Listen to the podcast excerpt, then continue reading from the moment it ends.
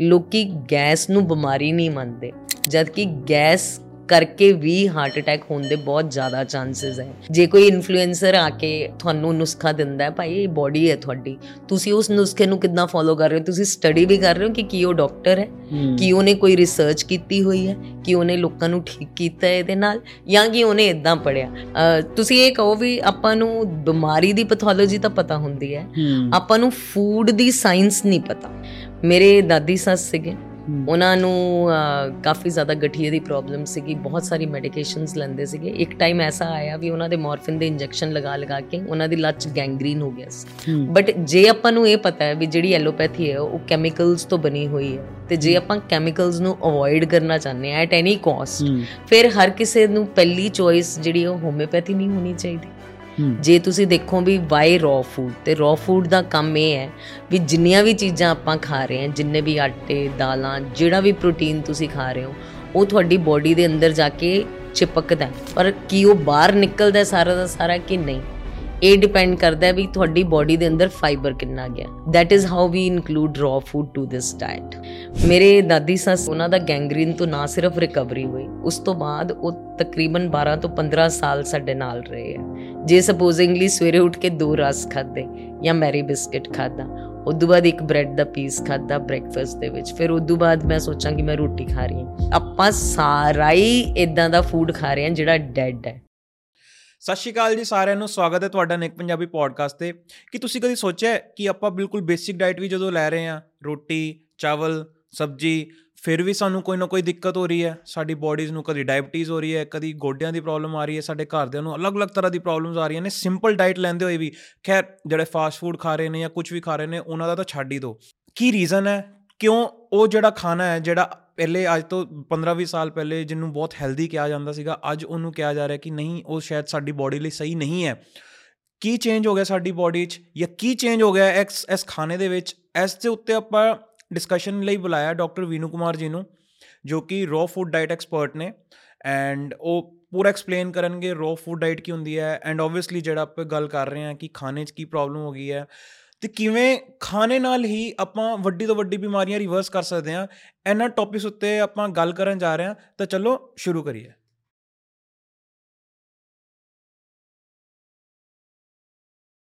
ਸਤਿ ਸ਼੍ਰੀ ਅਕਾਲ ਮੈਮ ਸਤਿ ਸ਼੍ਰੀ ਅਕਾਲ।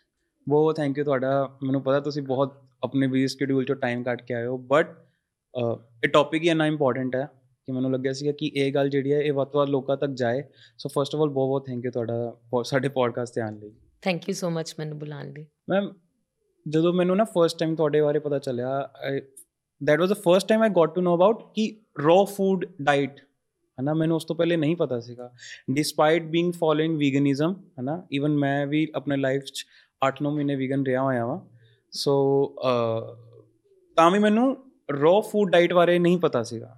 ਸਭ ਮੈਮ ਸਭ ਤੋਂ ਪਹਿਲੇ ਥੋੜਾ ਜਿਹਾ ਆਪਣੇ ਬਾਰੇ ਦੱਸੋਗੇ ਐਂਡ ਰॉ ਫੂਡ ਡਾਈਟ ਕੀ ਹੁੰਦੀ ਆ, ਉਹਦੇ ਬਾਰੇ ਥੋੜਾ ਦੱਸੋਗੇ? ਹਾਂਜੀ definitely so I completed my graduation ਮੈਂ ਗ੍ਰੈਜੂਏਸ਼ਨ ਹੋਮਿਓਪੈਥੀ ਦੇ ਵਿੱਚ ਕੀਤੀ ਸੀ। ਹੋਮਿਓਪੈਥੀ ਦੇ ਵਿੱਚ ਸਾਡੇ ਕੋਲ ਸਬਜੈਕਟਸ ਜਿਹੜੇ ਨੇ ਉਹ ਸਾਰੇ ਸੇਮ ਹੀ ਹੁੰਦੇ ਆ ਕਿਉਂਕਿ ਅਸੀਂ ਵੀ ਡਾਕਟਰ ਹਾਂ ਤੇ ਸਾਨੂੰ anatomy physiology pathology gynaecology surgery ਸਾਨੂੰ ਸਾਰਾ ਕੁਝ ਪੜਾਇਆ ਜਾਂਦਾ ਫੋਰੈਂਸਿਕ ਸਾਇੰਸ ਵਗੈਰਾ ਬਟ ਸਾਡਾ ਜਿਹੜਾ ਮੈਡੀਸਿਨ ਦਾ ਟੌਪਿਕ ਹੁੰਦਾ ਉਹ ਡਿਫਰੈਂਟ ਹੁੰਦਾ। ਸੋ ਬੇਸਿਕਲੀ ਮੈਨੂੰ ਪੈਥੋਲੋਜੀ ਆਫ ਡਿਜ਼ੀਜ਼ ਬਾਰੇ ਤਾਂ ਸਾਰੀ ਨੌਲੇਜ ਸੀਗੀ। ਜਦੋਂ ਮੈਂ ਮੇਰੀ ਸ਼ਾਦੀ ਹੋਈ ਉਸ ਤੋਂ ਬਾਅਦ ਮੈਂ ਗੁਰਦੁਆਰਾ ਸੀ ਸਾਡੇ ਪਿੱਛੇ ਔਰ ਮੈਂ ਸੋਚਿਆ ਕਿ ਮੈਂ ਇੱਥੇ ਸੇਵਾ ਕਰਨੀ ਹੈ 1 ਘੰਟੇ ਵਾਸਤੇ। ਔਰ ਮੈਂ ਉੱਥੇ ਸੇਵਾ ਕਰਨ ਦਾ ਆਪਣਾ ਕੰਮ ਸ਼ੁਰੂ ਕੀਤਾ ਔਰ ਮੈਂ 1 ਘੰਟੇ ਦੇ ਵਿੱਚ ਪੇਸ਼ੈਂਟਸ ਦੇਖਣੇ ਸ਼ੁਰੂ ਕੀਤੇ। ਸੋ ਜਦੋਂ ਤੁਸੀਂ ਪੜ੍ਹਦੇ ਹੋ ਔਰ ਜਦੋਂ ਤੁਸੀਂ ਪ੍ਰੈਕਟੀਕਲੀ ਪੇਸ਼ੈਂਟਸ ਦੇਖਦੇ ਹੋ there is a lot of difference between that ਉਹ ਚ ਬਹੁਤ ਜ਼ਿਆਦਾ ਫ਼ਰਕ ਹੁੰਦਾ। ਦੈਟ ਮੀਨਸ ਕਿ ਤੁਸੀਂ ਪੜਿਆ ਤਾਂ ਹੁੰਦਾ but now you are dealing with patient patients the terminology ਬਹੁਤ ਅਲੱਗ ਹੁੰਦੀ ਹੈ ਜਿੱਦਾਂ ਕਿ ਤੁਸੀਂ ਪੜਿਆ ਹੁੰਦਾ ਹੈ ਬਿਲਕੁਲ ਅਨਾਟਮੀ ਵਾਈਜ਼ ਵੀ ਇਹ ਲੰਬਰ ਏਰੀਆ ਇਹ ਹੈ ਜਿੱਦਾਂ ਪੇਸ਼ੈਂਟ ਆ ਕੇ ਤੁਹਾਨੂੰ ਕਹਿੰਦਾ ਮੇਰੀ ਬੱਖੀ 'ਚ ਦਰਦ ਹੋ ਰਿਹਾ ਹੈ ਮੇਰੀ ਢੋਈ 'ਚ ਪ੍ਰੋਬਲਮ ਹੋ ਰਹੀ ਹੈ। ਸੋ ਡੈਫੀਨਿਟਲੀ ਬਹੁਤ ਜ਼ਿਆਦਾ ਫ਼ਰਕ ਹੁੰਦਾ ਜਦੋਂ ਆਪਾਂ ਪ੍ਰੈਕਟੀਕਲੀ ਕਰਦੇ ਹਾਂ ਔਰ ਜਦੋਂ ਆਪਾਂ ਥਿਓਰੈਟਿਕਲੀ ਕਰਦੇ ਹਾਂ। ਇੱਕ ਚੀਜ਼ ਮੈਨੂੰ ਹਮੇਸ਼ਾ ਉੱਥੇ ਮੇਰੇ ਦਿਮਾਗ ਦੇ ਵਿੱਚ ਆਉਂਦੀ ਸੀਗੀ ਵੀ ਮੈਡੀਸਿਨ ਜਿਹੜੀ ਹੈ ਉਹ ਮੈਡੀਸਿਨ ਵਾਂਗੂ ਕੰਮ ਕਰਦੀ ਔਰ ਮੇਰੇ ਬਹੁਤ ਅੱਛੇ ਮੈਨੂੰ ਹੋਮਿਓਪੈਥੀ ਦੇ ਵਿੱਚ ਅਮੇਜ਼ਿੰਗ ਰਿਜ਼ਲਟਸ ਮਿਲ ਰਹੇ ਸੀਗੇ। ਲੇਕਿਨ ਮੈਨੂੰ ਹਮੇਸ਼ਾ ਇਦਾਂ ਲੱਗਦਾ ਸੀਗਾ ਵੀ ਕੁਝ ਤਾਂ ਹੋਏਗਾ ਜਿਹੜਾ ਆਪਾਂ ਜੇ ਦਵਾਈ ਨਾ ਲੈਣੀ ਹੋਵੇ ਉਹਦੇ ਉੱਤੇ ਵੀ ਆਪਾਂ ਕੰਮ ਕਰ ਸਕੀਏ।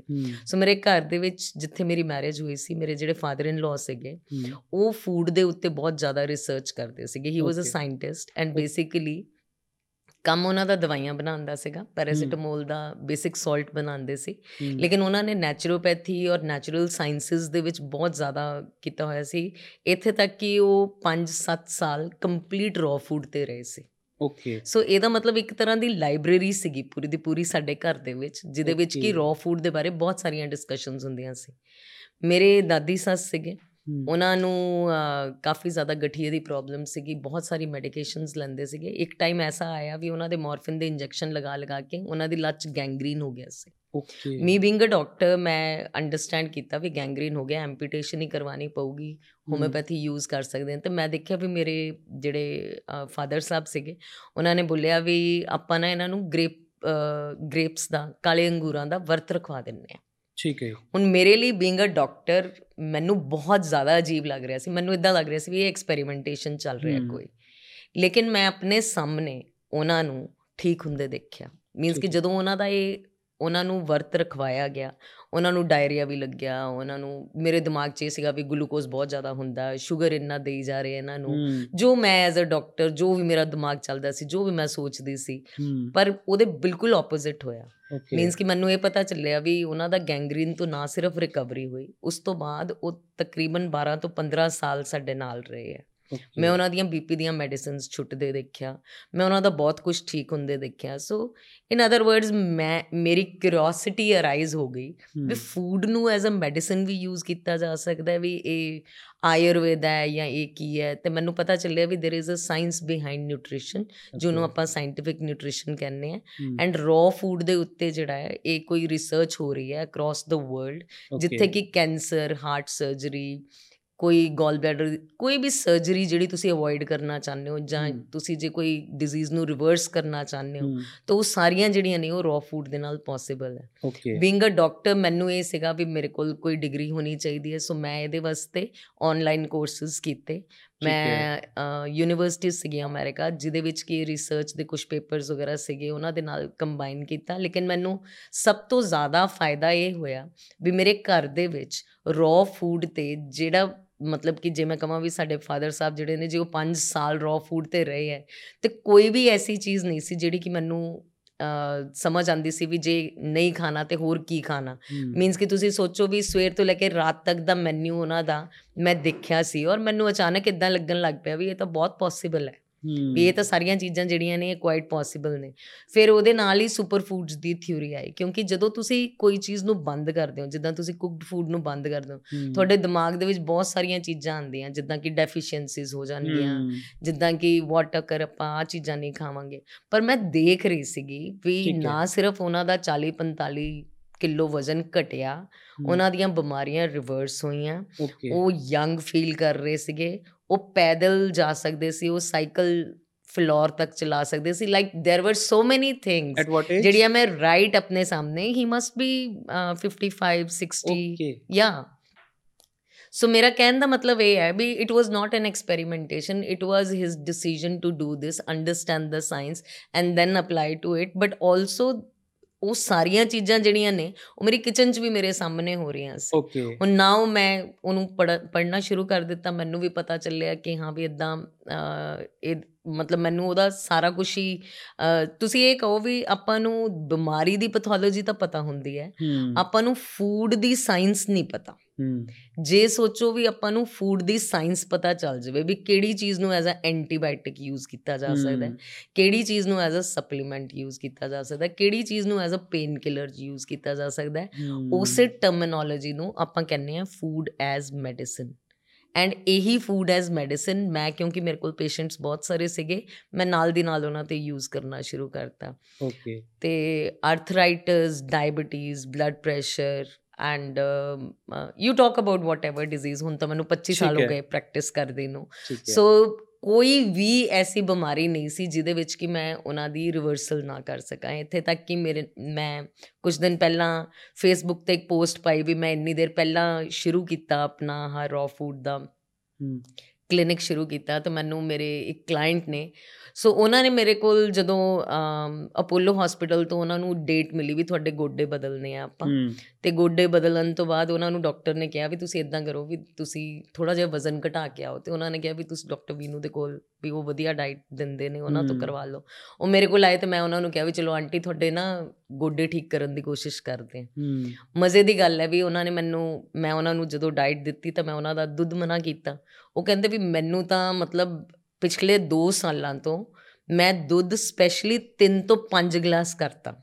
ਹਾਂ। ਮੈਂ ਕਿਹਾ ਵੀ ਹੁਣ ਤੁਸੀਂ 65 ਸਾਲ ਦੇ ਹੋ ਤੁਸੀਂ ਇੰਨੀ ਦੇਰ ਦੁੱਧ ਪੀ ਕੇ ਦੇਖ ਲਿਆ 6 ਮਹੀਨੇ ਮੈਨੂੰ ਵਿਦਆਊਟ ਦੁੱਧ ਦੇ। ਕਰਕੇ ਦਿਖਾ ਦਿਓ ਆਪਾਂ 6 ਮਹੀਨੇ ਤੱਕ ਕਰ ਹੀ ਸਕਦੇ ਹਾਂ। ਐਂਡ ਉਹਨਾਂ ਨੇ ਮੈਨੂੰ ਇਹ ਲਿਖਿਆ ਵੀ ਵੀਨੂ ਅੱਜ ਮੈਨੂੰ 16 ਸਾਲ ਹੋ ਗਏ ਫੇਸਬੁੱਕ ਤੇ। ਵੀ ਆ ਦੇਖ ਮੇਰੀ ਤੂੰ ਸਰਜਰੀ ਪੋਸਟਪੋਨ ਕੀਤੀ ਸੀ ਮੈਂ ਉਸ ਤੋਂ ਬਾਅਦ ਕਦੇ ਸਰਜਰੀ ਕਰਵਾਈ ਨਹੀਂ। ਹੁਣ ਤੱਕ ਤਾਂ ਮੇਰੇ ਗੋਡੇ ਬਿਲਕੁਲ ਠੀਕ ਨੇ। ਸੋ ਇਦਾਂ ਹੀ ਲੋਕਾਂ ਨੇ ਮੈਨੂੰ ਬਹੁਤ ਉਤਸ਼ਾਹ ਦਿੱਤਾ। ਜਿੰਨੇ ਵੀ ਪੇਸ਼ੈਂਟ ਮੇਰੇ ਕੋਲ ਆਉਂਦੇ ਸੀਗੇ ਮੈਂ ਉਹਨਾਂ। ਨੂੰ ਡਾਈਟ ਬਾਰੇ ਨਾਲ ਦੀ ਨਾਲ ਦੱਸਣਾ ਸ਼ੁਰੂ ਕਰਤਾ ਹੋਮਿਓਪੈਥੀ ਦੇ ਨਾਲ। ਹੌਲੀ ਹੌਲੀ ਹੋਮਿਓਪੈਥੀ ਮੈਂ ਉਦੋਂ ਯੂਜ਼ ਕਰਨੀ ਸ਼ੁਰੂ ਕਰਤੀ ਜਦੋਂ ਮੇਰੀ ਡਾਈਟ ਕੰਮ ਨਾ ਕਰੇ। ਬਟ ਅਦਰਵਾਈਜ਼ ਮੈਂ ਸਾਰਿਆਂ ਦਾ ਜਿਹੜਾ ਜਿੰਨਾ ਵੀ ਮੇਰਾ ਕਲੀਨਿਕ ਹੈ। ਉਹਦੇ ਵਿੱਚ ਜਿੰਨਾ ਵੀ ਕੁਛ ਹੈ ਮੈਂ ਰॉ ਫੂਡ ਨੂੰ ਐਜ਼ ਅ ਸਾਇੰਸ ਯੂਜ਼ ਕਰਕੇ ਮੈਂ ਜਿੱਥੇ ਵੀ ਜਿਹੜੀ ਚੀਜ਼ ਦੀ ਲੋੜ ਪਈ ਉਹਦੇ ਨਾਲ ਅੱਜ ਤੱਕ ਆਪਣਾ ਕਲੀਨਿਕ ਰਨ ਕਰ ਰਹੀ ਹਾਂ। ਬਹੁਤ. ਅੱਛੇ ਰਿਜ਼ਲਟਸ ਬਹੁਤ ਬਹੁਤ ਹੀ ਇੰਟਰਸਟਿੰਗ ਹੈ। ਬਹੁਤ ਹੀ ਜ਼ਿਆਦਾ ਇੰਟਰਸਟਿੰਗ ਮਤਲਬ ਇਹ ਬਹੁਤ ਹੀ ਘੱਟ ਹੈ ਜਿਹਦੇ ਬਾਰੇ ਹੱਲੇ ਗੱਲ ਹੋ ਰਹੀ ਹੈ। ਮਤਲਬ ਆਪਾਂ ਰੋਜ਼ ਨਵੀਂ ਨਵੀਂ ਕੋਈ ਨਾ ਕੋਈ ਡਾਈਟ ਬਾਰੇ ਸੁਣਦੇ ਰਹਿੰਦੇ ਆ ਕਦੀ ਕੀਟੋ ਡਾਈਟ ਕਦੀ ਕਿਹੜੀ diet but this is something ਜੋ ਬਹੁਤ ਹੀ ਘੱਟ ਹੱਲੇ ਜਿਹਦੇ ਬਾਰੇ ਗੱਲ ਹੋ ਰਹੀ ਹੈ। ਅਹ, ਪਹਿਲੇ ਰੋ ਫੂਡ ਤੇ ਆਪਾਂ ਬਾਅਦ ਚੋਂ ਆਉਂਦੇ ਹਾਂ ਹਲੇ ਰੋ ਫੂਡ ਡਾਈਟ ਤੇ। ਪਹਿਲੇ ਆਪਾਂ ਗੱਲ ਕਰਦੇ ਹਾਂ ਅਹ, ਤੁਸੀਂ ਦੱਸਿਆ ਕਿ ਤੁਸੀਂ ਆਲਰੇਡੀ ਹੋਮਿਓਪੈਥੀ ਡਾਕਟਰ ਹੈਗੇ ਹੋ। ਇੱਕ ਇਹ ਵੀ ਬੜਾ ਨੋਸ਼ਨ ਚੱਲਦਾ ਕਿ ਹੋਮਿਓਪੈਥੀ ਨਾਲ ਵੀ ਰਿਜ਼ਲਟਸ ਨਹੀਂ ਆਉਂਦੇ ਹਨਾ ਕਿ ਐਲੋਪੈਥੀ ਨਾਲ ਹੀ ਰਿਜ਼ਲਟਸ ਆਉਂਦੇ ਨੇ। ਐਜ਼ ਅ ਹੋਮਿਓਪੈਥੀ ਡਾਕਟਰ ਤੁਹਾਡਾ ਕੀ ਓਪੀਨੀਅਨ ਹੈ ਕਿ ਇੱਕ ਜਿਹੜੇ ਇਹ ਨੋਸ਼ਨਸ ਬਣੇ ਹੋਏ ਨੇ ਕਿ ਹੋਮਿਓਪੈਥੀ ਛੋਟੀ-ਮੋਟੀ ਬਿਮਾਰੀਆਂ ਤੱਕ ਠੀਕ ਹੈ, ਵੱਡੀ ਬਿਮਾਰੀ ਲਈ ਤਾਂ ਕੋਈ ਫਾਇਦਾ ਹੀ ਨਹੀਂ ਹੈ, ਅਸਰ ਨਹੀਂ ਕਰਦੀ ਜਾਂ ਕੁਝ ਮਜ਼ਾਕ ਵੀ ਬਣੇ ਹੋਏ ਕਿ ਇਹੀ ਉਹੀ ਗੋਲੀਆਂ ਨੇ। ਇਹਨੂੰ ਥੋੜਾ ਜਿਹਾ ਡੀਬੰਕ ਕਰੋਗੇ ਕਿ ਹਾਊ ਹੋਮਿਓਪੈਥੀ ਵਰਕਸ ਦੇਖੋ ਹੋਮਿਓਪੈਥੀ ਜੇ ਕਿਸੇ ਨੇ, ਜੇ 8 ਸਾਲ ਦਾ ਇੱਕ ਕੋਰਸ ਆ ਰਿਹਾ ਹੈ, ਜਿਹੜਾ ਕਿ ਹੋਮਿਓਪੈਥੀ ਦੇ ਉੱਤੇ ਹੈ, ਮਤਲਬ ਹੁਣ ਤਾਂ ਪੀਐਮਟੀ ਦੇ ਥਰੂ ਹੀ ਆਂਦਾ ਹੈ, ਸਾਡੇ ਟਾਈਮ ਦੇ ਵਿੱਚ it wasn't PMT based but ਅੱਜ ਤੁਸੀਂ ਉਹ ਪਾਰ ਕਰਦੇ ਹੋ ਟੈਸਟ ਫੇਰ ਹੀ ਤੁਹਾਡੀ ਸਿਲੈਕਸ਼ਨ ਹੁੰਦੀ ਹੈ। ਔਰ ਜੇ ਉਹਦੇ ਵਿੱਚ ਇੰਨੇ ਸਬਜੈਕਟਸ ਤੁਹਾਨੂੰ ਰੈਗੂਲਰਲੀ ਪੜ੍ਹਾਏ ਜਾ ਰਹੇ ਨੇ ਤਾਂ ਐਫੀਲੀਏਟਡ ਤਾਂ ਉਹ ਹੈਗੀ ਹੈ। ਬਾਕੀ ਹਰ ਇੱਕ ਦੀ ਚੋਇਸ ਦੀ ਗੱਲ ਆ ਜਾਂਦੀ ਹੈ। ਜੇ ਕਿਸੇ ਨੇ ਹੁਣ ਜੇ ਮੈਂ ਸੋਚਾਂ ਵੀ ਮੇਰੇ ਬੱਚੇ ਨੇ ਅੱਜ ਤੱਕ ਇੱਥੇ ਤੱਕ ਕਿ ਅਸੀਂ ਵੈਕਸੀਨੇਸ਼ਨਸ ਵੀ ਨਹੀਂ ਕਰਵਾਈਆਂ ਹੋਈਆਂ। ਦੈਟ ਮੀਨਸ ਕਿ ਜਿਹੜੀਆਂ ਚਾਈਲਡ ਦੀਆਂ ਵੈਕਸੀਨੇਸ਼ਨਸ ਹੁੰਦੀਆਂ। ਓਕੇ ਸੋ ਕਿਤੇ ਨਾ ਕਿਤੇ ਮੈਂ ਇਹ ਨਹੀਂ ਕਹੂੰਗੀ ਕਿ ਉਹ ਗਲਤ ਹੈ ਔਰ ਇਹ ਸਹੀ ਹੈ। ਮੈਂ ਇਹ ਕਹੂੰਗੀ ਵੀ ਇਹ ਹਰ ਇੱਕ ਦੀ ਚੋਇਸ ਹੈ। ਬਟ ਜੇ ਆਪਾਂ ਨੂੰ ਇਹ ਪਤਾ ਹੈ ਵੀ ਜਿਹੜੀ ਐਲੋਪੈਥੀ ਹੈ ਉਹ ਕੈਮੀਕਲਸ ਤੋਂ ਬਣੀ ਹੋਈ ਹੈ ਤੇ ਜੇ। ਆਪਾਂ ਕੈਮੀਕਲਸ ਨੂੰ ਅਵੋਇਡ ਕਰਨਾ ਚਾਹੁੰਦੇ ਆ ਐਟ ਐਨੀ ਕਾਸਟ ਫਿਰ ਹਰ ਕਿਸੇ ਨੂੰ ਪਹਿਲੀ ਚੋਇਸ ਜਿਹੜੀ ਉਹ ਹੋਮਿਓਪੈਥੀ ਨਹੀਂ ਹੋਣੀ ਚਾਹੀਦੀ। ਸੋ ਕਹਿਣ ਦਾ ਮੇਰਾ ਮਤਲਬ ਹੈ let it be a choice but ਜੇ ਅਸੀਂ ਅੱਜ ਤੱਕ ਆਪਣਾ ਕਲੀਨਿਕ ਰਨ ਕੀਤਾ ਹੈ ਜਾਂ ਅਸੀਂ ਘਰ ਦੇ ਵਿੱਚ ਯੂਜ਼ ਕੀਤਾ ਹੈ, ਇਹ ਨਹੀਂ ਵੀ ਮੈਂ ਕਦੇ ਪੈਰਾਸੀਟਾਮੋਲ ਨਹੀਂ ਯੂਜ਼ ਕੀਤੀ ਜਾਂ ਮੈਂ ਕਦੇ ਕੋਈ ਪੇਨ ਕਿਲਰ ਨਹੀਂ ਖਾਦਾ ਹੋਊਗਾ। ਬਟ ਡੈਫੀਨੇਟਲੀ ਮੈਂ ਪਹਿਲਾਂ ਹੋਮਿਓਪੈਥੀ ਟਰਾਈ ਕੀਤੀ ਹੈ ਔਰ ਜੇ ਮੇਰੀਆਂ 99% ਚੀਜ਼ਾਂ ਮੇਰੀ ਹੋਮਿਓਪੈਥੀ ਨਾਲ ਕਵਰ ਹੋ ਰਹੀਆਂ ਜਾਂ ਜੇ ਮੈਂ ਆਪਣੇ ਪੇਸ਼ੈਂਟਸ ਦਾ ਵੀ ਦੇਖਾਂ ਜੇ ਮੈਂ ਆਪਣੇ ਕਲੀਨਿਕ ਦੇ ਵਿੱਚ ਵੀ ਦੇਖਾਂ ਤੇ ਉਹਨਾਂ ਨੂੰ ਤਾਂ ਮੈਂ ਹੋਮਿਓਪੈਥੀ ਦੇ ਵੀ ਬਿਨਾ ਇਕੱਲੇ ਫੂਡ ਦੇ ਨਾਲ ਹੀ ਟਰੀਟ ਕਰਦੇ ਦੇਖਿਆ ਹੋਇਆ। ਸੋ ਬਾਡੀ ਦੀ ਹੀਲਿੰਗ ਕਪੈਸਿਟੀ ਬਹੁਤ ਜ਼ਿਆਦਾ ਹੈ। ਕਈ ਵਾਰੀ ਆਪਾਂ ਕੀ ਕਰਦੇ ਆ ਵੀ ਆਪਾਂ ਕੱਲੀ ਕੱਲੀ ਇੱਕ ਮੈਡੀਸਿਨ ਦੇ ਸਿਰ ਤੇ ਹੀ ਜਿੱਦਾਂ ਸਾਰਾ ਕੁਝ ਕਰ ਲੈਂਦੇ ਫੋਰ। ਐਗਜ਼ਾਮਪਲ ਕੋਵਿਡ ਜੇ ਕੋਵਿਡ ਆਇਆ ਤੇ ਉਹਨਾਂ ਨੇ ਕਿਹਾ ਸੀਗਾ ਵੀ ਜਿਨ੍ਹਾਂ ਨੂੰ ਡਾਇਬੀਟੀਜ਼ ਹੈ ਜਾਂ ਹਾਰਟ ਦੀ ਪ੍ਰੋਬਲਮ ਹੈ ਉਹਨਾਂ ਦੇ ਜ਼ਿਆਦਾ ਵਰਸ ਹੋਣ ਦੇ ਕੇਸਿਸ ਹੂੰ, ਕਿਉਂ ਕੇਸਿਸ ਵਰਸ ਹੋਏ? ਮੈਨੂੰ ਦੱਸੋ। ਜੇ ਉਹ ਡਾਇਬੀਟੀਜ਼ ਦੀ ਗੋਲੀ ਖਾ ਰਹੇ ਸੀ ਹਾਰਟ ਦੀ ਗੋਲੀ ਖਾ ਰਹੇ ਸੀ। ਫਿਰ ਤਾਂ ਉਹ ਸੇਮ ਹੀ ਬੰਦੇ ਕੈਟਾਗਰੀ ਦੇ ਵਿੱਚ ਆ ਗਏ ਨਾ ਕਿਉਂਕਿ ਤੁਸੀਂ ਕੈਮੀਕਲ ਦੇ ਨਾਲ ਰਿਪੋਰਟਾਂ ਨੂੰ ਮੇਨਟੇਨ ਤਾਂ ਕਰ ਸਕਦੇ ਹੋ ਬਾਡੀ ਦੀ ਹੀਲਿੰਗ ਦੇ ਉੱਤੇ ਤੁਸੀਂ ਕੋਈ ਕੰਮ ਨਹੀਂ ਕੀਤਾ। ਸੋ ਬਾਡੀ ਦੀ ਹੀਲਿੰਗ ਦੇ ਉੱਤੇ ਕੰਮ ਕਰਨ ਵਾਸਤੇ ਤੁਹਾਨੂੰ ਇੱਕ 360 ਡਿਗਰੀ ਅਪਰੋਚ ਦੀ ਲੋੜ ਹੈ। ਉਹਦੇ ਵਿੱਚ ਤੁਹਾਡਾ ਸਟ्रेस ਮੈਨੇਜਮੈਂਟ ਵੀ ਉਨਾ ਹੀ ਕੰਮ ਆਂਦਾ ਹੈ। ਉਹਦੇ ਵਿੱਚ ਵੀ ਤੁਹਾਡਾ ਐਕਸਰਸਾਈਜ਼ ਦੀ ਉਨੀ ਵੈਲਿਊ ਹੈ। ਉਹਦੇ ਵਿੱਚ ਤੁਹਾਡੀ ਡਾਈਟ ਦੀ ਵੀ ਉਨੀ ਵੈਲਿਊ ਹੈ ਐਂਡ ਫੇਰ ਤੁਸੀਂ ਸੋਚੋ ਕਿ ਹੁਣ ਮੈਂ ਮੈਡੀਸਿਨ ਕਿਹੜੀ ਚੂਜ਼ ਕਰਨੀ ਹੈ. ਉਹਦੇ ਵਿੱਚ ਲਾਈਟ ਮੈਡੀਸਿਨ ਵੀ ਉਦਾਂ ਹੀ ਇਫੈਕਟ ਕਰੂਗੀ ਜਿੱਦਾਂ। ਸੋ ਆਪਾਂ ਰੂਟ ਕਾਜ਼ ਦੇ ਵਿੱਚ ਨਹੀਂ ਜਾਣਾ ਚਾਹੁੰਦੇ ਬਿਕੋਜ਼ ਮੇਬੀ ਆਪਾਂ ਕੁਇਕ ਕੋਈ ਚੀਜ਼ ਕਰਨਾ ਚਾਹੁੰਦੇ ਹਾਂ ਸ਼ਾਇਦ ਉਹਦੇ ਕਰਕੇ ਆਪਾਂ ਐਲੋਪੈਥੀ ਦੇ ਵਿੱਚ ਜੰਪ ਕਰਦੇ ਹੈ। Homeopathy complete system of medicine ਹੈ। ਔਰ ਮੈਂ ਮੇਰੀ 25 ਸਾਲ ਦੀ ਪ੍ਰੈਕਟਿਸ ਦੇ ਵਿੱਚ ਮੈਂ ਬਹੁਤ ਬਹੁਤ ਮਿਰੇਕਲਸ ਹੁੰਦੇ ਦੇਖੇ ਆ ਇਹਦੇ ਵਿੱਚ। ਔਰ ਹਰ ਕੋਈ ਬੰਦਾ ਆਪਣੇ ਐਕਸਪੀਰੀਅੰਸ ਨਾਲ ਬੋਲਦਾ ਤਾਂ ਮੇਰਾ ਐਕਸਪੀਰੀਅੰਸ ਹੈ ਐਕਚੁਅਲੀ ਮੈਮ ਮੈਂ ਮੇਰਾ ਕੁਐਸਚਨ ਪੁੱਛਣ ਦਾ ਰੀਜ਼ਨ ਪਤਾ ਕੀ ਹੈ? ਕਿ ਅੱਜ ਦੇ ਟਾਈਮ 'ਚ ਆਪਾਂ ਦੇਖ ਰਹੇ ਹਾਂ ਰੀਲਸ ਤੇ ਹਨਾ ਹਰ ਕੋਈ ਗਿਆਨ ਦੇ ਰਿਹਾ ਆਪਣਾ ਕਿ ਆਹ ਕਰ ਲਓ ਆਹ ਕਰ ਲਓ ਦੁੱਧ ਨਾ ਕੇਲਾ ਨਾ ਲਓ ਹਨਾ ਇਦਾਂ ਦੀ ਮਤਲਬ ਘਰ ਦੇ ਵੀ ਆ ਕੇ ਸਾਨੂੰ ਕਹਿੰਦੇ ਹੁੰਦੇ ਨੇ ਕਿ ਆ ਬੇਟਾ ਆਹ ਕਰ ਲੈ ਆਹ ਕਰ ਲੈ। ਹੁਣ ਦਾਦੀ ਅੰਮਾ ਵਾਲੇ ਨੁਸਖੇ ਵੀ ਖਤਮ ਹੋ ਗਏ। ਹੁਣ ਹੁਣ ਆ ਗਏ ਇੰਸਟਾਗ੍ਰam ਵਾਲੇ ਨੁਸਖੇ। ਜੀ। ਉਹਦੇ ਵਿੱਚ ਕੀ ਹੈ ਕਿ ਅਗਰ ਆਪਾਂ ਬੋਲੀਏ ਨਾ ਗਲਤ ਨੌਲੇਜ ਜ਼ਿਆਦਾ ਜਾ ਰਹੀ ਹੈ। ਨੌਲੇਜ ਨਹੀਂ ਕਵਾਂਗੇ ਬਈ ਗਲਤ ਇਨਫੋਰਮੇਸ਼ਨ ਜਿਹੜੀ ਹੈ ਉਹ ਲੋਕਾਂ ਕੋਲ ਵੱਧ ਤੋਂ ਵੱਧ ਜਾ ਰਹੀ ਹੈ। ਜੀ। ਜਿਹਦੇ ਵਿੱਚ ਮੈਂ ਮੇਰਾ ਪੁਆਇੰਟ ਇਹ ਸੀਗਾ ਪੁੱਛਣ ਦਾ ਕਿ ਅਗਰ ਇਹ ਹੋਮੋਪੈਥੀ ਬਾਰੇ ਇਦਾਂ ਦਾ ਨੋਸ਼ਨ ਅਗਰ ਕਿਸੇ ਨੇ ਬਣਾਇਆ ਹੈ ਜਾਂ ਕਿਸੇ ਇੰਡਸਟਰੀ ਨੇ ਵੀ ਬਣਾਇਆ ਹੈ ਮੈਂ ਮੈਂ ਤੁਹਾਡੇ ਵੱਲੋਂ ਇਹ ਜਾਨਣਾ ਚਾਹੁੰਦਾ ਸੀਗਾ ਕਿ ਹਾਊ ਹੋਮਿਓਪੈਥੀ ਵਰਕਸ ਮਤਲਬ ਐਜ਼ ਅ ਕਿ ਕਿਦਾਂ ਉਹ ਤੁਹਾਡੀ ਬਾਡੀ ਤੇ ਐਕਟ ਕਿਦਾਂ ਕਰਦੀ ਹੈ ਜਿਹੜੀ ਹੋਮਿਓਪੈਥੀ ਦਾ ਪੂਰਾ ਕੋਰਸ ਹੁੰਦਾ ਹੈ ਹੋਮਿਓਪੈਥੀ ਦਾ ਕੰਮ ਇਹ ਹੁੰਦਾ ਹੈ ਵੀ ਜਿੱਦਾਂ ਐਗਜ਼ੈਕਟਲੀ ਜਿੱਦਾਂ ਤੁਸੀਂ ਵੈਕਸੀਨੇਸ਼ਨ ਦੇ ਬਾਰੇ ਸੁਣਿਆ ਵੀ ਜਦੋਂ। ਤੁਸੀਂ ਕੋਈ ਵੀ ਵੈਕਸੀਨੇਸ਼ਨ ਬੰਨੀ ਸੀ ਤਾਂ ਉਹਨਾਂ ਨੇ ਕੋਵਿਡ ਦੀ ਹੀ ਉਹਦੇ ਲੈ ਕੇ ਐਂਟੀਬਾਡੀਜ਼ ਤੁਹਾਡੇ ਅੰਦਰ ਇਨਫਿਊਜ਼ ਕੀਤੇ ਤੇ ਫਿਰ ਉਹਦੇ ਨਾਲ ਤੁਹਾਨੂੰ ਪਤਾ ਹੈ ਹੋਮਿਓਪੈਥੀ ਸਾਰੀ ਬਣੀ ਇਸੇ ਥਿਊਰੀ ਦੇ ਉੱਤੇ ਹੋਈ ਹੈ। ਠੀਕ ਹੈ। ਜੇ ਕਿਸੇ ਨੂੰ ਟਿਊਬਰਕਲੋਸਿਸ ਦੇ ਵਾਸਤੇ ਅਸੀਂ ਕੋਈ ਉਹਨੂੰ ਪ੍ਰੀਵੈਂਟਿਵ ਮੈਡੀਸਿਨ ਦੇਣੀ ਹੁੰਦੀ ਹੈ ਤਾਂ ਉਹ ਟਿਊਬਰਕੁਲਾਈਨਮ ਜਰਮ ਤੋਂ ਹੀ ਡਿਵੈਲਪਡ ਚੀਜ਼ ਹੈ ਜਿਹਦੇ ਨਾਲ ਤੁਹਾਡੀ ਬਾਡੀ ਉਹਦੇ ਲਈ ਐਂਟੀਬਾਡੀਜ਼ ਬਣਾ ਦਿੰਦੀ ਹੈ। It's a very deep theory but ਇਹ ਡੈਫੀਨੇਟ ਹੈ ਕਿ ਹਾਂ ਵੀ ਆਪਾਂ ਜਿੱਦਾਂ ਕੈਮੀਕਲਸ ਅਸਰ ਕਰਦੇ ਆ ਜਿੱਦਾਂ ਆਪਾਂ ਕੋਈ ਗੋਲੀ ਖਾਂਦੇ ਆ ਗੋਲੀ ਵੀ ਸਾਡੇ ਪੇਟ ਵਿੱਚ ਜਾ ਕੇ ਅਸਰ ਕਰਦੀ ਹੈ। ਹਮ, ਹੋਮਿਓਪੈਥੀ ਤਾਂ ਰੈਦਰ ਟੰਗ ਤੋਂ ਹੀ ਅਸਰ ਕਰ ਜਾਂਦੀ ਹੈ। ਓਕੇ ਜੇ ਰਾਈਟ ਤਰ੍ਹਾਂ ਦੇ ਨਾਲ ਹੋਮਿਓਪੈਥੀ ਚੂਜ਼ ਕੀਤੀ ਜਾਏ ਤੇ ਇਹ ਤੁਹਾਡੇ ਪੂਰੇ ਓਵਰਆਲ ਤੁਹਾਡੀ ਵਾਈਟੈਲਿਟੀ ਦੇ ਉੱਤੇ ਕੰਮ ਕਰਦੀ ਹੈ। ਅਸੀਂ ਇਹਨੂੰ ਵਾਈਟਲ ਫੋਰਸ ਕਹਿੰਦੇ ਆ ਵਾਈਟਲ ਫੋਰਸ ਮੀਨਸ ਕਿ ਤੁਹਾਡੀ ਬਾਡੀ ਦੇ ਵਿੱਚ ਇੱਕ ਫੋਰਸ ਹੈ ਜਿਹੜੀ ਕਿ ਤੁਹਾਨੂੰ ਕੰਪਲੀਟਲੀ ਹੀਲ ਕਰ ਸਕਦੀ ਹੈ। ਜੇ ਸਹੀ ਸਬਜੈਕਟ ਦੇ ਨਾਲ ਤੁਹਾਡੀ ਮੈਡੀਸਿਨ ਚੂਜ਼ ਕੀਤੀ ਜਾਵੇ ਤੇ ਉਹ ਤੁਹਾਡੀ ਬਾਡੀ ਦੀ ਹੀਲਿੰਗ ਕਪੈਸਿਟੀ ਨੂੰ ਇਨਕਰੀਜ਼ ਕਰ ਦਿੰਦੀ ਹੈ। ਤਦੀ ਕਰਕੇ ਕਿਹਾ ਜਾਂਦਾ ਹੈ ਵੀ ਇਹ ਅੰਦਰ ਚੀਜ਼ਾਂ ਨਹੀਂ ਰੱਖਦੀ ਇਹ ਬਾਹਰ ਕੱਢਦੀ ਹੈ ਸਾਡੀਆਂ ਸਾਰੀਆਂ। ਚੀਜ਼ਾਂ। ਸੋ ਹੋਮਿਓਪੈਥੀ ਦਾ ਜਿਹੜਾ ਹੈਗਾ ਇਹ ਸੈਂਟਰੀਫਿਊਗਲ ਫੋਰਸ ਆਫ ਐਕਸ਼ਨ ਦੇ ਉੱਤੇ ਸਾਰਾ ਦਾ ਸਾਰਾ ਕੰਮ ਹੁੰਦਾ ਹੈ ਔਰ ਬੜੇ ਪ੍ਰੋਪਰ ਤਰੀਕੇ ਦੇ ਨਾਲ ਵਰਕ ਕਰਦੀ ਔਰ ਬੜੀ ਅੱਛੀ ਇਹਦੇ ਤੇ ਰਿਸਰਚ ਹੋਈ ਹੋਈ ਹੈ। ਐਂਡ ਆਈ ਐਮ ਸ਼ੋਰ ਕਿ ਅੱਜ ਲੋਟਸ ਆਫ ਪੀਪਲ ਦਾ। ਬੈਂਡ ਹੈ ਟੁਵਰਡਸ ਹੋਮਿਓਪੈਥੀ ਬਟ ਜਿਹਨੇ ਯੂਜ਼ ਨਹੀਂ ਕੀਤੀ ਉਹਨੂੰ ਤੁਸੀਂ ਐਗਜ਼ੈਕਟਲੀ ਉਹਨੂੰ ਉਹਦੇ ਦਿਮਾਗ ਨੂੰ ਜਦ ਤਾਈਂ ਉਹ ਐਕਸਪੀਰੀਅੰਸ ਨਹੀਂ ਕਰੂਗਾ ਉਹਨੂੰ ਪਤਾ ਨਹੀਂ ਚੱਲੂਗਾ I think that is the difference otherwise ਨਹੀਂ। ਜਨਰਲੀ ਆਪਾਂ ਇਹ ਦੇਖਿਆ ਵੈਸੇ ਕਿ ਜੋ ਫੈਮਿਲੀਜ਼ ਬਿਲੀਵ ਕਰਦੀਆਂ ਨੇ ਹੋਮਿਓਪੈਥੀ ਚ ਯਾ ਉਹ ਫਿਰ ਸਾਰਿਆਂ ਨੂੰ. ਰੈਫਰ ਕਰਦੇ ਬਈ ਹੋਮਿਓਪੈਥੀ ਕਰ ਕਰੋ ਕਰੋ ਸੋ ਇਹ ਫੈਮਿਲੀ ਟੂ ਫੈਮਿਲੀ ਇੱਕ ਚੱਲਦਾ ਆ ਰਿਹਾ ਜਿਨ੍ਹਾਂ ਨੇ ਕਰਕੇ ਦੇਖ ਲਿਆ ਕਿ ਹਾਂ ਇਟ ਵਰਕਸ ਅੱਛਾ ਇਹ ਇਹ ਹੈ ਲੇਕਿਨ ਕਿ ਇਹ ਕੰਪੈਰੀਟਿਵਲੀ ਇਹਨੂੰ ਟਾਈਮ ਲੱਗਦਾ in comparison to allopathy um ਮੇਰਾ ਐਕਸਪੀਰੀਅੰਸ ਨਹੀਂ ਹੈਗਾ ਬਿਲਕੁਲ ਵੀ ਇਹਦੇ ਵਿੱਚ ਕਿਉਂਕਿ ਮੈਂ ਤਾਂ। ਜੇ ਅੱਜ ਤੱਕ ਕਿਸੇ ਦੇ ਨਾਲ ਵੀ ਕਦੇ ਕਰਵਾਇਆ ਹੈ? ਮਤਲਬ ਆਂਦਾ ਹੈ ਵੀ 3 ਮਹੀਨੇ ਦੇ ਕੋਰਸ ਹੈ 6 ਮਹੀਨੇ ਦੇ ਕੋਰਸ ਹੈ। ਜਿਹੜੇ ਆਪਾਂ ਨੂੰ ਕਰਨਾ ਪੈਂਦੇ ਕਿਉਂਕਿ ਆਪਾਂ ਰੂਟ ਕਾਜ਼ਸ ਨੂੰ ਨਹੀਂ ਮੇਨਟੇਨ ਕਰਨਾ ਚਾਹੁੰਦੇ। ਜਿੱਦਾਂ ਫੋਰ ਐਗਜ਼ਾਮਪਲ ਵੀ ਮੇਰੇ ਘਰ ਦੇ ਵਿੱਚ ਇੱਕ ਡੌਗ ਹੈ ਔਰ ਉਸ ਡੌਗ ਤੋਂ ਹੀ ਮੈਨੂੰ ਐਲਰਜੀ ਹੋਈ ਹੋਈ ਹੈ। ਔਰ ਮੈਂ ਇਹ ਸੋਚਾਂ ਵੀ ਮੈਂ ਡੌਗ ਤਾਂ ਨਹੀਂ ਹਟਾਣਾ। ਪਰ ਮੈਂ ਮੈਨੂੰ ਕੋਈ ਮੈਡੀਸਿਨ ਦੇ ਦਿਓ ਜਿਸ ਨਾਲ ਮੇਰੀ ਐਲਰਜੀ ਠੀਕ ਹੋ ਜਾਵੇ ਤਾਂ ਆਬਵੀਅਸਲੀ ਤੁਹਾਨੂੰ ਸੈਟਰੀਜ਼ਾਈਨ ਹੀ ਲੈਣੀ ਪਊਗੀ ਜਾਂ ਤੁਹਾਨੂੰ ਕੋਈ ਐਲੋਪੈਥਿਕ ਮੈਡੀਸਿਨ ਇਦਾਂ ਦੀ ਲੈਣੀ ਪਊਗੀ ਜਿਹੜੀ ਕੈਮੀਕਲੀ ਤੁਹਾਡੀ ਬਾਡੀ ਨੂੰ ਸਟਾਪ ਕਰ ਦੇਵੇ। ਵਾਟ ਇਜ਼ ਐਲਰਜੀ ਜੇ ਦੇਖ ਦੇਖਿਆ ਜਾਵੇ ਐਲਰਜੀ ਦਾ ਮਤਲਬ ਇਹ ਹੈ ਵੀ ਤੁਹਾਡੇ ਜਦੋਂ ਛਿੱਕ ਆਂਦੀ ਹੈ ਤੇ ਉਹਦਾ ਮਤਲਬ ਇਹ ਹੈ ਵੀ ਤੁਹਾਡੀ ਬਾਡੀ ਦੇ ਅੰਦਰ ਕੋਈ ਐਲਰਜਨ ਜਾਣ ਲੱਗਿਆ ਤੁਹਾਡਾ ਪਹਿਲਾ ਪਾਥਵੇ ਉਹਨੇ ਉੱਥੇ ਹੀ ਉਹਨੂੰ ਕਹਿਤਾ ਵੀ ਇਹਨੂੰ ਬਾਹਰ ਕੱਢੀਏ।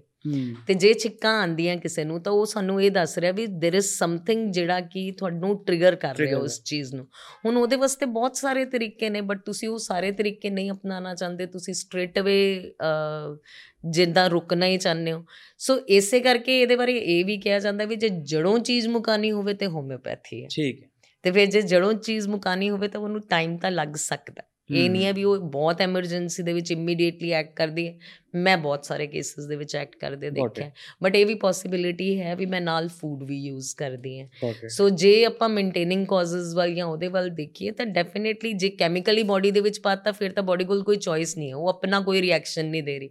ਜਦ ਕਿ ਜਦੋਂ ਤੁਸੀਂ ਹੋਮਿਓਪੈਥੀ ਕਰਦੇ ਹੋ ਤਾਂ ਤੁਸੀਂ ਉਹਨੂੰ ਕਹਿ ਰਹੇ ਹੋ ਵੀ ਤੂੰ ਆਪ ਵੀ ਆਪਣੇ ਆਪ ਨੂੰ ਸਾਫ਼ ਕਰ ਤੇ ਅਸੀਂ ਤੇਰੀ ਹੈਲਪ ਕਰ ਰਹੇ ਹਾਂ। ਸੋ ਥੋੜਾ ਬਹੁਤ ਟਾਈਮ ਉਹਦੇ ਵਿੱਚ ਜ਼ਿਆਦਾ ਲੱਗ ਸਕਦਾ ਬਟ ਨਾਟ ਨਾਟ ਦੈਟ ਕਿ ਮੈਂ ਇਹ ਕਵਾਂ। ਹੁਣ ਜੇ ਤੁਸੀਂ ਐਲੋਪੈਥੀ ਦੇ ਵਿੱਚ ਕੋਈ ਕੋਰਸ ਕਰਦੇ ਹੋ ਤੁਸੀਂ 3 ਦਿਨ ਦਾ ਕੋਰਸ ਕਰਦੇ ਹੋ ਨਹੀਂ ਠੀਕ ਹੁੰਦੇ 5 ਦਾ ਕਰਦੇ ਹੋ ਨਹੀਂ ਠੀਕ ਹੁੰਦੇ 7 ਦਾ ਕਰਦੇ ਹੋ ਨਹੀਂ ਠੀਕ ਹੁੰਦੇ 10 ਦਾ ਕਰਦੇ ਹੋ। ਐਲੋਪੈਥੀ ਦੇ ਵਿੱਚ ਵੀ ਤਾਂ ਇਦਾਂ ਹੀ ਹੋ ਰਿਹਾ। ਤੇ ਫਿਰ ਹੋਮਿਓਪੈਥੀ ਦੇ ਵਿੱਚ ਜੇ ਤੁਹਾਨੂੰ 3 ਦਿਨ ਦੇਣੇ ਪੈਣ ਦੈਨ ਵਾਈ ਨਾਟ ਬਹੁਤ ਮਤਲਬ ਬਹੁਤ ਅੱਛੀ ਐਕਸਪਲੇਨੇਸ਼ਨ ਹੈ ਐਂਡ ਮੈਨੂੰ ਲੱਗ ਰਿਹਾ ਕਾਫੀ ਜ਼ਿਆਦਾ ਬੇਸਿਕਸ ਕਲੀਅਰ ਹੋਣਗੇ ਹੋਮਿਓਪੈਥੀ ਨੂੰ ਲੈ ਕੇ ਲੋਕਾਂ ਦੇ ਕਿ ਜੇ ਬਿਮਾਰੀ ਜੜ ਤੋਂ ਹੀ ਖਤਮ ਕਰਨੀ ਹੈ ਤਾਂ ਆਬਵੀਅਸਲੀ ਉਹਨੂੰ ਟਾਈਮ ਜ਼ਿਆਦਾ ਲੱਗਦਾ ਅਗਰ ਤੁਸੀਂ ਬੋਲੋ ਕਿ ਹਾਂ ਸਿਰ ਦਰਦ ਹੋ ਰਿਹਾ ਹੁਣੇ ਠੀਕ ਕਰਨਾ ਮੈਂ ਉਹ ਤਾਂ ਠੀਕ ਹੈ ਉਹ ਤਾਂ ਐਲੋਪੈਥੀ ਉਹਦੇ ਵਿੱਚ ਤੁਹਾਡਾ ਕਰ ਦੇਗੀ ਅਸਰ ਬਟ ਉਹਦੇ ਚ ਵੀ ਉਹਨੇ ਪੇਨ ਕਿਲ ਕੀਤੀ ਨਾ ਪੇਨ ਕਿਲ ਕੀਤੀ ਬਟ ਉਹਦਾ ਰੂਟ ਕਾਜ਼ ਕੀ ਹੈ? ਉਹ ਤਾਂ ਹਲੇ ਆਪਾਂ ਲੱਭਣਾ ਕੀ ਸੀਗਾ। ਸੋਚਦੇ ਹੋ ਤੁਸੀਂ ਵੀ ਹੈਡੇਕ ਦੇ ਕੀ ਰੂਟ ਕਾਜ਼ ਹੋ ਸਕਦੇ? ਸਲੀਪ ਸਟ्रेस ਸੋ ਪੋਸਚਰ ਠੀਕ ਹੈ ਕਿ ਨਹੀਂ ਹਾਂ ਪੋਸਚਰ ਬਹੁਤ ਮੇਜਰ ਵਰਕ ਕਰਦਾ ਹੈ ਤੁਹਾਡੀ ਨੀਂਦ ਪੂਰੀ ਹੁੰਦੀ ਹੈ ਕਿ ਨਹੀਂ ਬਹੁਤ। ਮੈਟਰ ਕਰਦਾ ਹੈ ਤੁਹਾਨੂੰ ਗੈਸ ਬਣੀ ਹੋਈ ਹੋਵੇ ਤੇ ਤੁਹਾਨੂੰ ਹੈਡੇਕ ਹੋ ਸਕਦਾ ਹੈ ਤੁਹਾਨੂੰ ਸਾਈਨਸ ਹੋਵੇ ਤੇ ਤੁਹਾਨੂੰ ਹੈਡੇਕ ਹੋ ਸਕਦਾ ਹੈ ਤੁਹਾਨੂੰ ਸਟ्रेस ਹੋਵੇ ਤਾਂ ਤੁਹਾਨੂੰ ਹੈਡੇਕ ਹੋ ਸਕਦਾ ਹੈ ਜੇ ਇੰਨੇ ਸਾਰੇ ਕਾਰਨ ਹੈਡੇਕ ਦੇ ਹੈਗੇ ਨੇ ਤਾਂ ਫਿਰ ਹੈਡੇਕ ਨੂੰ ਤੁਸੀਂ ਕਿਲ ਹੀ ਕਰ ਸਕਦੇ ਹੋ ਉਹਨੂੰ ਠੀਕ ਤਾਂ ਨਹੀਂ ਕਰ ਸਕਦੇ ਉਹ ਸਿਰਫ ਜੇ ਠੀਕ ਕਰੋਗੇ ਤਾਂ ਫਿਰ ਇਹਨਾਂ ਸਾਰੀਆਂ ਚੀਜ਼ਾਂ ਤੇ ਕੰਮ ਕਰਨਾ ਪਊ ਮੇਕ ਸੈਂਸ ਅੱਛਾ ਮੈਂ ਇੱਕ ਬੜੀ ਇੰਟਰਸਟਿੰਗ ਗੱਲ ਤੁਸੀਂ ਕਹੀ ਅ, ਕਿ ਰਿਪੋਰਟਸ ਨੂੰ ਸਹੀ ਰੱਖਣ ਲਈ ਅ, ਆਪਾਂ ਕਈ ਵਾਰ ਮੈਡੀਸਿਨ ਲੈ ਰਹੇ ਹਾਂ ਐਕਚੁਅਲ ਚ ਬਾਡੀ ਨੂੰ ਸਹੀ ਰੱਖਣ ਲਈ ਨਹੀਂ ਲੈ ਰਹੇ ਇਹਨੂੰ जी। ਥੋੜਾ डीपली एक्सप्लेन करोगे ये बहुत ही इंटरेस्टिंग है देखिए किसी को थायराइड होता है मैं उनको जैसे कि अगर सपोजिंगली किसी को हेयर फॉल है ठीक है और किसी को ड्राई स्किन है या हम्म, किसी को डिप्रेशन है या किसी की डाइजेशन खराब है हम्म, या किसी को मोटापा आ रहा है किसी का मेटाबॉलिज्म स्लो है। अब इतने सारे सिम्टम लेके वो घूम रहा है हम पूछते हैं उसको कि आपने ब्लड चेक करवाया अपना वो कहता हाँ जी जी मुझे थायराइड है। तो हम्म, मैं बोलती हूँ कि फिर आप उसकी कोई मेडिकेशन हाँ हाँ थायराइड तो बिल्कुल ठीक है पर सिम्टम वहीं के वहीं हैं। तो तसल्ली क्या है कि मेरा रिपोर्ट ठीक आ रही है। मतलब क्योंकि हम बहुत ज़्यादा जनरलाइज्ड लेवल पे बात कर रहे हैं मैं कभी ऐसी बातें बोलती नहीं किसी को क्योंकि आइडिया इज़ नॉट कि हम किसी को डराएँ। आइडिया इज़ की एक अवेयरनेस करनी। आप अकेली गोली खा के अपनी रिपोर्टें सही देख के कभी मत एक्सपेक्ट करो कि आप आप बिल्कुल ठीक जा रहे हो। ठीक है। बल्कि इसके ऑपोजिट हो सकता है। आपकी रिपोर्टें खराब है पर आप अपने ऊपर एक्सरसाइज भी कर रहे हो। आप ब्रीदिंग क्रियाज भी कर रहे हो आप वॉक करने भी जा रहे हो आप मेडिटेशन भी कर रहे हो और आप खाना भी अच्छा हम्म। खा रहे हो तो उल्टा चांसेस ये हैं गॉट इट कि आप उल्टा चल रहे हो दैट मीन्स कि आपकी रिपोर्टें ठीक होनी ही होनी है ਠੀਕ ਹੈ ਇਹ ਦਿਸ ਇਜ਼ ਵੈਰੀ ਇੰਟਰਸਟਿੰਗ ਮਤਲਬ ਮੈਂ ਅ, ਮੈਂ ਨੋਟਿਸ ਕੀਤਾ ਹੈ ਜਿੱਦਾਂ ਮੇਰੇ ਨੋਨ ਚ ਇੱਕ ਅੰਕਲ ਹੈਗੇ ਨੇ ਅ, ਉਹਨਾਂ ਦੀ ਜਿਹੜੀ ਡਾਇਬੀਟੀਜ਼ ਦਿਖਾ ਰਹੇ ਆ ਉਹ ਹਮੇਸ਼ਾ 550 500 450 ਦੀ ਰੇਂਜ ਵਿੱਚ ਆਂਦੀ ਹੈ at time but at the same time he is fit ਦੌੜ ਰਿਹਾ ਇਧਰ ਉਧਰ ਦੌੜ ਰਿਹਾ ਪੂਰਾ ਦਿਨ ਮਤਲਬ ਇੰਨੇ ਹਾਈਪਰ ਐਕਟਿਵ ਨੇ ਐਟ ਦੀ ਏਜ ਆਫ 65 ਹੀ। ਇਜ਼ ਵੈਰੀ ਐਕਟਿਵ ਜੀ ਜੀ ਜੀ। ਔਰ ਐਟ ਦ ਸੇਮ ਟਾਈਮ ਜਿਨ੍ਹਾਂ ਦੀ ਰਿਪੋਰਟ ਸਭ ਕੁਝ ਸਹੀ ਹੈ ਉਹਨਾਂ ਉਹ ਉਹ ਬੈੱਡ ਤੋਂ ਉੱਠ ਨਹੀਂ ਪਾ ਰਹੇ।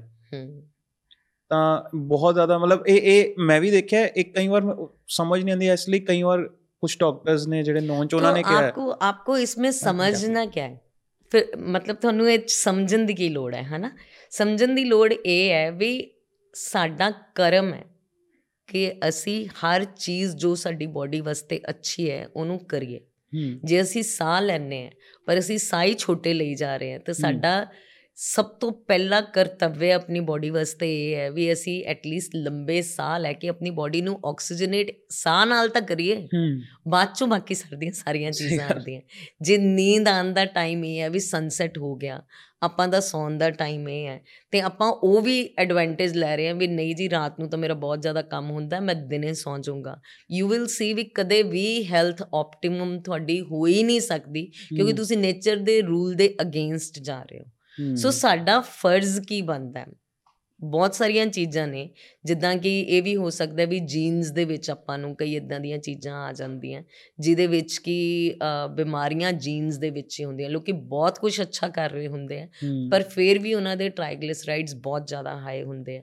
ਬਟ ਇਹਨਾਂ ਦੋਨਾਂ ਚੀਜ਼ਾਂ ਦੇ ਵਿੱਚ ਮੈਂ ਉਹ ਬਹੁਤ ਕੁਝ ਅੱਛਾ ਕਰ ਰਹੇ ਨੂੰ ਜ਼ਿਆਦਾ ਨੰਬਰ ਦਊਂਗੀ। ਹੂੰ, ਔਰ ਇਸ ਚੀਜ਼ ਨੂੰ ਘੱਟ ਨੰਬਰ ਦਊਂਗੀ ਕਿ ਗੋਲੀ ਖਾਦੀ ਹੋਈ ਹੈ ਮੈਂ ਤੇ ਨਾ ਮੈਂ ਟਾਈਮ ਤੇ ਸੌਂ ਰਿਹਾ ਨਾ ਮੈਂ ਸਟ्रेस ਦੇ ਉੱਤੇ ਕੰਮ ਕਰ ਰਿਹਾ ਨਾ ਮੈਂ ਆਪਣੀਆਂ ਈਟਿੰਗ ਹੈਬਿਟਸ ਨੂੰ ਬਦਲ ਰਿਹਾ ਪਰ ਹਾਂ ਮੇਰੀਆਂ ਰਿਪੋਰਟਾਂ ਠੀਕ ਆ ਰਹੀਆਂ। ਸੋ ਹੂੰ, ਆਈ ਥਿੰਕ ਕਿ ਉਹਦੇ ਤੇ ਆਪਾਂ ਨੂੰ ਜ਼ਿਆਦਾ ਕਨਸੈਂਟਰੇਟ ਕਰਨ ਦੀ ਲੋੜ ਹੈ ਵੀ ਇਹ ਗਲਤ ਹੈ ਟੋਟਲੀ ਕਿਸੇ ਨਾ ਕਿਸੇ ਪਾਸੋਂ ਤੁਹਾਨੂੰ ਇਹ ਨਹੀਂ ਫੀਲ ਹੁੰਦਾ ਫਿਰ ਕਿ ਕਿ ਇੱਕ ਜਿੱਦਾਂ ਮੈਨੂੰ ਲੱਗਦਾ ਕਿ ਜਿੱਦਾਂ ਹਾਲੇ ਤੱਕ ਲੱਗਦਾ ਸੀ ਕਿ ਫਾਈਨੈਂਸ਼ੀਅਲ ਲਿਟਰੇਸੀ ਹੈ ਨਾ ਇੱਕ ਐਦਾਂ ਦਾ ਸਬਜੈਕਟ ਹੋਣਾ ਚਾਹੀਦਾ ਹੈ ਜੋ ਆਪਣੇ ਸਕੂਲਸ ਦੇ ਵਿੱਚ ਹੋਣਾ ਚਾਹੀਦਾ ਸੀਗਾ ਬੱਚਿਆਂ ਲਈ।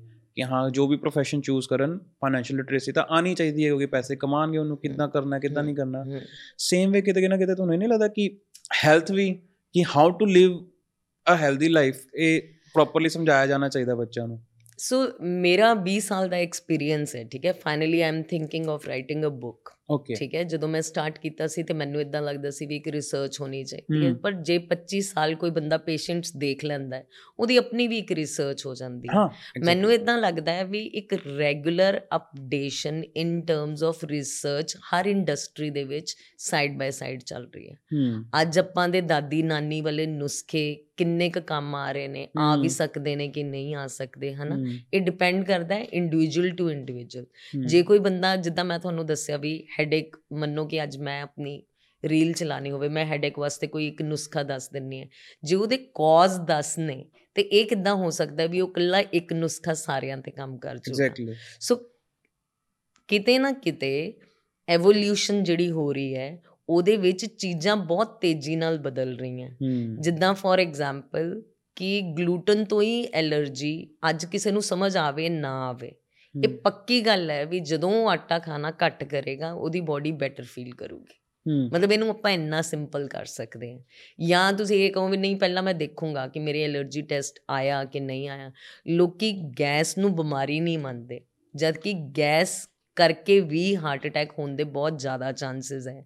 ਵੀ ਰਾਤ ਨੂੰ ਤੁਸੀਂ ਬਹੁਤ ਭਾਰਾ ਖਾਣਾ ਖਾ ਕੇ ਜੇ ਸੌਂ ਜਾਂਦੇ ਹੋ ਜਾਂ ਤੁਸੀਂ ਬਹੁਤ ਪੰਪਿੰਗ ਐਕਸਰਸਾਈਜ਼ ਕਰ ਰਹੇ ਹੋ ਬਟ ਤੁਹਾਡੀ ਬਾਡੀ ਦੀ ਸਮਰਥਤਾ ਉਨੀ ਨਹੀਂ ਹੈ ਤਦੀ ਆਪਾਂ ਦੇਖ ਰਹੇ ਹਾਂ ਵੀ ਇੰਨੇ ਯੰਗ ਦੇ ਵਿੱਚ ਵੀ ਇਹ ਚੀਜ਼ਾਂ ਹੋ ਰਹੀਆਂ। ਸੋ ਕਿਤੇ ਵੀ ਆਪਾਂ ਜਨਰਲਾਈਜ਼ਡ ਓਵਰਵਿਊ ਦੇ ਨਾਲ ਜੇ- ਦੇਖੀਏ ਤੇ ਫੂਡ ਨੂੰ ਐਜ਼ ਅ ਸਬਜੈਕਟ ਜੇ ਇੱਕ ਵਾਰੀ ਕਿਸੇ ਨੇ ਪੜ੍ਹ ਵੀ ਲਿਆ ਉਹ ਫੂਡ ਹੀ ਚੇਂਜ ਹੋ ਜਾਂਦਾ। ਹੈ। ਪਹਿਲਾਂ ਹੂੰ, ਜਿੱਦਾਂ ਤੁਸੀਂ ਸੋਚੋ ਕਿ ਵੀਟ ਜਿਹੜੀ ਹੈ ਉਹ ਬਹੁਤ ਡਿਫਰੈਂਟ ਫਾਰਮ ਦੀ ਸੀ। ਉਦੋਂ ਬਾਅਦ ਹਾਈਬ੍ਰਿਡ ਹਾਈਬ੍ਰਿਡ ਸੀਡ ਆ ਗਿਆ ਵੀਟ ਦਾ। ਹਾਂ। ਹੁਣ ਲੋਕਾਂ ਨੂੰ ਗਲੂਟਨ ਤੋਂ ਹੀ ਜ਼ਿਆਦਾ ਜਿਹੜੀ ਇਨਟੋਲਰੈਂਸੀ ਹੋਣੀ ਸ਼ੁਰੂ ਹੋ ਗਈ। ਦੈਟ ਮੀਨਸ ਉਹੀ ਹਮ। ਨਹੀਂ ਸੂਟ ਕਰਦੀ। ਇਦਾਂ ਹੀ ਫਿਰ ਗਲੂਟਨ ਫ੍ਰੀ ਫੂਡ ਆ ਗਿਆ। ਹੁਣ ਗਲੂਟਨ ਫ੍ਰੀ ਫੂਡ ਦੇ ਵਿੱਚ ਲੋਕੀ ਅਜੀਨੋਮੋਟੋ ਪਾਪਾ ਵੇਚੀ ਜਾ ਰਹੇ ਹੈ ਸੋ ਕਹਿਣ ਦਾ ਮਤਲਬ ਹੈ ਕਿ ਇਹ ਵੀ ਇੱਕ ਕੰਟੀਨਿਊਸ ਰਿਸਰਚ ਹੈ ਜਿਹੜੀ ਚੱਲ ਰਹੀ ਹੈ। ਦੈਟਸ ਵਾਈ ਅਸੀਂ ਕਹਿੰਨੇ ਆ ਵੀ anything and everything that you make at your home so ਜੋ ਤੁਸੀਂ ਆਪ ਆਪਣੇ ਘਰ ਦੇ ਵਿੱਚ ਚੀਜ਼ ਆਪ ਬਣਾ ਰਹੇ ਹੋ ਉਹਦੀ ਤਾਂ ਤੁਸੀਂ ਗਾਰੰਟੀ ਲੈ ਸਕਦੇ ਹੋ। ਹੁਣ ਜਿੱਦਾਂ। ਦੁੱਧ ਜਿਹੜਾ ਉਹ ਕਿਉਂ ਨੁਕਸਾਨ ਕਰ ਰਿਹਾ? ਕੀ ਉਹਦੇ ਵਿੱਚ ਯੂਰੀਆ ਮਿਲ ਰਿਹਾ ਖਾਦ ਮਿਲ ਰਿਹਾ? ਉਹਦੇ ਵਿੱਚ ਉਹਨਾਂ ਨੇ ਜਿੱਦਾਂ ਸ਼ੈਂਪੂ ਪਾਤਾ ਕਿੰਨੀਆਂ ਸਾਰੀਆਂ ਉਹਦੀਆਂ ਵੀਡੀਓਜ਼ ਆਉਂਦੀਆਂ। ਉਹ ਇੱਕ ਤਰ੍ਹਾਂ ਦੀ ਗਲਤੀ ਹੋ ਗਈ ਕਿ ਹਾਂ ਵੀ ਦੁੱਧ ਇਸ ਕਰਕੇ ਨੁਕਸਾਨਦੇ ਦੂਜਾ ਦੁੱਧ ਇਸ ਕਰਕੇ ਨੁਕਸਾਨਦੇ ਹੋ ਸਕਦਾ ਵੀ ਉਹਨੂੰ ਪੈਸਚਰਾਈਜ਼ ਕਰਤਾ। ਹੂੰ, ਮਾਰੇ ਤਾਂ ਉਹਦੇ ਵਿੱਚ ਜਰਮਸ ਹੈ ਬਟ ਨਿਊਟ੍ਰੀਸ਼ਨ ਵੀ ਖਤਮ ਹੋ ਗਈ। ਇਹ ਵੀ ਹੋ ਸਕਦਾ ਉਹਦਾ ਇੱਕ ਕਾਰਨ। ਲੇਕਿਨ ਸਭ ਤੋਂ ਵੱਡਾ ਕਾਰਨ ਉਹਦਾ ਅੱਜ ਦੀ ਡੇਟ ਦੇ ਵਿੱਚ ਇਹ ਆ ਰਿਹਾ ਵੀ ਉਹਦਾ ਪ੍ਰੋਟੀਨ ਹੀ ਡਾਈਜੈਸਟ ਨਹੀਂ ਹੁੰਦਾ। ਪੂਰੇ ਵਰਲਡ ਦੇ ਵਿੱਚ ਕੋਈ ਵੀ ਬਿਮਾਰੀ ਜਿਹਦੇ ਵਿੱਚ ਇਨਫਲੇਮੇਸ਼ਨ ਹੁੰਦੀ ਹੈ ਜਿਹਨੂੰ ਆਪਾਂ ਸੋਜ ਕਹਿੰਦੇ ਆ ਉਹਦੇ ਵਿੱਚ ਦੁੱਧ ਇਜ਼ ਦਾ ਮੇਨ ਫੈਕਟਰ ਔਰ ਦੁੱਧ ਦਾ ਪ੍ਰੋਟੀਨ ਠੀਕ ਹੈ। ਸੋ ਕਹਿਣ ਦਾ ਮੇਰਾ ਮਤਲਬ ਹੈ ਵੀ ਰਿਸਰਚ ਹੁੰਦੀ ਜਾ ਰਹੀ ਹੈ ਲੋਕਾਂ ਦੀਆਂ ਵੀ ਬਾਡੀਜ਼ ਬਦਲਦੀਆਂ ਜਾ ਰਹੀਆਂ ਗਟ ਸੇਮ ਨਹੀਂ ਹੈਗੀ ਲਾਈਫ ਸਟਾਈਲ ਚੇਂਜ ਹੋ ਰਿਹਾ ਹੈ ਫੂਡ ਦੇ ਵਿੱਚ ਵੀ ਚੇਂजेस ਆਈ ਜਾ ਰਹੀਆਂ ਬਟ ਮਾਰਕੀਟ ਕਿਹੜੀ ਚੀਜ਼ ਹੋ ਰਹੀ ਹੈ ਆਪਾਂ ਨੂੰ ਤਾਂ ਸਿਰਫ ਉਹੀ ਦਿਸ ਰਿਹਾ ਨਾ। ਜੇ ਕੋਈ ਇਨਫਲੂਐਂਸਰ ਆ ਕੇ ਅੱਜ ਕੋਈ ਵੀ ਤੁਹਾਨੂੰ ਨੁਸਖਾ ਦਿੰਦਾ ਹੈ ਭਾਈ ਇਹ ਬਾਡੀ ਹੈ ਤੁਹਾਡੀ ਤੁਸੀਂ ਉਸ ਨੁਸਖੇ ਨੂੰ ਕਿੱਦਾਂ ਫੋਲੋ ਕਰ ਰਹੇ ਹੋ? ਤੁਸੀਂ ਸਟੱਡੀ ਵੀ ਕਰ ਰਹੇ ਹੋ ਕਿ ਕੀ ਉਹ ਡਾਕਟਰ ਹੈ? ਕਿ ਉਹਨੇ ਕੋਈ ਰਿਸਰਚ ਕੀਤੀ ਹੋਈ ਹੈ? ਕਿ ਉਹਨੇ ਲੋਕਾਂ ਨੂੰ ਠੀਕ ਕੀਤਾ ਇਹਦੇ ਨਾਲ? ਜਾਂ ਕਿ ਉਹਨੇ ਇਦਾਂ ਪੜਿਆ ਮੈਂ ਆਪ ਆਪਣੇ ਫੋਨ ਤੇ ਇਦਾਂ ਰੈਗੂਲਰ ਦੇਖਦੀ ਹਾਂ ਜਿਹਦੇ ਵਿੱਚ ਉਹ ਆਂਦਾ ਵੀ you don't need to be a nutritionist or a doctor to be a health influencer join us ਵੀ ਅਸੀਂ ਤੁਹਾਨੂੰ ਦੱਸਾਂਗੇ। You get my point so Insta ਜਿਹੜੀ ਆਪਣੀ ਅੱਜ ਦੀ ਡੇਟ ਦੇ ਵਿੱਚ ਚੱਲ ਰਹੀ ਹੈ ਆਈ ਡੋਨਟ ਥਿੰਕ ਵੀ ਬਾਡੀ ਇੱਕ ਐਸੀ ਚੀਜ਼ ਹੈ ਜਿਹਦੇ ਵਿੱਚ ਤੁਹਾਨੂੰ ਪਰਮਾਤਮਾ ਨੇ ਹੱਥ ਔਰ ਮੂੰਹ ਦੇ ਵਿੱਚ ਗੈਪ ਸਿਰਫ ਇਸ ਕਰਕੇ ਰੱਖਿਆ ਵੀ ਐਵਰੀ ਟਾਈਮ ਯੂ ਈਟ ਜਾਂ ਤਾਂ ਤੁਸੀਂ ਡਿਜ਼ੀਜ਼ ਵਧਾ ਰਹੇ ਹੋ ਆਪਣੀ ਬਾਡੀ ਦੇ ਵਿੱਚ ਜਾਂ ਤੁਸੀਂ ਉਹਨੂੰ ਰਿਕਵਰ ਕਰ ਰਹੇ ਹੋ। ਸੋ ਇਹ ਇਹਦੇ ਵਾਸਤੇ ਤੁਹਾਡਾ ਦਿਮਾਗ ਜਿਹੜਾ ਹੈ has to be very open ਤੁਹਾਨੂੰ ਫੋਲੋ ਨਹੀਂ ਕਰਨਾ ਚਾਹੀਦਾ ਬਟ ਲੌਜੀਕਲੀ ਤੁਹਾਨੂੰ ਇੱਕ ਅੰਡਰਸਟੈਂਡਿੰਗ ਜ਼ਰੂਰ ਹੋਣੀ ਚਾਹੀਦੀ ਹੈ ਵੀ ਕੀ ਇਹ ਐਡਲਟਡ ਫੂਡ ਹੈ ਜਾਂ ਕਿ ਇਹ ਨੈਚੁਰਲ ਫੂਡ ਹੈ। ਜਿੰਨਾ ਨੈਚੁਰਲ ਹੋਏਗਾ ਉਨਾ ਈਜ਼ੀ ਹੈ। ਫੋਰ ਐਗਜ਼ਾਮਪਲ ਜੇ ਆਪਾਂ ਕਣਕ ਦੀ ਗੱਲ ਕਰੀਏ ਜਦੋਂ ਤਾਂ ਤੁਸੀਂ ਵੀਟ ਗ੍ਰਾਸ ਲੈਂਦੇ ਹੋ ਉਹੀ ਕਣਕ ਹੈ ਨਾ? ਬਟ ਉਹਨੂੰ ਅਸੀਂ ਕਹਿੰਨੇ ਵੀ ਇਹ ਕੀਮੋਥੈਰੇਪੀ ਦੇ ਬਰਾਬਰ ਹੈ। ਦੈਟ ਮੀਨਸ ਇਹ ਕੈਂਸਰ ਕਿਉਰ ਕਰ ਸਕਦੀ ਹੈ। ਓਕੇ ਐਂਡ ਇੱਕ ਪਾਸੇ ਗਲੂਟਨ ਨੂੰ ਕੈਂਸਰ ਦਾ ਮੇਨ ਰੀਜ਼ਨ ਵੀ ਮੰਨਿਆ ਜਾ ਸਕਦਾ। ਹੈ। ਹੂੰ ਸਮਝੇ ਤੁਸੀਂ ਮੇਰੀ ਗੱਲ। ਕਿਉਂਕਿ ਉਹ ਮੈਦਾ ਬਣ ਗਿਆ ਪੂਰੀ ਬਣ ਗਈ। ਉਹਦੀ ਹੁਣ ਫ਼ਰਕ ਕੀ ਪਿਆ? ਫ਼ਰਕ ਇਹ ਪਿਆ ਵੀ ਜਦੋਂ ਹੋਈ ਸੀ ਉਹਦੇ ਵਿੱਚ ਇੰਨੀ ਜ਼ਿਆਦਾ ਜਾਨ ਸੀਗੀ। ਬਟ ਉਹਨੂੰ ਚੇਂਜ ਕਰ ਕਰਕੇ ਕਰ ਕਰਕੇ ਮੱਠੀਆਂ ਬਣਾ ਕੇ ਪੀਜ਼ਾ ਬਣਾ ਕੇ ਆਪਾਂ ਖਾਣ ਲੱਗ ਪਏ। ਫਿਰ ਆਪਾਂ ਕਹਿੰਨੇ ਇਹ ਹੈ ਤਾਂ ਉਹੀ ਹੈ। ਪਰ ਨਹੀਂ ਹੈ ਯਾ ਸੋ ਨੇਚਰ ਦੇ ਕਿੰਨੀ ਨੇੜੇ ਹੈ ਕਿੰਨੀ ਕੁ ਉਹਨੂੰ ਚੇਂਜ ਕੀਤਾ ਗਿਆ ਕਿਹੜੀ। ਚੀਜ਼ ਉਹ ਵੇਚੀ ਜਾ ਰਹੀ ਹੈ ਕਿਹੜੀ ਚੀਜ਼ ਤੁਹਾਨੂੰ ਪਤਾ ਹੈ ਵੀ ਇਹ ਮੋਸਟ ਨੈਚੁਰਲ ਹੈ that is the only science that's the only science ਆਪਾਂ ਗੱਲ ਕਰਦੇ ਹਾਂ ਥੋੜਾ ਜਿਹਾ ਹੁਣ ਆਪਾਂ ਰੋ ਫੂਡ ਡਾਈਟ ਵੱਲ ਜਾਣਾ ਸਟਾਰਟ ਕਰਦੇ ਹਾਂ ਐਂਡ ਪਹਿਲੇ ਥੋੜਾ ਜਿਹਾ ਐਕਸਪਲੇਨ ਕਰੋਗੇ ਕਿ ਕਿਦਾਂ ਇਹ ਟ੍ਰੈਡੀਸ਼ਨਲ ਆਯੁਰਵੇਦਾ ਤੋਂ ਅਲੱਗ ਹੈ ਜਾਂ ਹੈ ਵੀ ਕਿ ਨਹੀਂ ਮਤਲਬ ਬਿਕੋਜ਼ ਆਈ ਡੋਨਟ ਨੋ ਤੁਸੀਂ ਥੋੜਾ ਕਿ ਆਯੁਰਵੇਦਾ ਔਰ ਰੋ ਫੂਡ ਡਾਈਟ ਜਿੱਦਾਂ ਆਯੁਰਵੇਦਾ ਚ ਵੀ ਜੋ ਮੈਂ ਸੁਣਿਆ ਸੀ ਤਾਂ ਉਹ ਇਹੀ ਕਹਿੰਦੇ ਕਹਿੰਦੇ ਕਿ ਜੋ ਕਿਚਨ ਚ ਹੈ ਉਹਦੇ ਨਾਲ ਹੀ ਆਪਾਂ ਇਲਾਜ ਕਰਨਾ ਹੈ। ਤੁਸੀਂ ਵੀ ਇਹੀ। ਕਹਿ ਰਹੇ ਹੋ। ਹਾਂਜੀ। So Ayurveda basically is about herbs Ayurveda ਵੀ ਇੱਕ ਫਾਰਮ ਦੀ ਮੈਡੀਸਿਨ ਹੈ। ਜਦੋਂ ਆਪਾਂ ਰॉ ਫੂਡ ਦੀ ਗੱਲ ਕਰਦੇ ਹਾਂ ਖੁਰਾਕ ਹੈ। ਓਕੇ ਮੈਡੀਸਿਨ ਔਰ ਖੁਰਾਕ ਦੇ ਵਿੱਚ ਕੀ ਫ਼ਰਕ ਹੈ? ਮੈਡੀਸਿਨ ਦਾ ਮਤਲਬ ਹੋ ਗਿਆ ਵੀ ਕਾੜੇ ਵਾਂਗੂ ਪੀ ਲਿਆ ਆਪਾਂ ਕੋਈ ਚੀਜ਼। ਐਂਡ ਜਾਂ ਆਪਾਂ ਸੇਫਲੀ ਖਿਚੜੀ ਖਾ ਲਈ ਹਨਾ? ਬਟ ਜਦੋਂ ਮੈਂ ਇਹ ਕਹਿੰਨੀ ਆ ਵੀ ਤੁਸੀਂ ਸਾਰੇ ਦਿਨ ਦੇ ਵਿੱਚ ਕੀ ਖਾਓਗੇ? ਤੁਸੀਂ ਕਾੜੇ ਤਾਂ ਨਹੀਂ ਪੀਣੀ ਚਾਹੋਗੇ? ਹਾਂ. ਤੁਸੀਂ ਇਹ ਸੋ ਤੁਹਾਨੂੰ ਰॉ ਫੂਡ ਨੂੰ ਆਪਣੀ ਡਾਈਟ ਦੇ ਵਿੱਚ ਇਨਕਲੂਡ ਕਰ ਲੈਣਾ ਚਾਹੀਦਾ। ਬਟ ਉਹ ਰਹਿੰਦੀ ਖੁਰਾਕ ਹੀ ਹੈ। ਹੁਣ ਉਸ ਖੁਰਾਕ ਦੇ ਵਿੱਚ ਤੁਹਾਡੀ ਸਾਰੀਆਂ ਚੀਜ਼ਾਂ ਇਸ ਕਰਕੇ ਪੂਰੀਆਂ ਹੋ ਰਹੀਆਂ। ਸੋ ਰॉ ਫੂਡ ਨੂੰ ਤੁਸੀਂ ਇਸ ਤਰ੍ਹਾਂ ਸਮਝੋ ਵੀ ਤੁਹਾਡੀ ਬਾਡੀ ਦਾ ਮਤਲਬ ਤੁਹਾਡੀ ਬਾਡੀ ਦੇ ਵਿੱਚ ਹੀਲਿੰਗ ਕਪੈਸਿਟੀ ਹੈ ਉਹ ਆਪਣੇ ਆਪ ਨੂੰ ਹੀਲ ਕਰ ਸਕਦੀ ਹੈ। ਠੀਕ ਹੈ? ਮਤਲਬ ਕਿ ਇਨ ਅਦਰ ਵਰਡਸ ਤੁਹਾਡੀ ਬਾਡੀ ਤੁਹਾਡੇ ਸੈਲਸ ਤੋਂ ਬਣੀ ਹੋਈ ਤੁਹਾਡੇ ਸੈਲਸ ਦਾ ਦਿਮਾਗ ਹੈ। ਉਹਨੂੰ ਪਤਾ ਹੁੰਦਾ ਵੀ ਕਿਹੜੀ ਚੀਜ਼ ਕਦੋਂ ਰਿਲੀਜ਼ ਕਰਨੀ ਹੈ ਗੰਦ ਆ ਗਿਆ ਇਹਨੂੰ ਕੀ ਕਰਨਾ ਜਿੱਦਾਂ ਕਿ ਤੁਸੀਂ ਗੋਲ ਗੱਪੇ ਖਾ ਲਏ। ਤੇ ਇਮੀਡੀਏਟਲੀ ਮੋਸ਼ਨਸ ਲੱਗ ਜਾਣਗੇ। ਮੋਸ਼ਨਸ ਲੱਗਣ ਦਾ ਮਤਲਬ ਇਹ ਹੈ ਵੀ ਤੁਹਾਡੀ ਬਾਡੀ ਨੂੰ ਪਤਾ ਚੱਲਿਆ ਵੀ ਐਮਰਜੈਂਸੀ ਆ ਗਈ। ਬਹੁਤ ਹੀ ਗੰਦ ਇਕੱਠਾ ਹੋ ਗਿਆ ਇਹ ਕਿਤੇ ਫੈਲ ਨਾ ਜਾਵੇ। ਔਰ ਉਹਨੂੰ। ਕੱਢਣਾ ਚਾਹੁੰਦੀ ਹੈ। ਉਹਨੇ ਕੱਢਤਾ ਆਪਾਂ ਨੂੰ ਕੀ ਲੱਗਦਾ ਆਪਾਂ ਨੂੰ ਲੱਗਦਾ ਵੀ ਫੂਡ ਪੋਇਜ਼ਨਿੰਗ ਹੋ ਗਈ। ਆਪਾਂ ਜਦੇ ਕੋਈ ਨਾ ਕੋਈ ਮੈਡੀਸਿਨ ਲੈ ਲੈਂਦੇ ਆ ਵੀ ਡਾਇਰੀਆ ਬੰਦ ਕਰੋ। ਡਾਇਰੀਆ ਬੰਦ ਕਰਦੇ ਆ ਤੇ ਬਾਡੀ ਨੂੰ ਇਦਾਂ ਲੱਗਦਾ ਵੀ ਹੁਣ ਮੈਂ ਕਿੱਥੋਂ ਗੰਦ ਕੱਢਾਂ ਗੰਦ ਤਾਂ ਬਹੁਤ ਜ਼ਿਆਦਾ ਮੈਨੂੰ ਬਚਾਣਾ ਮੈਂ ਫੈਲਣ ਨਹੀਂ ਦੇਣਾ ਇਹਨੂੰ। ਤੇ ਵੋਮਿਟਿੰਗ ਆ ਜਾਂਦੀ ਹੈ।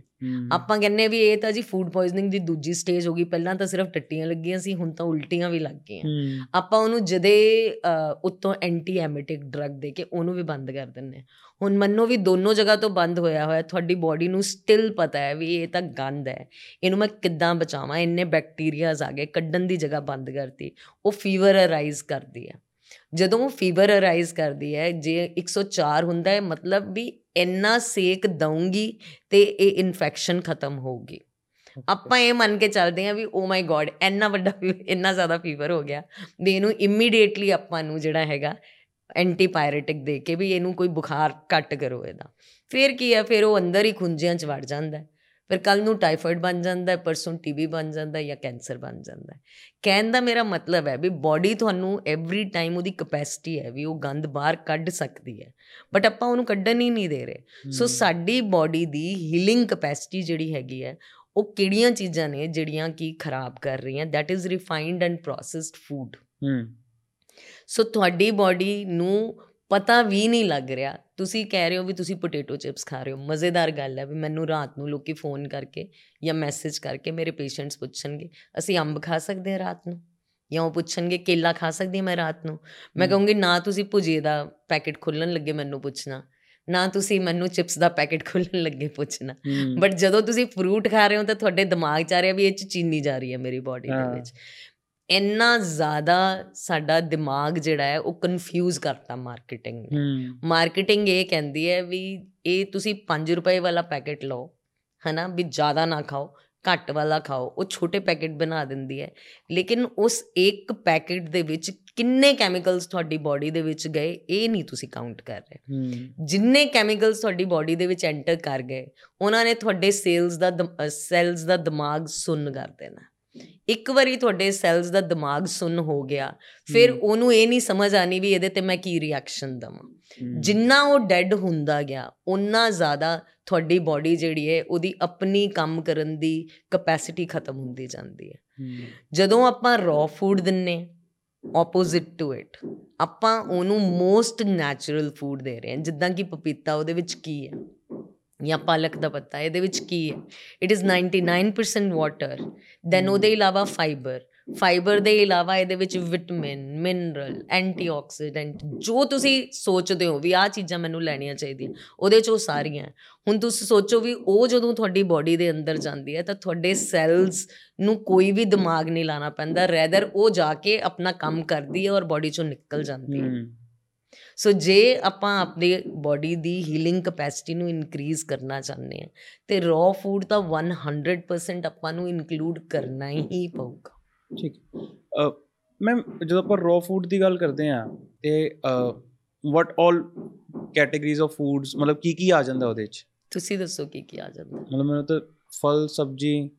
ਹਨਾ ਐਂਡ ਸੀਡਸ ਹਮ ਸਪਰਾਊਟਸ ਹੋ ਸਕਦੇ ਸਪਰਾਊਟਸ ਹਾਂਜੀ ਜੈਸੇ ਕਿ ਰॉ ਫੂਡ ਦੇ ਉੱਤੇ ਪੂਰੇ ਰੈਸਟੋਰੈਂਟ ਵੀ ਬਣੇ ਹੋਏ ਇਨਫੈਕਟ ਮੈਂ ਵੀ ਸ਼ੁਰੂ ਕਰਨਾ ਸੀਗਾ complete restaurant in other words raw food ਨੂੰ ਖਾਣ ਦੇ ਬਹੁਤ ਸਾਰੇ ਤਰੀਕੇ ਨੇ ਜੂਸ ਹੋ ਸਕਦਾ ਸਮੂਦੀ ਹੋ ਸਕਦਾ ਸੈਲਡ ਹੋ ਸਕਦਾ ਪੁਡਿੰਗਸ ਹੋ ਸਕਦੀਆਂ। ਕੇਕਸ ਹੋ ਸਕਦੀਆਂ ਇਹਨਾਂ ਹੀ ਸਾਰੀਆਂ ਚੀਜ਼ਾਂ ਨੂੰ ਬਲੈਂਡ ਕਰਕੇ ਫਰਮੈਂਟ ਕਰਕੇ ਹੋਰ ਵੀ ਚੀਜ਼ਾਂ ਬਣ ਸਕਦੀਆਂ ਸੋ ਰॉ ਫੂਡ ਦੇ ਵਿੱਚ ਕਾਫੀ ਵੈਰਾਈਟੀ ਹੁੰਦੀ ਹੈ ਬਟ ਹਾਂ ਅਸੀਂ ਇਹ ਚੀਜ਼ ਲੈਣੇ ਵੀ ਇਹ ਨੀਅਰ ਟੂ ਨੇਚਰ ਜਿੰਨੀ ਨੀਅਰ ਟੂ। ਨੇਚਰ ਹੈ ਹਾਂਜੀ ਠੀਕ ਹੈ ਅਗਰ ਮਤਲਬ ਤੁਹਾਡੇ ਹਿਸਾਬ ਨਾਲ ਮਤਲਬ ਜ- ਜਿੱਦਾਂ ਆਪਣਾ ਪੁਰਾਣਾ ਖਾਣਾ ਹੁੰਦਾ ਸੀਗਾ ਜਿੱਦਾਂ ਪੁਰਾਣੇ ਟਾਈਮ ਤੋਂ ਖਾਂਦੇ ਰਹੇ ਸੀਗੇ ਕਿ ਆਪਣੇ ਜਿੱਦਾਂ ਇੱਥੇ ਪੰਜਾਬ 'ਚ ਮੱਕੀ ਰੋਟੀ ਸਰਸੋਂ ਦਾ ਸਾਗ ਹਨਾ ਡਿਪੈਂਡਿੰਗ ਔਨ ਮੌਸਮ ਹਨਾ ਉਸ ਹਿਸਾਬ ਨਾਲ ਉਹਨੂੰ ਹੈਵੀ ਕਰਕੇ ਖਾਂਦੇ ਸੀਗੇ। ਪ੍ਰੈਫਰ ਕਰਦੇ ਸੀਗੇ ਤੰਦੂਰੀ ਬਣੇ ਨਾ ਕਿ ਤਵੇ ਵਾਲੇ ਬਣੇ। ਤੰਦੂਰੀ ਜ਼ਿਆਦਾ ਚੱਲਦਾ ਸੀਗਾ ਪਹਿਲੇ ਕਿ ਪਤਾ ਸੀ ਉਹ ਕੰਪੈਰੀਟਿਵਲੀ ਹੈਲਦੀ ਹੁੰਦਾ ਸੀ ਤਵੇ ਤੋਂ। ਤੇ ਤੁਸੀਂ ਇਹ ਕਹਿ ਸਕਦੇ ਹੋ ਕਿ ਹੁਣ ਕਿਉਂਕਿ ਸਾਡੀ ਬਾਡੀਜ਼ ਵੀ ਐਵੋਲੂਸ਼ਨ ਹੋ ਚੁੱਕੀ ਹੈ ਐਂਡ ਪਲੱਸ ਜਿਹੜੀ ਹੈ ਕ੍ਰੌਪਸ ਵੀ ਨੇ ਇਹਨਾਂ ਦੀ ਵੀ ਐਵੋਲੂਸ਼ਨ ਨਹੀਂ ਹੋ ਚੁੱਕੀ ਹੈ ਕਿ ਹੁਣ ਸੈਂਸ ਨਹੀਂ ਬਣ ਰਹੀ ਪਹਿਲੇ ਬੰਦੀ ਸੀ 100% ਦੇਖੋ ਸਭ ਤੋਂ ਪਹਿਲਾ ਚੀਜ਼ ਤਾਂ ਇਹ ਹੈ ਵੀ ਪਿਓਰਿਟੀ ਬਹੁਤ ਸੀਗੀ ਚੀਜ਼ਾਂ ਦੀ। ਦੂਜਾ ਇਹ ਹੈ ਵੀ ਫੂਡ ਦੀ ਅਵੇਲੇਬਿਲਟੀ ਨਹੀਂ ਸੀ। ਸਮਝ ਰਹੇ ਹੋ ਤੁਸੀਂ? ਰੋਟੀ ਹੀ ਖਾ- ਕੇ ਤੁਹਾਨੂੰ ਬੈਠਣਾ ਪੈਂਦਾ ਸੀ ਕਿਉਂਕਿ ਜ਼ੋਮੈਟੋ ਅਵੇਲੇਬਲ ਨਹੀਂ ਸੀਗਾ ਜਾਂ ਕੋਈ ਹੋਰ ਐਪ ਅਵੇਲੇਬਲ ਨਹੀਂ ਸੀਗੀ ਰੇੜੀਆਂ ਨਹੀਂ ਲੱਗੀਆਂ ਹੁੰਦੀਆਂ ਸੀ। ਜੇ ਹਲਵਾਈ ਲੱਗਦੇ ਸੀਗੇ ਤੇ ਉਹ ਜਿੱਦਾਂ ਬਰਸਾਤਾਂ 'ਚ ਪਕੌੜੇ ਮੀਨਸ ਬਰਸਾਤਾਂ 'ਚ ਪਕੌੜੇ ਹੁੰਦੇ ਸੀ ਐਵਰੀ ਡੇ ਤਾਂ ਕੋਈ ਨਹੀਂ ਕਰਦਾ ਸੀ। They were busy throughout the day doing physical exertion physical ਕੰਮ ਕਰਨ ਵਾਲਾ ਸਰ ਦਾ ਸਾਰਾ ਸਿਸਟਮ ਹੁੰਦਾ ਸੀਗਾ। ਚੱਲਣਾ ਜ਼ਿਆਦਾ ਹੁੰਦਾ ਸੀਗਾ ਬੱਸ ਫੜਨੀ ਹੁੰਦੀ ਸੀ। ਚਾਰ ਚਾਰ ਕਾਰਾਂ ਨਹੀਂ ਸੀ ਹੁੰਦੀਆਂ ਮਾਲ 'ਚ ਨਹੀਂ ਸੀ ਐਂਟਰ ਕਰਦੇ ਥੱਲਿਓ ਲਿਫਟ 'ਚ ਨਹੀਂ ਸੀ ਚੜਦੇ। ਮਤਲਬ ਐਵਰੀ ਡੇ ਲਾਈਫਸਟਾਈਲ ਦੇ ਵਿੱਚ ਮੈਨੂੰ ਦੋ ਤਰ੍ਹਾਂ ਦੀਆਂ ਚੀਜ਼ਾਂ ਫਾਇਦਾ ਕਰਨਗੀਆਂ ਇੱਕ ਚੀਜ਼ ਤਾਂ ਇਹ ਕਿ ਕੋਈ ਮੈਂ ਐਸੀ ਚੀਜ਼ ਖਾ ਲਾਂ ਜਿਹੜੀ ਕਿ ਫਿਰ ਮੈਂ ਹੁਣ ਸ਼ਾਮੀ 2 ਵਜੇ 3 ਵਜੇ ਤੱਕ ਮੈਂ ਖਾਣਾ ਖਾਣਾ।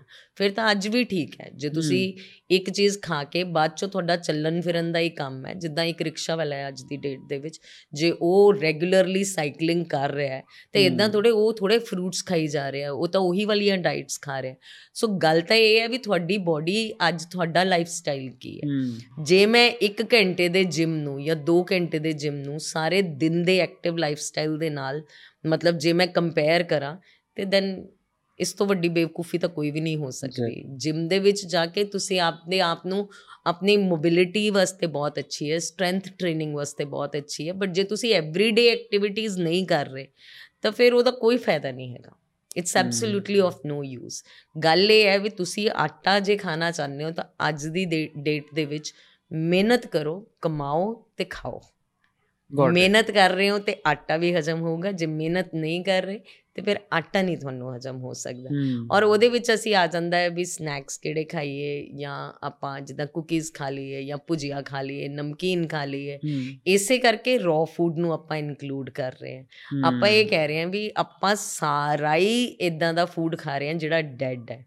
ਜੇ ਸਪੋਜ਼ਿੰਗਲੀ ਸਵੇਰੇ ਉੱਠ ਕੇ ਦੋ ਰਸ ਖਾਦੇ ਜਾਂ ਮੈਰੀ ਬਿਸਕਟ ਖਾਦਾ ਉਦੋਂ ਬਾਅਦ ਇੱਕ ਬ੍ਰੈਡ ਦਾ ਪੀਸ ਖਾਦਾ ਬ੍ਰੈਕਫਾਸਟ ਦੇ ਵਿੱਚ ਫਿਰ ਉਦੋਂ ਬਾਅਦ ਮੈਂ ਸੋਚਾਂ ਕਿ ਮੈਂ ਰੋਟੀ ਖਾ ਰਹੀ ਹਾਂ ਲੰਚ ਦੇ ਵਿੱਚ ਫਿਰ ਇਨ ਬਿਟਵੀਨ ਕੋਈ ਸਨੈਕਿੰਗ ਹੋ ਗਈ ਸ਼ਾਇਦ ਪਾਸਤਾ ਜਾਂ ਨਹੀਂ ਤਾਂ ਘਰ ਦੇ ਵਿੱਚ ਮੱਠੀ ਨਹੀਂ ਤਾਂ ਕੋਈ ਬਿਸਕਿਟ ਨਹੀਂ ਤਾਂ ਕੁਕੀ ਨਹੀਂ ਤਾਂ ਮਫਿਨ ਨਹੀਂ ਤਾਂ ਕੁਛ ਨਾ ਕੁਛ ਤਾਂ ਆਪਾਂ ਖਾਣੇ ਆ ਫਿਰ ਆਪਾਂ ਰਾਤ ਨੂੰ ਰੋਟੀ ਖਾ ਰਹੇ ਹਾਂ।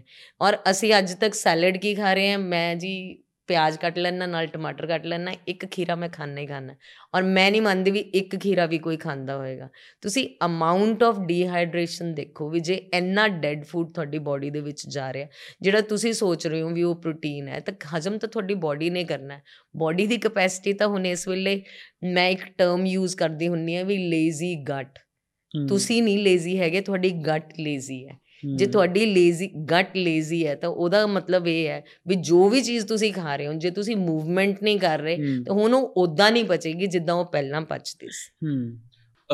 ਗਟ ਹੈਲਥ ਬਾਰੇ ਅੱਜਕੱਲ ਬਹੁਤ ਜ਼ਿਆਦਾ ਗੱਲ ਹੋ ਰਹੀ ਹੈ। ਈਵਨ। ਇੱਕ ਡਾਕਟਰ ਪੈਲ ਨਾਮ ਤੋਂ ਬੜੇ ਫੇਮਸ ਹੋਏ ਆ ਅੱਜਕੱਲ ਹਾਂਜੀ। ਜਿਹੜੇ ਗਟ ਹੈਲਥ ਦੀ ਕਾਫੀ ਜ਼ਿਆਦਾ ਇਸ ਟਾਈਮ ਪ੍ਰੋਐਕਟਿਵ ਹੈਗੇ ਨੇ। ਹਾਂਜੀ। ਐਂਡ ਥੋੜਾ ਜਿਹਾ ਦੱਸੋਗੇ ਕਿ ਗਟ ਹੈਲਥ ਕੀ ਪ੍ਰੋਬਲਮ ਕੀ ਆ ਰਹੀ ਹੈ ਉਨ ਸਾਰਿਆਂ ਨੂੰ? Even obviously I also know ਕਿ ਮੈਂ ਵੀ ਉਹ ਫੇਸ ਕਰ ਰਿਹਾ ਬਟ ਕੀ ਕੀ ਇਸ਼ੂ ਕੀ ਹੈ? ਕੀ ਰੂਟ ਰੀਜ਼ਨ ਕੀ ਹੈ ਗਟ ਹੈਲਥ ਦਾ ਜੋ ਅੱਜ ਹੈਗੀ ਹੈ ਦੇਖੋ ਜਦੋਂ ਮੈਂ ਅਹ, 20 ਸਾਲ ਪਹਿਲਾਂ ਇਹ ਪ੍ਰੈਕਟਿਸ ਜਦੋਂ ਮੈਂ ਕਰਨੀ ਸ਼ੁਰੂ ਕੀਤੀ ਸੀ I started with a gut health expert okay ਔਰ ਰॉ ਫੂਡ ਦਾ ਮਤਲਬ ਹੀ ਇਹ ਹੈ ਵੀ ਅਸੀਂ ਗਟ ਹੈਲਥ ਤੇ ਕੰਮ ਕਰ ਰਹੇ ਹਾਂ ਕਿਉਂਕਿ ਰॉ ਫੂਡ ਦਾ ਕੰਮ ਹੈ ਸਕਰਬ ਕਰਨਾ। ਜੇ ਤੁਸੀਂ ਦੇਖੋ ਵੀ ਵਾਈ ਰॉ ਫੂਡ ਤੇ ਰॉ ਫੂਡ ਦਾ ਕੰਮ ਇਹ ਹੈ ਵੀ ਜਿੰਨੀਆਂ ਵੀ ਚੀਜ਼ਾਂ ਆਪਾਂ ਖਾ ਰਹੇ ਹਾਂ ਜਿੰਨੇ ਵੀ ਆਟੇ ਦਾਲਾਂ ਜਿਹੜਾ ਵੀ ਪ੍ਰੋਟੀਨ ਤੁਸੀਂ ਖਾ ਰਹੇ ਹੋ ਉਹ ਤੁਹਾਡੀ ਬਾਡੀ ਦੇ ਅੰਦਰ ਜਾ ਕੇ ਚਿਪਕਦਾ ਹੈ। ਠੀਕ ਹੈ? ਸਲੋਲੀ ਰਿਲੀਜ਼ ਕਰਦਾ ਸਾਡੀ ਸਾਰੀ એનર્ਜੀ ਨੂੰ। ਪਰ ਕੀ ਉਹ ਬਾਹਰ ਨਿਕਲਦਾ ਸਾਰਾ ਦਾ ਸਾਰਾ ਕਿ ਨਹੀਂ? ਇਹ ਡਿਪੈਂਡ ਕਰਦਾ ਹੈ ਵੀ ਤੁਹਾਡੀ ਬਾਡੀ ਦੇ ਅੰਦਰ ਫਾਈਬਰ ਕਿੰਨਾ ਗਿਆ। ਸੋ ਜੇ ਉਹ ਫਾਈਬਰ ਤੁਹਾਡੇ ਫੂਡ ਦੇ ਥਰੂ ਜਾਏ ਜਿਹਨੂੰ ਕਿ ਤੁਸੀਂ ਇੱਕ ਮੀਲ ਦੀ ਆਪਸ਼ਨ ਬਣਾ ਲਓ that is how we include raw food to this diet. ਠੀਕ ਹੈ?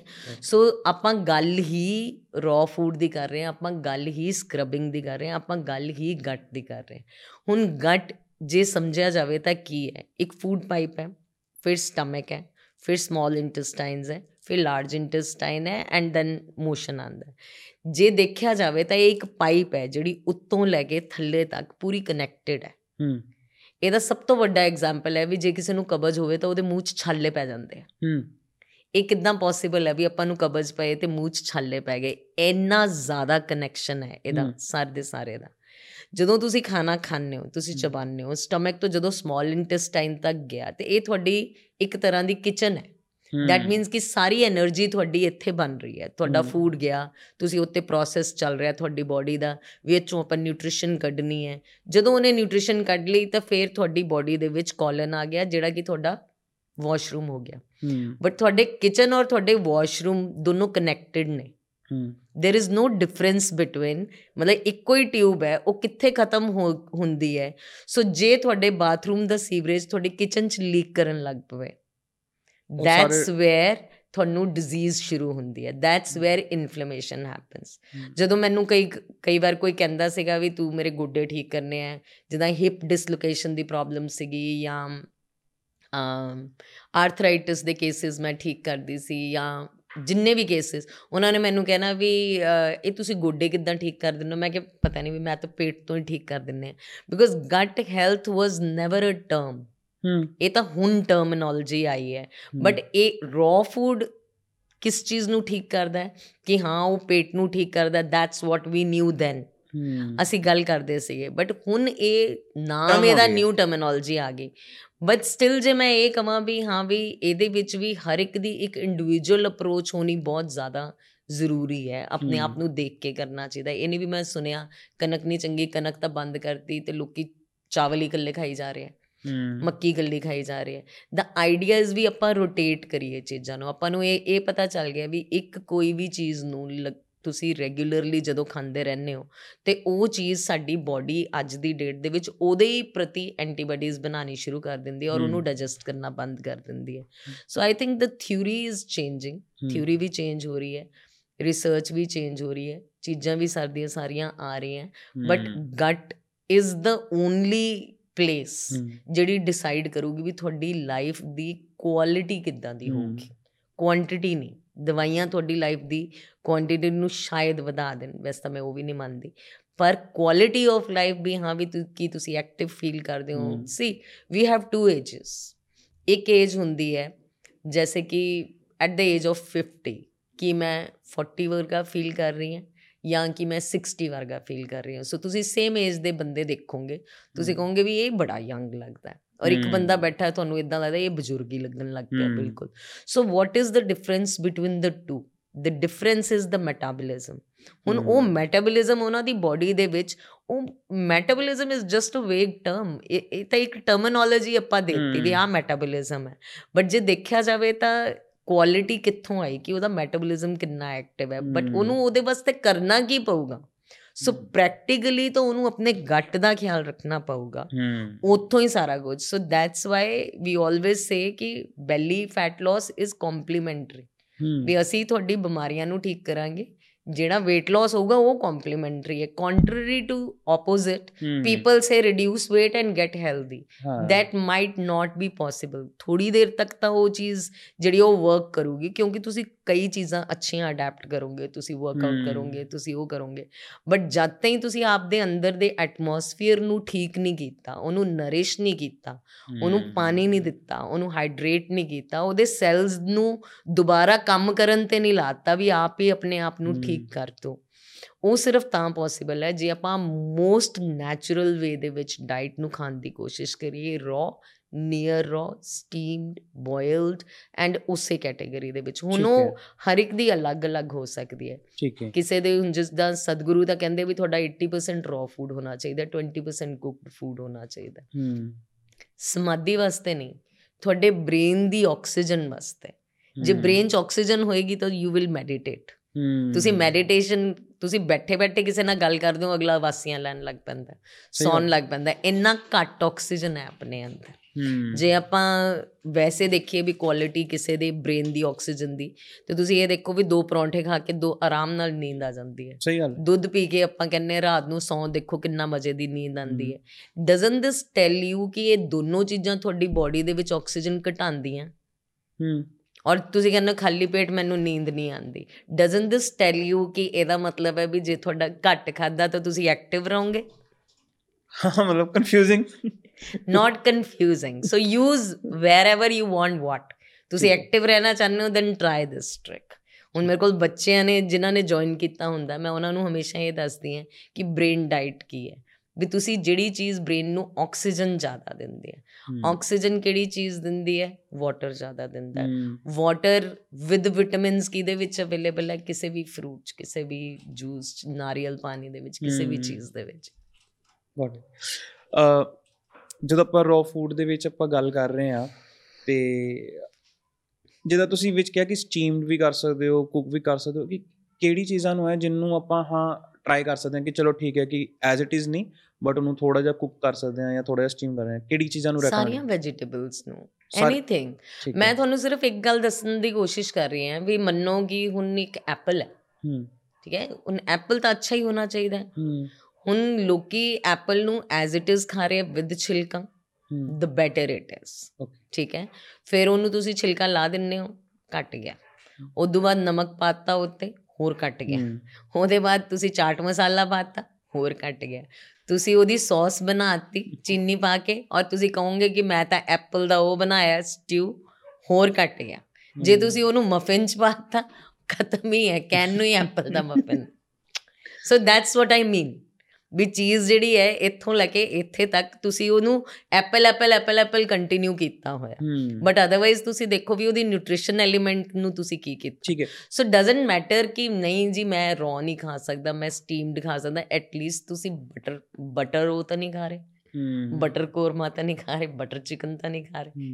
ਆਈ ਮੀਨ ਯਾ ਇੱਕ ਹੋਰ ਇਹ ਚ ਆ ਜਾਂਦਾ ਕਿ ਪ੍ਰੈਫਰ ਕਰਦੇ ਆ ਕਿ ਰॉ ਫੂਡ ਦੇ ਵਿੱਚ ਨਾਨ ਵੈਜ ਅਵੋਇਡ ਕੀਤਾ ਜਾਂਦਾ ਕੰਪੈਰੀਟਿਵਲੀ ਕੁਝ ਕੁਝ ਹੁੰਦਾ ਕਹਿੰਦੇ ਕਿ ਬਹੁਤ ਫਿਸ਼ ਔਰ ਮੀਟ ਫਿਰ ਵੀ ਕਹਿੰਦੇ ਨੇ ਐਗਜ਼ੈਕਟਲੀ ਮਤਲਬ ਮੈਂ ਦੋ ਜਗ੍ਹਾ ਦੋ ਦੋ ਨੋਸ਼ਨ ਪੜੇ ਹੈ ਜੀ, ਕਿ ਜੀ, ਇੱਕ ਹੈ ਕਿ ਜੀ proper it's basically raw veganism ਜੀ ਹਨਾ ਜੀ ਇਵਨ ਡੇਰੀ ਵੀ ਕੰਪੈਰੀਟਿਵਲੀ ਅਵੋਇਡ ਕਰਦੇ ਆ ਜੀ ਜੀ ਤੇ ਇੱਕ ਪਾਸੇ ਹੈ ਕਿ ਹਾਂ ਫਿਸ਼ ਔਰ ਮੀਟ ਵੀ ਚੱਲਦਾ ਹੈ ਹਾਂਜੀ ਅਹ, ਤੁਹਾਡਾ ਕੀ ਓਪੀਨੀਅਨ ਹੈ ਓਪੀਨੀਅਨ ਔਨ ਵਾਟ ਦੇਖੋ ਪਹਿਲੀ ਗੱਲ ਤਾਂ ਹੋਣਾ ਚਾਹੀਦਾ ਕਿ ਤੁਹਾਡੇ ਨਹੀਂ? ਕੋਲ ਅਵੇਲੇਬਿਲਿਟੀ ਕਾਦੀ ਹੈ? ਸੀਜ਼ਨਲ ਫੂਡ ਹੀ ਪ੍ਰੈਫਰ ਕਰਨਾ ਚਾਹੀਦਾ। ਓਕੇ ਨਾਨ ਵੈਜੀਟੇਰੀਅਨ ਆਪਾਂ ਕੋਲ ਅਵੇਲੇਬਲ ਹੈ ਹੀ ਨਹੀਂ। ਹੂੰ। ਠੀਕ ਹੈ? Non vegetarian is another big subject so the way you are asking me ਜਿੰਨੇ ਵੀ ਕੁਐਸਚਨ ਤੁਸੀਂ ਮੈਨੂੰ ਪੁੱਛ ਰਹੇ ਹੋ we can talk about any one and then make a series on it so that we can explain everything right but ਜੇ ਮੈਂ ਮੋਟਾ ਮੋਟਾ ਇੱਕ ਆਨਸਰ ਦੇਣ ਦੀ ਕੋਸ਼ਿਸ਼ ਕਰਾਂ ਸੋ ਨਾਨ ਵੈਜੀਟੇਰੀਅਨ ਦੀ ਜਿਹੜੀ ਸਭ ਤੋਂ ਵੱਡੀ ਦਿੱਕਤ ਆਉਣ ਵਾਲੀ ਉਹ ਤਾਂ ਹੱਲੇ ਕਿਸੇ ਨੂੰ ਪਤਾ ਹੀ ਨਹੀਂ। ਠੀਕ ਹੈ। ਉਹਦੇ ਵਿੱਚ ਇਹ ਹੈ ਵੀ ਤੁਸੀਂ ਨਾਨ ਵੈਜੀਟੇਰੀਅਨ ਜਦੋਂ ਵੀ ਕੋਈ ਚੀਜ਼ ਕੱਟੂਗੀ ਜਦੋਂ ਉਹਨੂੰ ਪੈਕ ਕੀਤਾ ਜਾਊਗਾ ਸੋਚੋ ਕਿ ਉਸ ਮਾਸ ਦੇ ਵਿੱਚ ਕਿਸੇ ਚੀਜ਼ ਦੀ ਇਨਫੈਕਸ਼ਨ ਹੋ ਜਾਵੇ। ਮੰਨੋ ਕਿਸੇ ਇੱਕ ਚੀਜ਼ ਦਾ ਅੰਡਾ ਰਹਿ ਜਾਵੇ ਉਹਦੇ ਵਿੱਚ। ਤੁਸੀਂ ਇਮੇਜਿਨ ਕਰਕੇ ਦੇਖੋ ਵੀ ਉਹ ਕਿੰਨੀ ਜਲਦੀ ਵਧੂਗਾ। ਸੁੰਡੀਆਂ ਹੀ ਸੁੰਡੀਆਂ ਪੈ ਜਾਣਗੀਆਂ ਸਾਰਾ ਖਤਮ ਹੋ ਜਾਊਗਾ ਉਹ। ਉਹਦੇ ਜਦੋਂ ਪੈਕਿੰਗ ਕੀਤੀ ਜਾਂਦੀ ਹੈ ਨਾਨ ਵੈਜੀਟੇਰੀਅਨ ਦੀ ਉਹਦੇ ਵਿੱਚ ਇੰਨੇ ਐਂਟੀਬਾਇਓਟਿਕਸ ਦੇ ਇੰਜੈਕਸ਼ਨ ਲਾਏ ਜਾਂਦੇ ਆ ਕਿ ਇਹਦੇ ਵਿੱਚ ਆ ਹੋਣ ਦਾ ਚਾਂਸਸ ਹੈ ਇਹਦਾ ਲਾ ਦਿਓ ਆ ਹੋਣ ਦੇ ਚਾਂਸਸ ਹੈ ਇਹਦਾ ਲਾ ਦਿਓ ਆ ਹੋਣ ਦੇ ਚਾਂਸਸ ਹੈ ਇਹਦਾ ਲਾ ਦਿਓ so it is loaded with antibiotics ਤੁਸੀਂ ਪ੍ਰੋਟੀਨ ਨਹੀਂ ਖਾ ਰਹੇ ਤੁਸੀਂ ਐਂਟੀਬਾਇਓਟਿਕਸ ਖਾ ਰਹੇ ਆਉਣ ਵਾਲੇ ਟਾਈਮ ਦੇ ਵਿੱਚ ਇਹ ਸਾਰੀਆਂ ਚੀਜ਼ਾਂ ਇਸੇ ਕਰਕੇ ਗਟ ਇਸ਼ੂਜ਼ ਬਹੁਤ ਆਣਗੇ ਜਿੰਨੇ ਵੀ ਲੋਕ ਇਹ ਖਾਣਗੇ ਕਿਉਂਕਿ ਤੁਸੀਂ ਇੱਕ ਐਂਟੀਬਾਇਓਟਿਕ ਦਾ ਕੋਰਸ ਕਰ ਰਹੇ ਹੋ ਉਦੋਂ ਬਾਅਦ ਤੁਸੀਂ ਕਹਿੰਦੇ ਹੋ ਨਾ ਵੀ ਹੁਣ ਮੇਰਾ ਪੇਟ ਨਹੀਂ ਠੀਕ। ਹਾਂਜੀ। ਬਿਕੋਜ਼ ਕਿ ਐਂਟੀਬਾਇਓਟਿਕ ਦਾ ਮਤਲਬ ਹੈ ਵੀ ਉਹਨੇ ਬੈਕਟੀਰੀਆ ਨੂੰ ਮਾਰੀ ਜਾਣਾ। ਔਰ ਜਿਹੜੀ ਚੀਜ਼ ਮੈਂ ਤੁਹਾਨੂੰ ਸਮਝਾਈ ਵੀ ਸਾਡੇ ਸੈਲਸ ਨੂੰ ਉਹਨਾਂ ਦੀ ਨੌਲੇਜ ਹੈ ਇੱਕ ਪੂਰੀ ਦੀ ਪੂਰੀ।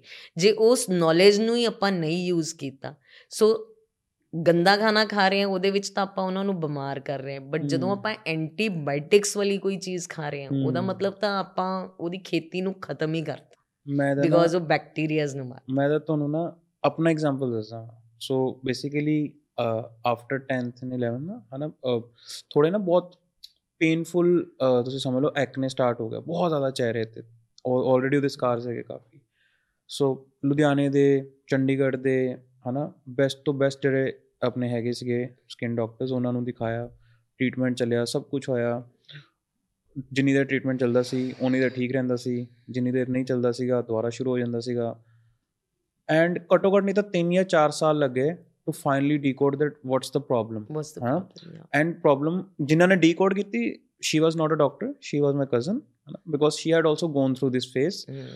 And she told me ਕਿ ਕਦੀ ਇੱਕ ਰਿਲੇਸ਼ਨ ਦੇਖਿਆ ਕਿ ਤੇਰਾ ਜਦੋਂ ਸਟਮਕ ਅਪਸੈਟ ਹੈ ਜਾਂ when you are feeling constipated ਉਹੀ ਦਿਨਾਂ 'ਚ ਤਾਂ ਨਹੀਂ ਹੁੰਦਾ? ਐਂਡ ਆਈ ਥਾਟ ਕਿ ਹਾਂ। And that was the moment when I felt and ਉਸ ਤੋਂ ਬਾਅਦ ਹੋਇਆ ਕੀ? ਤੁਸੀਂ ਜਿਹੜਾ ਹੁਣੇ ਐਂਟੀਬਾਇਓਟਿਕਸ ਦਾ ਐਗਜ਼ਾਮਪਲ ਦਿੱਤਾ ਮੈਨੂੰ ਇੰਨੀ ਆਦਤ ਪੈ ਗਈ ਸੀਗੀ ਐਂਟੀਬਾਇਓਟਿਕਸ ਲੈਣ ਦੀ ਕਿ ਜਦੋਂ ਵੀ ਮੇਰੇ ਹੋਣਾ ਮੈਂ ਐਂਟੀਬਾਇਓਟਿਕ ਲੈ ਲੈਣੀ ਹਨਾ ਕਿ ਆਈ ਡਾਕਟਰ ਨੇ ਲਿਖੀ ਹੋਈ ਸੀਗੀ। ਇਵਨ ਵਿਦਆਊਟ ਪ੍ਰਿਸਕ੍ਰਿਪਸ਼ਨ ਹੀ ਲੈਣੀ ਸਟਾਰਟ ਕਰਤੀ। Because that's how intelligent we are as as a teenager you are more worried about how you look of course ਹਨਾ? ਤੇ ਤੁਹਾਨੂੰ ਹੁੰਦਾ ਕਿ ਯਾਰ ਇਹ ਹੋ ਗਿਆ ਨਹੀਂ ਨਹੀਂ ਹੁਣੇ ਲੈ ਲਓ ਇਸ ਤੋਂ ਪਹਿਲੇ ਕੀ ਇਹਦਾ ਕੋਈ ਨਿਸ਼ਾਨ ਪੈ ਜਾਏ ਕੁਝ ਵੀ ਹੋ ਜਾਏ। ਤੇ ਉਹ ਐਂਟੀਬਾਇਓਟਿਕ ਹੋਰ ਹਾਰਮ ਕਰਦੇ ਗਏ ਹੋਰ ਹਾਰਮ ਕਰਦੇ ਗਏ। ਫਿਰ ਇਵੈਂਚੁਅਲੀ ਮੈਨੂੰ ਪਤਾ ਚੱਲਿਆ ਇਹਦੇ ਬਾਰੇ ਕਿ ਅੱਛਾ ਕਿ ਹੁਣ ਤੱਕ ਇੰਨੇ ਸਾਰੇ ਡਾਕਟਰਸ ਨੇ ਮਿਲ ਕੇ ਵੀ ਕਿੰਨਾ ਗਲਤ ਕੀਤਾ ਮੇਰੇ ਨਾਲ। ਅਗਰ ਇੱਕ ਤਰ੍ਹਾਂ ਮੈਂ ਦੇਖਾਂ ਮੈਂ ਤਾਂ ਅੱਜ ਵੀ ਬੋਲਾਂਗਾ ਮੈਂ ਉਹਨਾਂ ਡਾਕਟਰਸ ਨੂੰ ਕਲੀਅਰਲੀ ਬੋਲ ਸਕਦਾ ਕਿ ਤੁਸੀਂ ਇੰਨੀ ਸਿੰਪਲ ਗੱਲ ਨਹੀਂ ਡੀਕੋਡ ਕਰ ਪਾਏ ਕਿ ਬਈ ਮੇਰਾ ਪੇਟ ਤਾਂ ਸਹੀ ਹੈ ਕਿ ਨਹੀਂ ਹੈ। ਮਤਲਬ ਅਗਰ ਕੋਈ ਅਨਨੋਨ ਬੰਦਾ ਇੱਕ ਮਤਲਬ ਜਿਹੜਾ ਡਾਕਟਰੀ ਲਾਈਨ ਚੋਂ ਨਹੀਂ ਹੈ if she can decode this pattern ਹਨਾ this this is supposed to be a pattern this is like symptom ਕਿ ਹਾਂ ਕਿ ਬੇਟਾ ਚੈੱਕ ਦੱਸ ਦੇ ਕਿ ਤੇਰਾ ਪੇਟ ਤਾਂ ਨਹੀਂ ਖਰਾਬ ਰਹਿੰਦਾ ਕਿਸੇ ਨੇ ਪੁੱਛਿਆ ਕਿਉਂ ਨਹੀਂ ਆਈ ਊਡ ਸੇ दैट कि sad point is that doctors का ये सब्जेक्ट है नहीं है फूड का ठीक है क्योंकि उनके पास बीमारी में लोग आते हैं hmm. और food was never a subject until then दूसरी दूसरी ਗੱਲ ਇਹ ਆ ਜਾਂਦੀ ਹੈ ਵੀ ਜਿਹੜੇ ਬੰਦੇ ਨੇ ਤੁਹਾਨੂੰ ਇਹ ਗੱਲ ਕਹੀ ਹੈ ਉਹਨੇ ਬਾਡੀ ਨੂੰ ਐਜ਼ ਅ ਹੋਲ ਲਿਆ ਹੂੰ ਡਾਕਟਰਸ ਦੇ ਕੋਲ ਤੁਸੀਂ ਅਲੱਗ-ਅਲੱਗ ਚੀਜ਼ਾਂ ਵਾਸਤੇ ਅਲੱਗ-ਅਲੱਗ ਡਾਕਟਰ ਕੋਲ ਜਾਂਦੇ ਹੋ। ਜਿੱਦਾਂ ਲਿਵਰ ਦੇ ਡਾਕਟਰ ਕੋਲ ਲਿਵਰ ਵਾਸਤੇ ਜਾਂਦੇ ਹੋ ਆਈ ਦੇ ਡਾਕਟਰ ਕੋਲ ਆਈ ਵਾਸਤੇ ਜਾਂਦੇ ਹੋ। ਜਦੋਂ ਤੁਸੀਂ ਪੇਟ ਨੂੰ ਕਨੈਕਟ ਹੀ ਨਹੀਂ ਕਰ ਰਹੇ ਕਿਸੇ ਵੀ ਚੀਜ਼ ਦੇ ਨਾਲ ਤਾਂ ਫਿਰ ਤੁਸੀਂ ਉਹਨੂੰ ਜਿੱਦਾਂ ਸੋਲਵ ਕਿਦਾਂ ਕਰ ਸਕਦੇ ਹੋ? ਔਰ ਮੈਂ ਅੱਜ ਤੱਕ ਹੋਲਿਸਟਿਕ ਅਪਰੋਚ ਦੇ ਨਾਲ ਹੀ ਇੰਨੇ ਸਾਲ ਤੋਂ ਕਲੀਨਿਕ ਚਲਾਇਆ ਮੈਂ ਕਰਦੀ ਪੇਟ ਦੇ ਉੱਤੇ ਕੰਮ ਹੈ ਔਰ ਤੁਸੀਂ ਜਿਹੜੀ ਵੀ ਚੀਜ਼ ਚਾਹੇ ਸਕਿਨ ਆਈ ਮੀਨ ਕਿ ਜਦੋਂ ਤੁਸੀਂ ਮਾੜਾ ਖਾਂਦੇ ਹੋ ਉਹ ਵੀ ਤੁਹਾਡੇ ਬਾਲ ਸਕਿਨ ਤੁਹਾਡੀ ਬਾਡੀ ਮੋਟਾਪਾ ਤੁਹਾਡੇ ਮੈਟਾਬੋਲਿਜ਼ਮ ਸਾਰੀਆਂ ਚੀਜ਼ਾਂ ਤੇ ਸ਼ੋ ਕਰੂਗਾ ਜੋ ਤੁਸੀਂ ਚੰਗਾ ਖਾਓਗੇ ਉਹ ਵੀ ਸਾਰੀਆਂ ਚੀਜ਼ਾਂ ਤੇ ਸ਼ੋ ਕਰੂਗਾ देयर इज ਨਥਿੰਗ ਲਾਈਕ ਵੀ ਸੋ ਮੈਂ ਤੁਹਾਨੂੰ ਇੱਕ ਐਗਜ਼ਾਮਪਲ ਦਿੰਨੇ ਆ ਮੰਨੋ ਕਿ इंस्टाग्राम पे ही सेल करने वास्ते भी ये एक चम्मच और आपका पाँच से आठ किलो वजन घटेगा एक महीने में है ना जिदा कि फ्लैक्स सीड्स मान लो हाँ जी हाँ जी या भी ये एक चम्मच रस और इससे आपका पाँच किलो वजन घटेगा इतने में हम्म, ਇੱਕ ਚੀਜ਼ ਤੁਸੀਂ ਕਾਮਨ ਦੇਖੋਗੇ ਇਹਨਾਂ ਸਾਰੀਆਂ ਚੀਜ਼ਾਂ ਦੇ ਵਿੱਚ ਇਹ ਸਾਰੀਆਂ ਚੀਜ਼ਾਂ ਕੀ ਕਰ ਰਹੀਆਂ ਇਹ ਤੁਹਾਡੇ ਕੋਲਨ ਨੂੰ ਕਲੈਂਸ ਕਰਦੀਆਂ हम्म, ਸਮਝੇ ਤੁਸੀਂ ਮੇਰੀ ਗੱਲ जी weight ਤੁਹਾਡੀ ਬਾਡੀ ਦੇ ਵਿੱਚ ਸਭ ਤੋਂ ਪਹਿਲਾਂ ਪੇਟ ਹੀ ਕਿਉਂ ਵੱਧਦਾ ਇਦਾਂ ਤਾਂ ਨਹੀਂ ਹੈ ਵੀ ਆਪਣਾ ਪੇਟ ਤਾਂ ਬਿਲਕੁਲ ਨਾਲ ਲੱਗਿਆ ਹੋਇਆ ਬਾਕੀ ਸਾਰੀਆਂ ਚੀਜ਼ਾਂ ਵਧੀਆਂ ਹੋਈਆਂ हम्म, ਇਟ ਇਜ਼ ਆਲਵੇਜ਼ ਪੇਟ ਪੇਟ ਕਿਉਂ ਕਿਉਂਕਿ ਪੇਟ ਗੱਟ ਹੈ हम्म, ਗਟ ਦਾ ਮਤਲਬ ਹੈ ਵੀ ਉਹਦੇ ਵਿੱਚ ਇੰਟੈਸਟਾਈਨਸ ਪਈਆਂ। ਜਦੋਂ ਕੂੜਾ ਤੁਹਾਡੀ ਬਾਡੀ ਚੋਂ ਬਾਹਰ ਨਹੀਂ ਨਿਕਲਦਾ ਤੇ ਪਰਮਾਤਮਾ ਨੇ ਇੰਨੀ ਵੱਡੀ ਨਾਲੀ ਦਿੱਤੀ ਹੋਈ ਹੈ ਉਹ ਕਹਿੰਦਾ ਵੀ ਇਸ ਤੋਂ ਪਹਿਲਾਂ ਕਿ ਕੋਈ ਕਿਸੇ ਹੋਰ ਖੁੰਝੇ 'ਚ ਵੜ ਕੇ ਕੋਈ ਕੈਂਸਰ ਬਣਾਏ ਕੋਈ ਵੱਡੀ ਚੀਜ਼ ਬਣਾਏ ਇੱਥੇ ਹੀ ਪਹਿਲਾਂ ਸੌਟ ਆਊਟ ਹੋਵੇ। And that is the first symptom that we have ਇਹੀ ਸਿੰਪਟਮ ਹੁੰਦਾ ਆਪਣੇ ਕੋਲ ਵੀ ਪੇਟ ਵਧਣਾ ਸ਼ੁਰੂ ਹੋ ਗਿਆ। ਇਹਦਾ ਮਤਲਬ ਹੈ ਵੀ ਕਲੈਂਸ ਆਪਣਾ ਠੀਕ ਨਹੀਂ ਹੋ ਰਿਹਾ। ਬਿਮਾਰੀਆਂ ਸ਼ੁਰੂ ਹੀ ਉੱਥੋਂ ਹੁੰਦੀਆਂ। ਸੋ ਜੇ ਤੁਹਾਡੇ ਕਜ਼ਨ ਨੇ ਤੁਹਾਨੂੰ ਇਹ ਚੀਜ਼ ਦੱਸੀ ਉਹ ਹੋਲਿਸਟਿਕਲੀ ਕਰ ਰਹੀ ਹੈ ਔਰ ਜਦੋਂ ਤੁਸੀਂ ਕਿਸੇ ਵੀ ਡਾਕਟਰ ਦੇ ਕੋਲ ਜਾ ਰਹੇ ਹੋ ਤੁਸੀਂ ਦੇਖ ਰਹੇ ਹੋ ਵੀ ਉਹਨਾਂ ਡਾਕਟਰਸ ਨੂੰ ਕੈਟਾਗਰੀ ਅਲੱਗ-ਅਲੱਗ ਦਿੱਤੀ ਗਈ ਹੈ। ਤੇ ਇਸ ਕਰਕੇ ਸ਼ਾਇਦ ਆਈ ਥਿੰਕ ਕਿ ਹੋਲਿਸਟਿਕ ਅਪਰੋਚ ਜਿਹੜੀ ਹੈ ਸ਼ਾਇਦ ਉਹਦੇ ਵਿੱਚ ਅਸੀਂ ਉਹਨੂੰ ਕਹਿੰਨੇ ਆ ਵੀ ਓਵਰਆਲ ਵੈਲਬੀਇੰਗ ਮਤਲਬ ਮੈਂ ਹਮੇਸ਼ਾ ਇਹ ਕਹਿੰਨੀ ਆ ਵੀ ਜੇ ਕੋਈ ਮੇਰੇ ਕੋਲ ਆ ਰਿਹਾ ਤੇ whatever level of energy you are ਤੁਹਾਨੂੰ ਬਿਮਾਰ ਹੋ ਕੇ ਆਉਣ ਦੀ ਲੋੜ ਨਹੀਂ ਹੈ ਬਿਕੋਜ਼ ਇਹ ਇੱਕ ਤਰ੍ਹਾਂ ਦੀ ਨੌਲੇਜ ਹੈ ਜਿਹੜੀ ਮੈਂ ਤੁਹਾਨੂੰ ਦੇ ਰਹੀ। ਤੁਸੀਂ ਜਿੱਥੇ ਵੀ ਹੋ ਤੋਂ 10 ਗੁਣਾ એનર્ਜੀ ਤੁਹਾਡੇ 'ਚ ਆ ਸਕਦੀ ਹੈ। ਜੇ ਤੁਸੀਂ ਕੁਝ ਚੀਜ਼ਾਂ ਜਿਹੜੀਆਂ ਮੈਂ ਦੱਸਦੀ ਹਾਂ ਇਹਨਾਂ ਨੂੰ ਵੀ ਅਪਲਾਈ ਕਰ ਲਓ ਆਪਣੇ ਉੱਤੇ। ਕਹਿਣ ਦਾ ਮੇਰਾ ਸਿਰਫ ਮਤਲਬ ਇਹ ਹੈ ਵੀ ਅੱਜ ਮੈਂ ਬੈਠੀ ਹਾਂ ਔਰ ਮੇਰੇ ਕੋਈ ਦਰਦਾਂ ਨਹੀਂ ਹੋ ਰਹੀਆਂ। I can call myself fit ਮੈਂ ਫਿਟ ਹਾਂ ਮੇਰੇ ਕੋਈ ਦਰਦ ਨਹੀਂ ਹੋ ਰਹੀ। But can I go for a walk in the morning just ਉੱਠਦੇ ਸਾਰ will be next level of fitness mm. Can I go for running सवेरे उठते सार will be the next level of fitness can I you know go for mountaineering trekking will be the next level of fitness fitness का कोई level नहीं है. Hmm. आप कहीं पे भी आराम से बैठ के सोच सकते हो मैं फिट हूँ क्योंकि मेरी रिपोर्टें ठीक हैं. लेकिन आप कहीं पे भी काम करना शुरू कर सकते हो कि इससे भी बेटर हो सकता है. Hmm. So it is 올 about feeling good ਤੁਸੀਂ ਫੀਲ ਕਿੰਨਾ ਬੈਟਰ ਕਰ ਰਹੇ ਹੋ ਇਹ ਸਾਰਾ ਕੁਝ ਉਹਦੇ ਤੇ ਹੀ ਹੈ ਸਾਰਾ ਕੁਝ ਟੋਟਲ ਐਂਡ ਕਹਿੰਦੇ ਕਿ measure of your fitness is how light you feel ਹਨਾ ਕਿ ਤੁਸੀਂ ਤੁਹਾਡੀ ਬਾਡੀ ਨੂੰ ਤੁਹਾਨੂੰ ਪਤਾ ਨਹੀਂ ਪਤਾ ਨਹੀਂ ਚੱਲਦਾ। You should always be in a bubble of energy ਜਿੱਦਾਂ ਕਿ ਜੇ ਕੋਈ ਮੈਨੂੰ ਇਹ ਕਵੇ ਵੀ ਹਾਂ ਵੀ ਜਿੱਦਾਂ ਆਪਾਂ ਬਹੁਤ ਸਾਰੇ ਲੋਕੀ ਹੁੰਦੇ ਉਹ ਕਹਿੰਦੇ ਵੀ ਮੈਂ ਸਵੇਰੇ ਉੱਠੀ ਤਾਂ ਮੈਨੂੰ ਜਰਾ ਜਿਹੀ ਜਕੜਨ ਸੀਗੀ ਬਸ ਫਿਰ ਮੈਂ ਸਵੇਰੇ ਉੱਠੀ ਫਿਰ ਮੈਂ ਚੱਲ ਪਈ ਫਿਰ ਮੈਂ ਠੀਕ ਹੋ ਗਈ।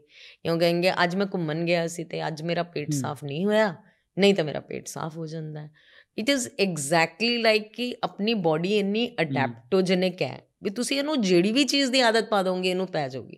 ਤੁਸੀਂ ਸਿਗਰਟ ਦੀ ਪਾਉਂਗੇ ਸਿਗਰਟ ਦੀ ਪੈ ਜਾਊਗੀ। ਸਮੂਦੀ ਦੀ ਪਾਉਂਗੇ ਸਮੂਦੀ ਦੀ ਪੈ ਜਾਊਗੀ। ਜੂਸ ਦੀ ਪਾਉਂਗੇ ਜੂਸ ਦੀ ਪੈ ਜਾਊਗੀ। ਦੁੱਧ ਦੀ ਪਾਉਂਗੇ ਦੁੱਧ ਦੀ ਪੈ ਜਾਊਗੀ। But the only difference is ਕਿ ਦੁੱਧ ਜਿਹੜਾ ਉਹ ਉਹ ਗਾਂ ਖਾ ਗਾਂ ਤੋਂ ਆ ਰਿਹਾ ਹੈ ਹਨਾ? ਔਰ ਗਾਂ ਜਿਹੜੀ ਉਹ ਘਾਹ ਖਾ ਰਹੀ ਹੈ। ਹਮ, ਘਾਹ 'ਚ ਤੁਸੀਂ ਕਹਿੰਦੇ ਹੋ ਹੈ ਕੁਛ ਨਹੀਂ। ਔਰ ਦੁੱਧ 'ਚ ਤੁਸੀਂ ਕਹਿੰਦੇ ਹੋ ਵੀ ਹੈ ਹੀ ਸਾਰਾ ਕੁਝ ਦੁੱਧ। So it is all about awareness ਮੈਂ ਕੁਝ ਵੀ ਨਹੀਂ ਕੀਤਾ ਸਿਰਫ ਅਵੇਅਰਨੈਸ ਹੀ ਕ੍ਰੀਏਟ ਕੀਤੀ ਹੈ। I call myself a logical doctor ਮੈਂ ਹੁਣ ਜਿੰਨੀਆਂ ਵੀ ਚੀਜ਼ਾਂ ਤੁਹਾਡੇ ਨਾਲ ਗੱਲ ਅੱਜ ਡਿਸਕਸ ਕੀਤੀਆਂ ਮੈਂ ਤੁਹਾਨੂੰ ਲੌਜਿਕਸ ਦਿੱਤੇ ਇਟ ਇਜ਼ ਨਾਟ ਇੰਪੋਰਟੈਂਟ ਵੀ ਤੁਸੀਂ ਮੈਨੂੰ ਮੰਨਣਾ ਬਟ ਤੁਸੀਂ ਰਿਲੇਟ ਕਰ ਪਾਓਗੇ ਕਿਤੇ ਨਾ ਕਿਤੇ ਵੀ ਜੋ ਮੈਂ ਕਹਿ ਰਹੀ ਹਾਂ ਵੀ ਹਾਂ ਇਦਾਂ ਹੋਇਆ। ਹਾਂ ਇਦਾਂ ਦੇਖਿਆ। ਹਾਂ ਉਹਨਾਂ ਦੇ ਨਾਲ ਇਦਾਂ ਹੋਇਆ। ਸੋ ਕਹਿਣ ਦਾ ਮਤਲਬ ਹੈ ਵੀ ਇਹ ਵੀ ਇੱਕ ਅਲੱਗ ਤਰ੍ਹਾਂ ਦੀ ਉਹ ਹੈ ਵੀ ਜਿਹੜੀ ਚੀਜ਼ ਨੂੰ ਮਾਰਕੀਟ ਕੀਤਾ ਜਾਂਦਾ ਉਹ ਚੀਜ਼ ਜਿਹੜੀ ਹੈ ਉਹ ਬੜੀ ਈਜ਼ੀਲੀ ਹੁੰਦੀ ਹੈ। ਜਿਹੜੀ। ਚੀਜ਼ ਨੂੰ ਆਪਾਂ ਜਿੱਦਾਂ ਐਕਸਪੀਰੀਅੰਸ ਕਰਨਾ ਹੈ, ਉਹ ਬਹੁਤ ਘੱਟ ਲੋਕੀ ਕਰਦੇ ਨੇ।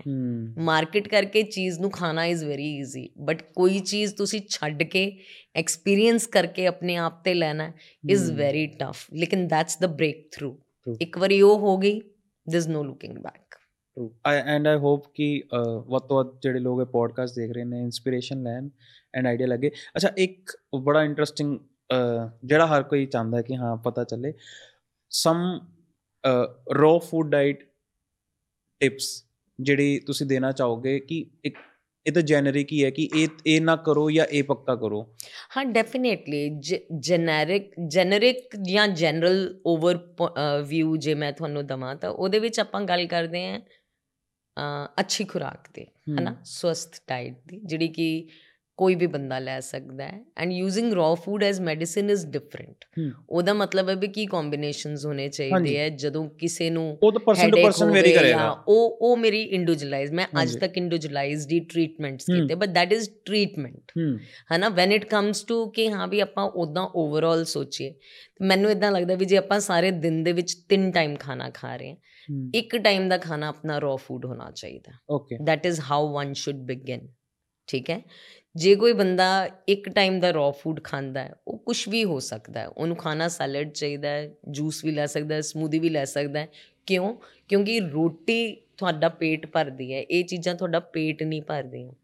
ਬਟ ਮੈਂ ਉਲਟਾ ਕਹਿੰਨੀ ਆ ਰੋਟੀ ਤੁਹਾਨੂੰ ਭਾਰਾ ਕਰਦੀ ਹੈ ਇਹ ਚੀਜ਼ਾਂ ਤੁਹਾਨੂੰ ਭਾਰਾ ਨਹੀਂ ਕਰਦੀਆਂ। ਜਿਹਨੂੰ ਤੁਸੀਂ ਪੇਟ ਭਰਨਾ ਕਹਿੰਦੇ ਹੋ ਉਹ ਪੇਟ ਭਰਨਾ ਨਹੀਂ ਹੈਗਾ ਉਹ ਪੇਟ ਭਾਰਾਪਨ ਹੂੰ। ਸ਼ਾਇਦ ਆਪਾਂ ਨੂੰ ਆਦਤ ਉਸੇ ਚੀਜ਼ ਦੀ ਪਈ ਹੋਈ ਹੁੰਦੀ ਹੈ ਜਦੋਂ ਆਪਾਂ ਫਰੂਟਸ ਖਾਵਾਂਗੇ ਤਾਂ ਫਿਰ ਆਪਾਂ ਨੂੰ ਥੋੜੀ ਦੇਰ ਬਾਅਦ ਫਿਰ ਭੁੱਖ ਲੱਗ ਜਾਏਗੀ ਫਿਰ ਆਪਾਂ ਜੂਸ ਪੀ ਸਕਦੇ ਹਾਂ ਫਿਰ ਭੁੱਖ ਲੱਗ ਜਾਏਗੀ ਸੋ ਜਿਹੜਾ ਰॉ ਫੂਡ ਦਾ ਮੀਲ ਹੁੰਦਾ ਉਹ ਇਹ। ਜ਼ਰੂਰੀ ਨਹੀਂ ਵੀ ਤੁਸੀਂ। ਉਹਨੂੰ ਇਦਾਂ ਕੀਤਾ ਵੀ ਮੈਂ ਦੋ ਐਪਲ ਖਾ ਲਏ ਸੀ ਅੱਜ ਦਾ idea is to take more raw food to your diet ਇੱਥੇ ਆਈਡੀਆ ਇਹ ਹੈਗਾ ਵੀ ਜ਼ਿਆਦਾ ਤੋਂ ਜ਼ਿਆਦਾ ਰॉ ਫੂਡ ਆਪਾਂ ਕਿੱਦਾਂ ਖਾ ਸਕਦੇ ਹਾਂ। ਜ਼ਿਆਦਾ ਤੋਂ ਜ਼ਿਆਦਾ ਰॉ ਫੂਡ ਖਾਣ ਵਾਸਤੇ ਆਪਾਂ ਨੂੰ ਜਿੱਦਾਂ ਦੋ ਤਿੰਨ ਚੀਜ਼ਾਂ ਰੱਖਣੀਆਂ ਪੈਣਗੀਆਂ ਉਸ ਇੱਕ ਟਾਈਮ ਪੀਰੀਅਡ ਕੇ ਦੌਰਾਨ। So it can be lunch it can be dinner it can be breakfast but I always prefer it to be a breakfast so if you can be raw till 1 or 2 or 3 or 4 depending upon ਕਿ ਕੀ ਆਪਕੋ ਲੱਗਦਾ ਹੈ ਜੇ ਤੁਸੀਂ ਉਸ time ਦੇ ਦੌਰਾਨ ਰੌ ਰਹਿ ਸਕਦੇ ਹੋ is a very good thing to do ਜਿਹੜੇ ਲੋਕ ਇਹ ਨਹੀਂ ਕਰ ਸਕਦੇ ਉਹਨਾਂ ਨੂੰ ਇਹ ਕਰਨਾ ਚਾਹੀਦਾ ਹੈ ਵੀ ਉਹਨਾਂ ਦੀ ਜਿਹੜੀ ਵੀ ਪਲੇਟ ਹੁੰਦੀ ਹੈ ਫੂਡ ਦੀ ਉਹਦੇ ਵਿੱਚ ਉਹਨਾਂ ਨੂੰ ਅੱਧੀ ਪਲੇਟ ਜਿਹੜੀ ਹੈ ਉਹ ਸੈਲਡ ਦੀ ਰੱਖਣੀ ਚਾਹੀਦੀ ਹੈ ਥੈਟ ਮੀਨਸ ਕਿ ਜੇ ਤੁਸੀਂ ਤਿੰਨ ਰੋਟੀਆਂ ਖਾਣੇ ਹੋ ਤਾਂ ਤੁਸੀਂ ਦੋ ਰੋਟੀਆਂ ਖਾਓ ਜਿਹੜੀ ਸਬਜ਼ੀ ਤੁਸੀਂ ਇੱਕ ਕਟੋਰੀ ਖਾਂਦੇ ਸੀ ਤੁਸੀਂ ਦੋ ਕਟੋਰੀਆਂ ਖਾਓ ਔਰ ਉਹਦੇ ਨਾਲ ਜਿਹੜਾ ਤੁਸੀਂ ਸੈਲਡ ਦੀ ਜਿੱਦਾਂ ਇੱਕ ਖੀਰਾ ਖਾਂਦੇ ਸੀ ਤਾਂ ਘੱਟੋ ਘੱਟ ਦੋ ਗਾਜਰਾਂ ਦੋ ਖੀਰੇ ਖਾਓ। So increase the salad portion when it comes to the plate portion even that also that way also raw food can be contented basically ਤੁਸੀਂ ਇਹ ਰეკਮੈਂਡ ਕਰ ਰਹੇ ਹੋ ਕਿ ਟ੍ਰਾਂਜੀਸ਼ਨ ਕਰਨਾ ਸਟਾਰਟ ਕਰੋ ਹੌਲੀ ਹੌਲੀ ਕਰੋ ਹੁੰਦਾ ਹੀ ਇਦਾਂ one meal at a time ਮੇਰੇ ਮੇਰੇ ਜਿੰਨੇ ਵੀ ਕੋਰਸਸ ਨੇ ਜੀ ਉਹ 3 ਮਹੀਨੇ ਤੋਂ ਸ਼ੁਰੂ ਹੁੰਦੇ ਆ ਔਰ ਦੇਰ ਇਜ਼ ਨੋ ਲਿਮਿਟ ਵੀ ਕਿੰਨੀ ਦੇਰ ਤੱਕ ਕੋਈ ਕਰਨਾ ਚਾਹੁੰਦਾ ਬਿਕੋਜ਼ ਕਿ ਆਪਾਂ 360 ਡਿਗਰੀ ਅਪਰੋਚ ਤੇ ਜਦੋਂ ਕੰਮ ਕਰਦੇ ਇਟਸ ਨਾਟ ਅਬਾਊਟ ਕਿ ਤੁਸੀਂ ਰॉ ਫੂਡ ਕਿੱਦਾਂ ਖਾਣਾ ਇਟ ਇਜ਼ ਆਲਸੋ ਅਬਾਊਟ ਕਿ ਤੁਹਾਡੀ ਵਿਚਾਰਧਾਰਾ ਵੀ ਬਦਲ ਜਾਂਦੀ ਹੈ। ਠੀਕ ਹੈ। ਔਰ ਤੁਹਾਨੂੰ ਇੰਨਾ ਚੰਗਾ ਲੱਗਣਾ ਸ਼ੁਰੂ ਹੁੰਦਾ ਵੀ ਤੁਸੀਂ ਕਹਿੰਦੇ ਹੋ ਮੈਂ ਇਹਦੇ ਤੇ ਵੀ ਕੰਮ ਕਰਨਾ ਮੈਂ ਇੱਥੇ ਵੀ ਕੰਮ ਕਰਨਾ ਮੈਂ ਇੱਥੇ ਵੀ ਕੰਮ ਕਰਨਾ। ਮਤਲਬ ਬਹੁਤ ਵੱਡੀ ਗੱਲ ਹੋਏਗੀ ਜੇ ਮੈਂ ਕਹੂੰਗੀ ਬਟ ਮੇਰੇ ਕੋਲ ਜਿਹੜੇ ਬੰਦੇ ਆਂਦੇ ਨੇ ਜਦ ਤਾਈਂ ਉਹਨਾਂ ਦਾ ਪਰਪਸ ਨਹੀਂ ਲਾਈਫ ਦਾ ਉਹਨਾਂ ਨੂੰ ਕਲੀਅਰ ਹੋ ਜਾਂਦਾ। ਜਦ। ਤਾਈਂ ਉਹ ਆਪਣੇ ਆਪ ਨਾਲ ਕਨੈਕਟ ਨਹੀਂ ਕਰ ਪਾਉਂਦੇ ਜਾਂ ਆਪਣੇ ਆਪ ਨੂੰ ਸੈਲਫ ਲਵ ਦੇ ਵਿੱਚ ਨਹੀਂ ਲੈ ਕੇ ਜਾ ਸਕਦੇ।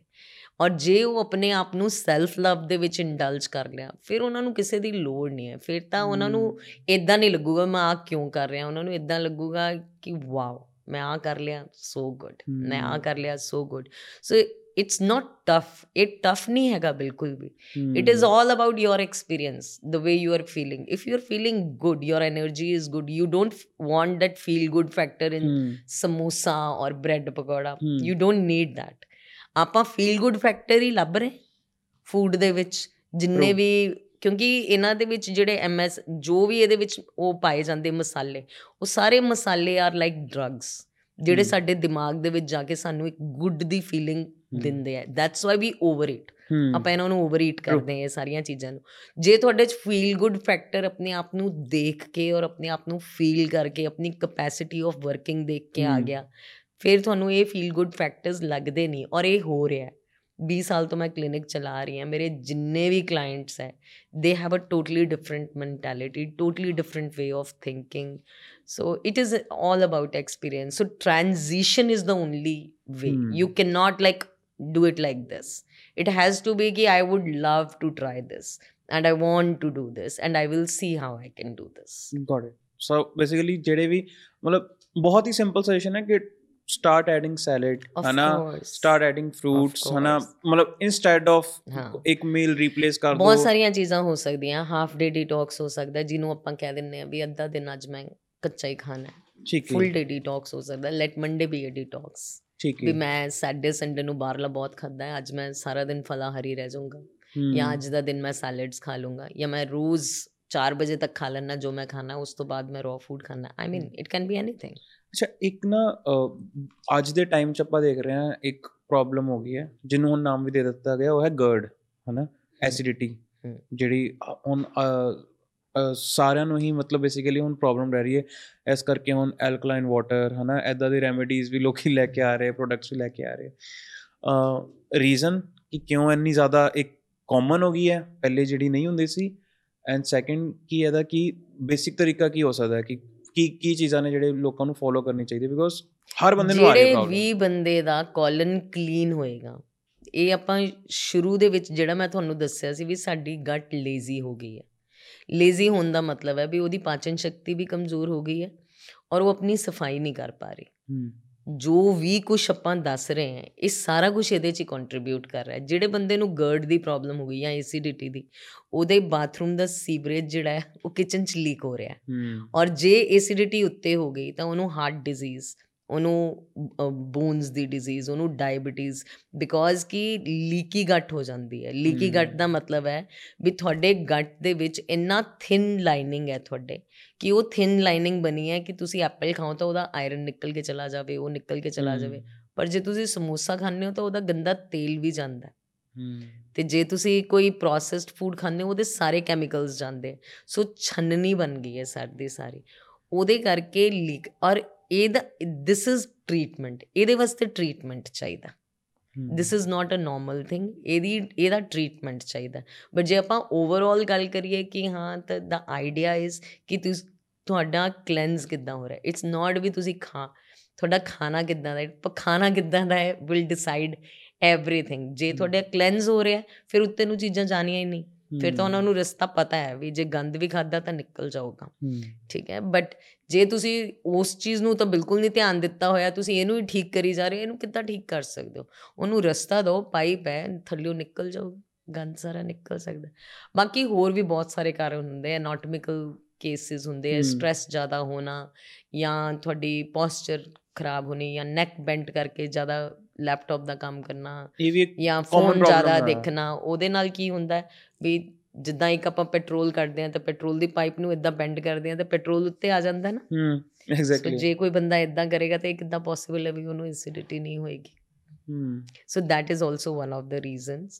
But colon clean ਰੱਖਣਾ is the foremost thing ਹਾਂ ਜੇ ਮੈਂ ਇਹ ਕਹਿ ਦਵਾਂ ਵੀ ਤੁਸੀਂ ਪੁਦੀਨੇ ਦੇ ਪੱਤੇ ਲੈ ਲਓ ਜਾਂ ਸੌਂਫ ਵਾਲੀ ਉਹ ਪੀ ਲਓ ਤੇ ਇਹ ਸਾਰੀਆਂ ਚੀਜ਼ਾਂ ਜਦ ਤੱਕ ਤੁਹਾਡਾ ਕੋਲਨ ਕਲੀਨ ਨਹੀਂ ਹੁੰਦਾ ਇਹ ਤਾਂ ਹੋਊਗਾ ਹੀ ਹੋਊਗਾ। ਤੁਹਾਨੂੰ ਰਿਮੂਵ ਕਾਜ਼ ਨੂੰ ਕਰਨਾ ਪੈਣਾ ਵੀ ਕਾਜ਼ ਕੀ ਹੈ। ਚਲੋ ਆਪਾਂ ਇੱਥੇ ਗੱਲ ਕਰ ਲੈਂਦੇ ਹਾਂ ਜੇ ਆਪਾਂ ਕੋਲਨ ਕਲੀਨ ਕਰਨਾ ਹੈ ਤਾਂ ਫਿਰ ਕਿਹੜੀ ਚੀਜ਼ਾਂ ਨੇ ਜਿਹੜੀ raw food ਮਤਲਬ ਰॉ ਫੂਡ ਖਾਓ ਆਪਣਾ is the jhadu raw ਠੀਕ। ਹੈ। food is the scrubber that's why raw food raw food ਨੇ ਜਦੋਂ ਤੁਹਾਨੂੰ ਪਾਣੀ ਦੇਤਾ ਵਿਟਾਮਿਨ ਦੇਤਾ ਆਇਰਨ ਦੇਤਾ ਤੇ ਉਹਨੇ ਤੁਹਾਡੀ ਬਾਡੀ 'ਚ ਰਹਿਣਾ ਨਹੀਂ ਉਹਨੇ। ਬਾਹਰ ਨਿਕਲਣਾ। ਜਦੋਂ ਉਹ ਬਾਹਰ ਨਿਕਲੂਗਾ ਉਹਨੇ ਰਸਤਾ ਬਣਾਉਣਾ ਹੀ ਬਣਾਉਣਾ ਹੈ ਜਿੱਦਾਂ ਆਟਾ ਨਹੀਂ ਬਣਾ ਸਕਦਾ ਉਹ ਚਿਪਕ ਜਾਂਦਾ ਹੈ ਜਿੱਦਾਂ। ਦਾਲਾਂ ਨਹੀਂ ਬਣਾ ਸਕਦੀਆਂ ਉਹ ਚਿਪਕ ਜਾਂਦੀਆਂ ਬਟ ਜਦੋਂ raw food ਤੁਹਾਡੀ ਬਾਡੀ 'ਚ ਜਾਂਦਾ ਹੈ ਤੇ ਉਹ ਰਸਤਾ ਬਣਾਉਂਦਾ ਹੀ ਬਣਾਉਂਦਾ ਤੇ। ਜਿਹੜਾ ਰਸਤਾ ਉਹਨੇ ਬਣਾਉਣਾ ਉਹ ਜਾਂਦੇ ਜਾਂਦੇ ਤੁਹਾਡੀ ਬਾਡੀ ਦੇ ਵਿੱਚੋਂ ਸਭ ਮਲ ਮੂਤਰ ਸਭ ਕੱਢ ਕੇ ਲੈ ਜਾਣਾ ਦੈਟ ਮੀਨਸ ਮਿਊਕਸ ਰੇਸ਼ਾ ਸਾਰੀਆਂ ਚੀਜ਼ਾਂ ਜਿਹੜੀਆਂ ਨੇ ਉਹ ਬਾਡੀ ਦੇ ਵਿੱਚੋਂ ਨਿਕਲ ਸਕਦੀਆਂ। ਜੇ ਆਪਣਾ ਰੋਜ਼ ਦਾ ਕਲੈਂਸ ਅੱਛਾ ਹੋਵੇ। ਬਹੁਤ ਬਹੁਤ ਜ਼ਿਆਦਾ ਇੰਟਰਸਟਿੰਗ ਹੈ। ਅ ਮਤਲਬ ਆਪਾਂ ਹੁਣ ਮੋਟਾ ਮੋਟਾ ਜੋ ਮੈਨੂੰ ਸਮਝ ਆਈ ਹੈ ਇਹੀ ਹੈ ਕਿ ਜਿੰਨਾ ਨੇਚਰ ਦੇ ਕੋਲ ਜਾਓ ਜਿੰਨਾ ਮੋਸਟ. ਨੈਚੁਰਲ ਹਾਂਜੀ ਹਾਂਜੀ ਹਾਂਜੀ। ਮੋਸਟ ਨੈਚੁਰਲ ਫਾਰਮ ਦੇ ਵਿੱਚ ਜਿਹੜਾ ਵੀ ਫੂਡ ਹੈ ਉਹਨੂੰ ਮੋਸਟ ਨੈਚੁਰਲ ਫਾਰਮ। ਦੇ ਵਿੱਚ ਲੈਣ ਦੀ ਕੋਸ਼ਿਸ਼ ਕਰਨੀ ਚਾਹੀਦੀ ਹੈ। ਇਹਦੇ ਸਪਾਈਸਿਸ ਆਉਂਦੀਆਂ ਨੇ? ਸਪਾਈਸਿਸ ਸਪਾਈਸਿਸ ਆਰ ਮੈਡੀਸਿਨਸ ਠੀਕ ਹੈ। ਠੀਕ ਹੈ? ਬਟ ਮੈਡੀਸਿਨ ਜੇ ਮੰਨੋ ਕਿ ਤੁਹਾਡੀ ਬਾਡੀ ਦੇ ਵਿੱਚ ਹੀਟ ਬਹੁਤ ਜ਼ਿਆਦਾ ਹੈ ਜੇ ਮੰਨੋ ਕਿ ਤੁਹਾਡੇ ਹੀਟ ਇਸ ਕਰਕੇ ਹੈ ਕਿਉਂਕਿ ਤੁਹਾਡਾ ਕੋਲਨ ਕਲੈਂਸ ਨਹੀਂ ਜੋ ਹੋ ਕਿ ਰਿਹਾ ਕਾਮਨ ਹੈ ਅੱਜ ਦੇ ਟਾਈਮ ਕਿ ਹੀਟ ਬਹੁਤ ਜ਼ਿਆਦਾ ਹੈ। ਫਿਰ ਸਪਾਈਸਿਸ ਕੀ ਕਰਨਗੀਆਂ? ਉਹ ਤਾਂ ਹੋਰ ਜ਼ਿਆਦਾ ਗਰਮੀ ਕਰਨਗੀਆਂ। They are like hmm. Antibiotic ਜਿੱਦਾਂ ਕੈਮੀਕਲਸ ਨੇ ਗਰਮੀ ਕਰਨੀ ਇਦਾਂ ਹੀ ਸਪਾਈਸਿਸ ਨੇ ਗਰਮੀ ਕਰ ਦੇਣੀ ਬਟ ਫਿਰ ਤੁਸੀਂ ਇਹਨਾਂ ਨੂੰ ਠੰਡਾ ਕਰਕੇ ਲੈ ਸਕਦੇ ਹੋ। ਜਿੱਦਾਂ ਕਿ ਤੁਸੀਂ ਅਜਵਾਇਨ ਨੂੰ ਭਿਗੋ ਕੇ ਉਹਦਾ ਪਾਣੀ ਪੀ ਸਕਦੇ ਹੋ। ਜਿੱਦਾਂ ਤੁਸੀਂ ਜੀਰੇ ਨੂੰ ਭਿਗੋ ਕੇ ਰੱਖਤਾ ਪਾਊਡਰ ਨੂੰ ਫਿਰ ਤੁਸੀਂ ਉਹਦਾ ਪਾਣੀ ਪੀ ਸਕਦੇ ਹੋ ਡਿਪੈਂਡਿੰਗ ਅਪਨ ਜਿੱਦਾਂ ਮੈਂ ਤੁਹਾਨੂੰ ਦੱਸਿਆ ਪਰਸਨ ਟੂ ਪਰਸਨ ਵੀ ਕਿਸੇ ਨੂੰ ਜੇ ਕੋਈ ਪ੍ਰੋਬਲਮ ਹੈਗੀ ਹੈ ਉਹ ਇਹਨਾਂ ਚੀਜ਼ਾਂ ਨੂੰ ਐਜ਼ ਅ ਮੈਡੀਸਿਨ ਵਰਕ ਕਰ ਰਿਹਾ। ਬਟ ਇਹਨਾਂ ਚੀਜ਼ਾਂ ਦੇ ਨਾਲ ਤੁਹਾਡੀ ਕੋਲਨ ਕਲੀਨਿੰਗ ਬਹੁਤ ਰੇਅਰਲੀ ਹੁੰਦੀ ਹੈ। ਜਿੱਦਾਂ ਜੇ ਤੁਸੀਂ ਸੋਚੋ ਵੀ ਇਹਨੂੰ ਅਸੀਂ ਐਜ਼ ਅ ਲੈਗਜ਼ੇਟਿਵ ਯੂਜ਼ ਕਰ ਰਹੀ ਹੈ ਇੱਥੇ ਮੈਂ ਸ਼ੁਰੂ ਕੀਤੀ ਸੀ ਤੁਹਾਡੇ ਨਾਲ ਗੱਲ ਮੈਂ ਤੁਹਾਨੂੰ ਦੱਸਿਆ ਸੀਗਾ ਵੀ ਰॉ ਫੂਡ ਜਿਹੜਾ ਹੈ ਖੁਰਾਕ ਹੈ। ਹੂੰ। ਖੁਰਾਕ ਦਾ ਮਤਲਬ ਹੈ ਵੀ ਇਹ ਤੁਹਾਡਾ ਮੈਟਾਬੋਲਿਜ਼ਮ ਵੀ ਠੀਕ ਕਰਕੇ ਜਾਊਗਾ એનર્ਜੀ ਵੀ ਦੇ ਕੇ ਜਾਊਗਾ ਤੁਹਾਡੇ ਗਰਡ ਨੂੰ ਵੀ ਠੀਕ ਕਰੂਗਾ ਕੋਲਨ ਨੂੰ ਵੀ ਕਲੀਨ ਕਰੂਗਾ।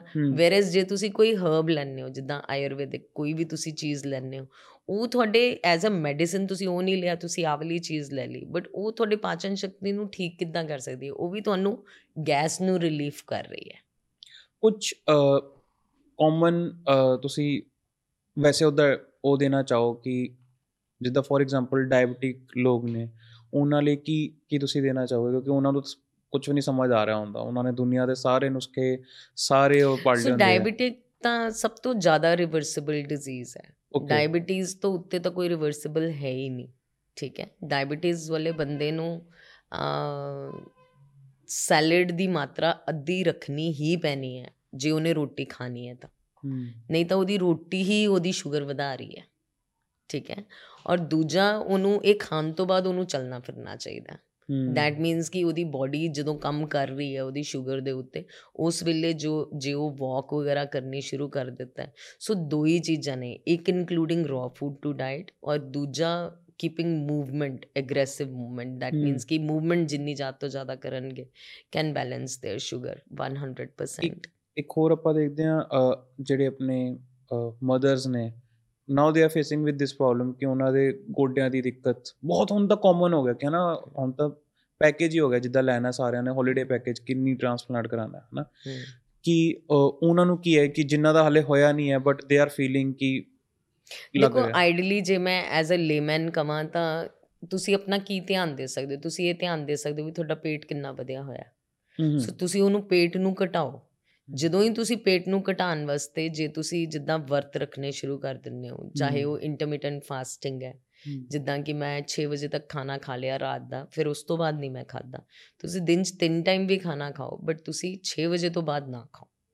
ਜੇ ਤੁਸੀਂ ਉਹ ਵੀ ਕਰ ਲਿਆ ਤਾਂ ਉਹਦੇ ਨਾਲ ਕੀ ਹੋਏਗਾ ਵੀ ਜਿਹੜੀਆਂ ਤੁਹਾਡੇ ਨਸਾਂ ਜਿਹੜੀਆਂ ਤੁਹਾਡੇ ਗੋਡੇ ਨੂੰ ਸਪਲਾਈ ਕਰਦੀਆਂ ਜੇ ਉਹਨਾਂ ਤੇ ਵਜ਼ਨ ਪਿਆ ਹੋਇਆ ਤੇ ਉਹ ਵਜ਼ਨ ਘਟਣ ਦੇ ਨਾਲ ਉਹਨਾਂ ਦੀਆਂ ਉਹ ਨਸਾਂ ਜਿਹੜੀਆਂ ਨੇ ਉਹ ਖੁੱਲ ਸਕਦੀਆਂ। ਓਕੇ ਔਰ ਦੂਜਾ ਇਹ ਹੈ ਵੀ ਉਹਨਾਂ ਨੂੰ ਵੈਜੀਟੇਬਲ ਜੂਸਸ ਵਗੈਰਾ ਇਨਕਲੂਡ ਕਰਨੇ ਚਾਹੀਦੇ ਜਿਹੜਾ ਵੀ ਸੀਜ਼ਨ ਹੈ ਜੇ ਕੀ ਹੈ ਤਾਂ ਕੀ ਦਾ।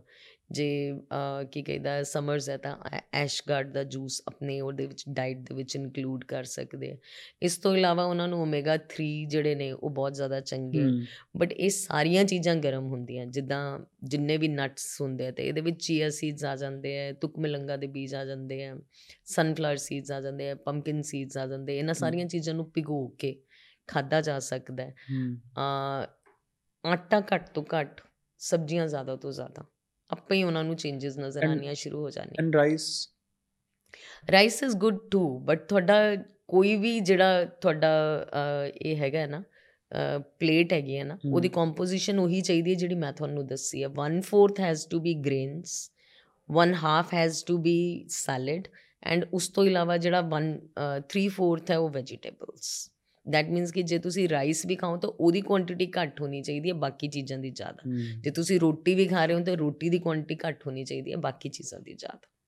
ਸੋ ਗੋਟ ਇਟ ਕਿ ਬੇਸਿਕਲੀ ਬੈਲੈਂਸ ਕਰਨਾ ਡਾਈਟ ਨੂੰ balance ਕਰਨਾ ਬੇਸਿਕਲੀ ਤਾਂ। ਦੇਖੋ ਇਹ ਸਾਰੇ ਟ੍ਰੀਟਮੈਂਟਸ ਨੇ। ਆਪਾਂ ਕਿਸੇ ਇੱਕ ਚੀਜ਼ ਦੇ ਨਾਲ ਕੋਈ ਚੀਜ਼ ਨਹੀਂ। ਆਪਾਂ ਠੀਕ ਕਰ ਸਕਦੇ। ਬਟ ਜੇ ਮੈਂ ਤੁਹਾਨੂੰ ਇਹ ਕਹਾਂ ਵੀ ਹਾਂ ਵੀ ਉਹਨਾਂ ਨੂੰ ਐਜ਼ ਅ ਪੇਨ ਕਿਲਰ ਕੀ ਲੈਣਾ ਚਾਹੀਦਾ ਹੈ ਤੇ ਇੱਕ ਮੋਟਾ ਮੋਟਾ ਇਹ ਹੈ ਵੀ ਕੀ ਉਹ ਆਪਣਾ ਵਜ਼ਨ ਘਟਾ ਸਕਦੇ ਹੈ ਹਮ, ਕਿਉਂਕਿ ਜੇ ਉਹ ਆਪਣਾ ਵਜ਼ਨ ਇੰਟਰਮਿਟੈਂਟ ਫਾਸਟਿੰਗ ਮੀਨਸ ਕਿ ਜਿਹਦਾ ਮਤਲਬ ਇਹ ਹੋ ਗਿਆ ਵੀ ਉਹਨਾਂ ਨੇ ਰਾਤ ਨੂੰ ਜੇ ਗੈਸ ਨਹੀਂ ਬਣੀ ਉਹਨਾਂ ਨੂੰ ਜੇ ਸਪੋਜ਼ਿੰਗਲੀ ਵੀ ਆਪਾਂ ਇਹ ਮੰਨੀਏ ਵੀ ਰਾਤ ਨੂੰ 10 ਵਜੇ ਕਿਸੇ ਨੇ ਕੁਝ ਖਾ ਲਿਆ ਭਾਰਾ ਉਸ ਤੋਂ ਬਾਅਦ ਸਵੀਟ ਡਿਸ਼ ਖਾ ਲਈ ਉਸ ਤੋਂ ਬਾਅਦ ਗਜਰੇਲਾ। ਖਾ ਲਿਆ ਐਂਡ ਦੈਨ ਉਹ ਪੈ ਗਏ ਸਾਰੀ ਰਾਤ ਉਹਨਾਂ ਦੀ ਬਾਡੀ 'ਚ ਗੈਸ ਬਣੀ ਰਹੀ।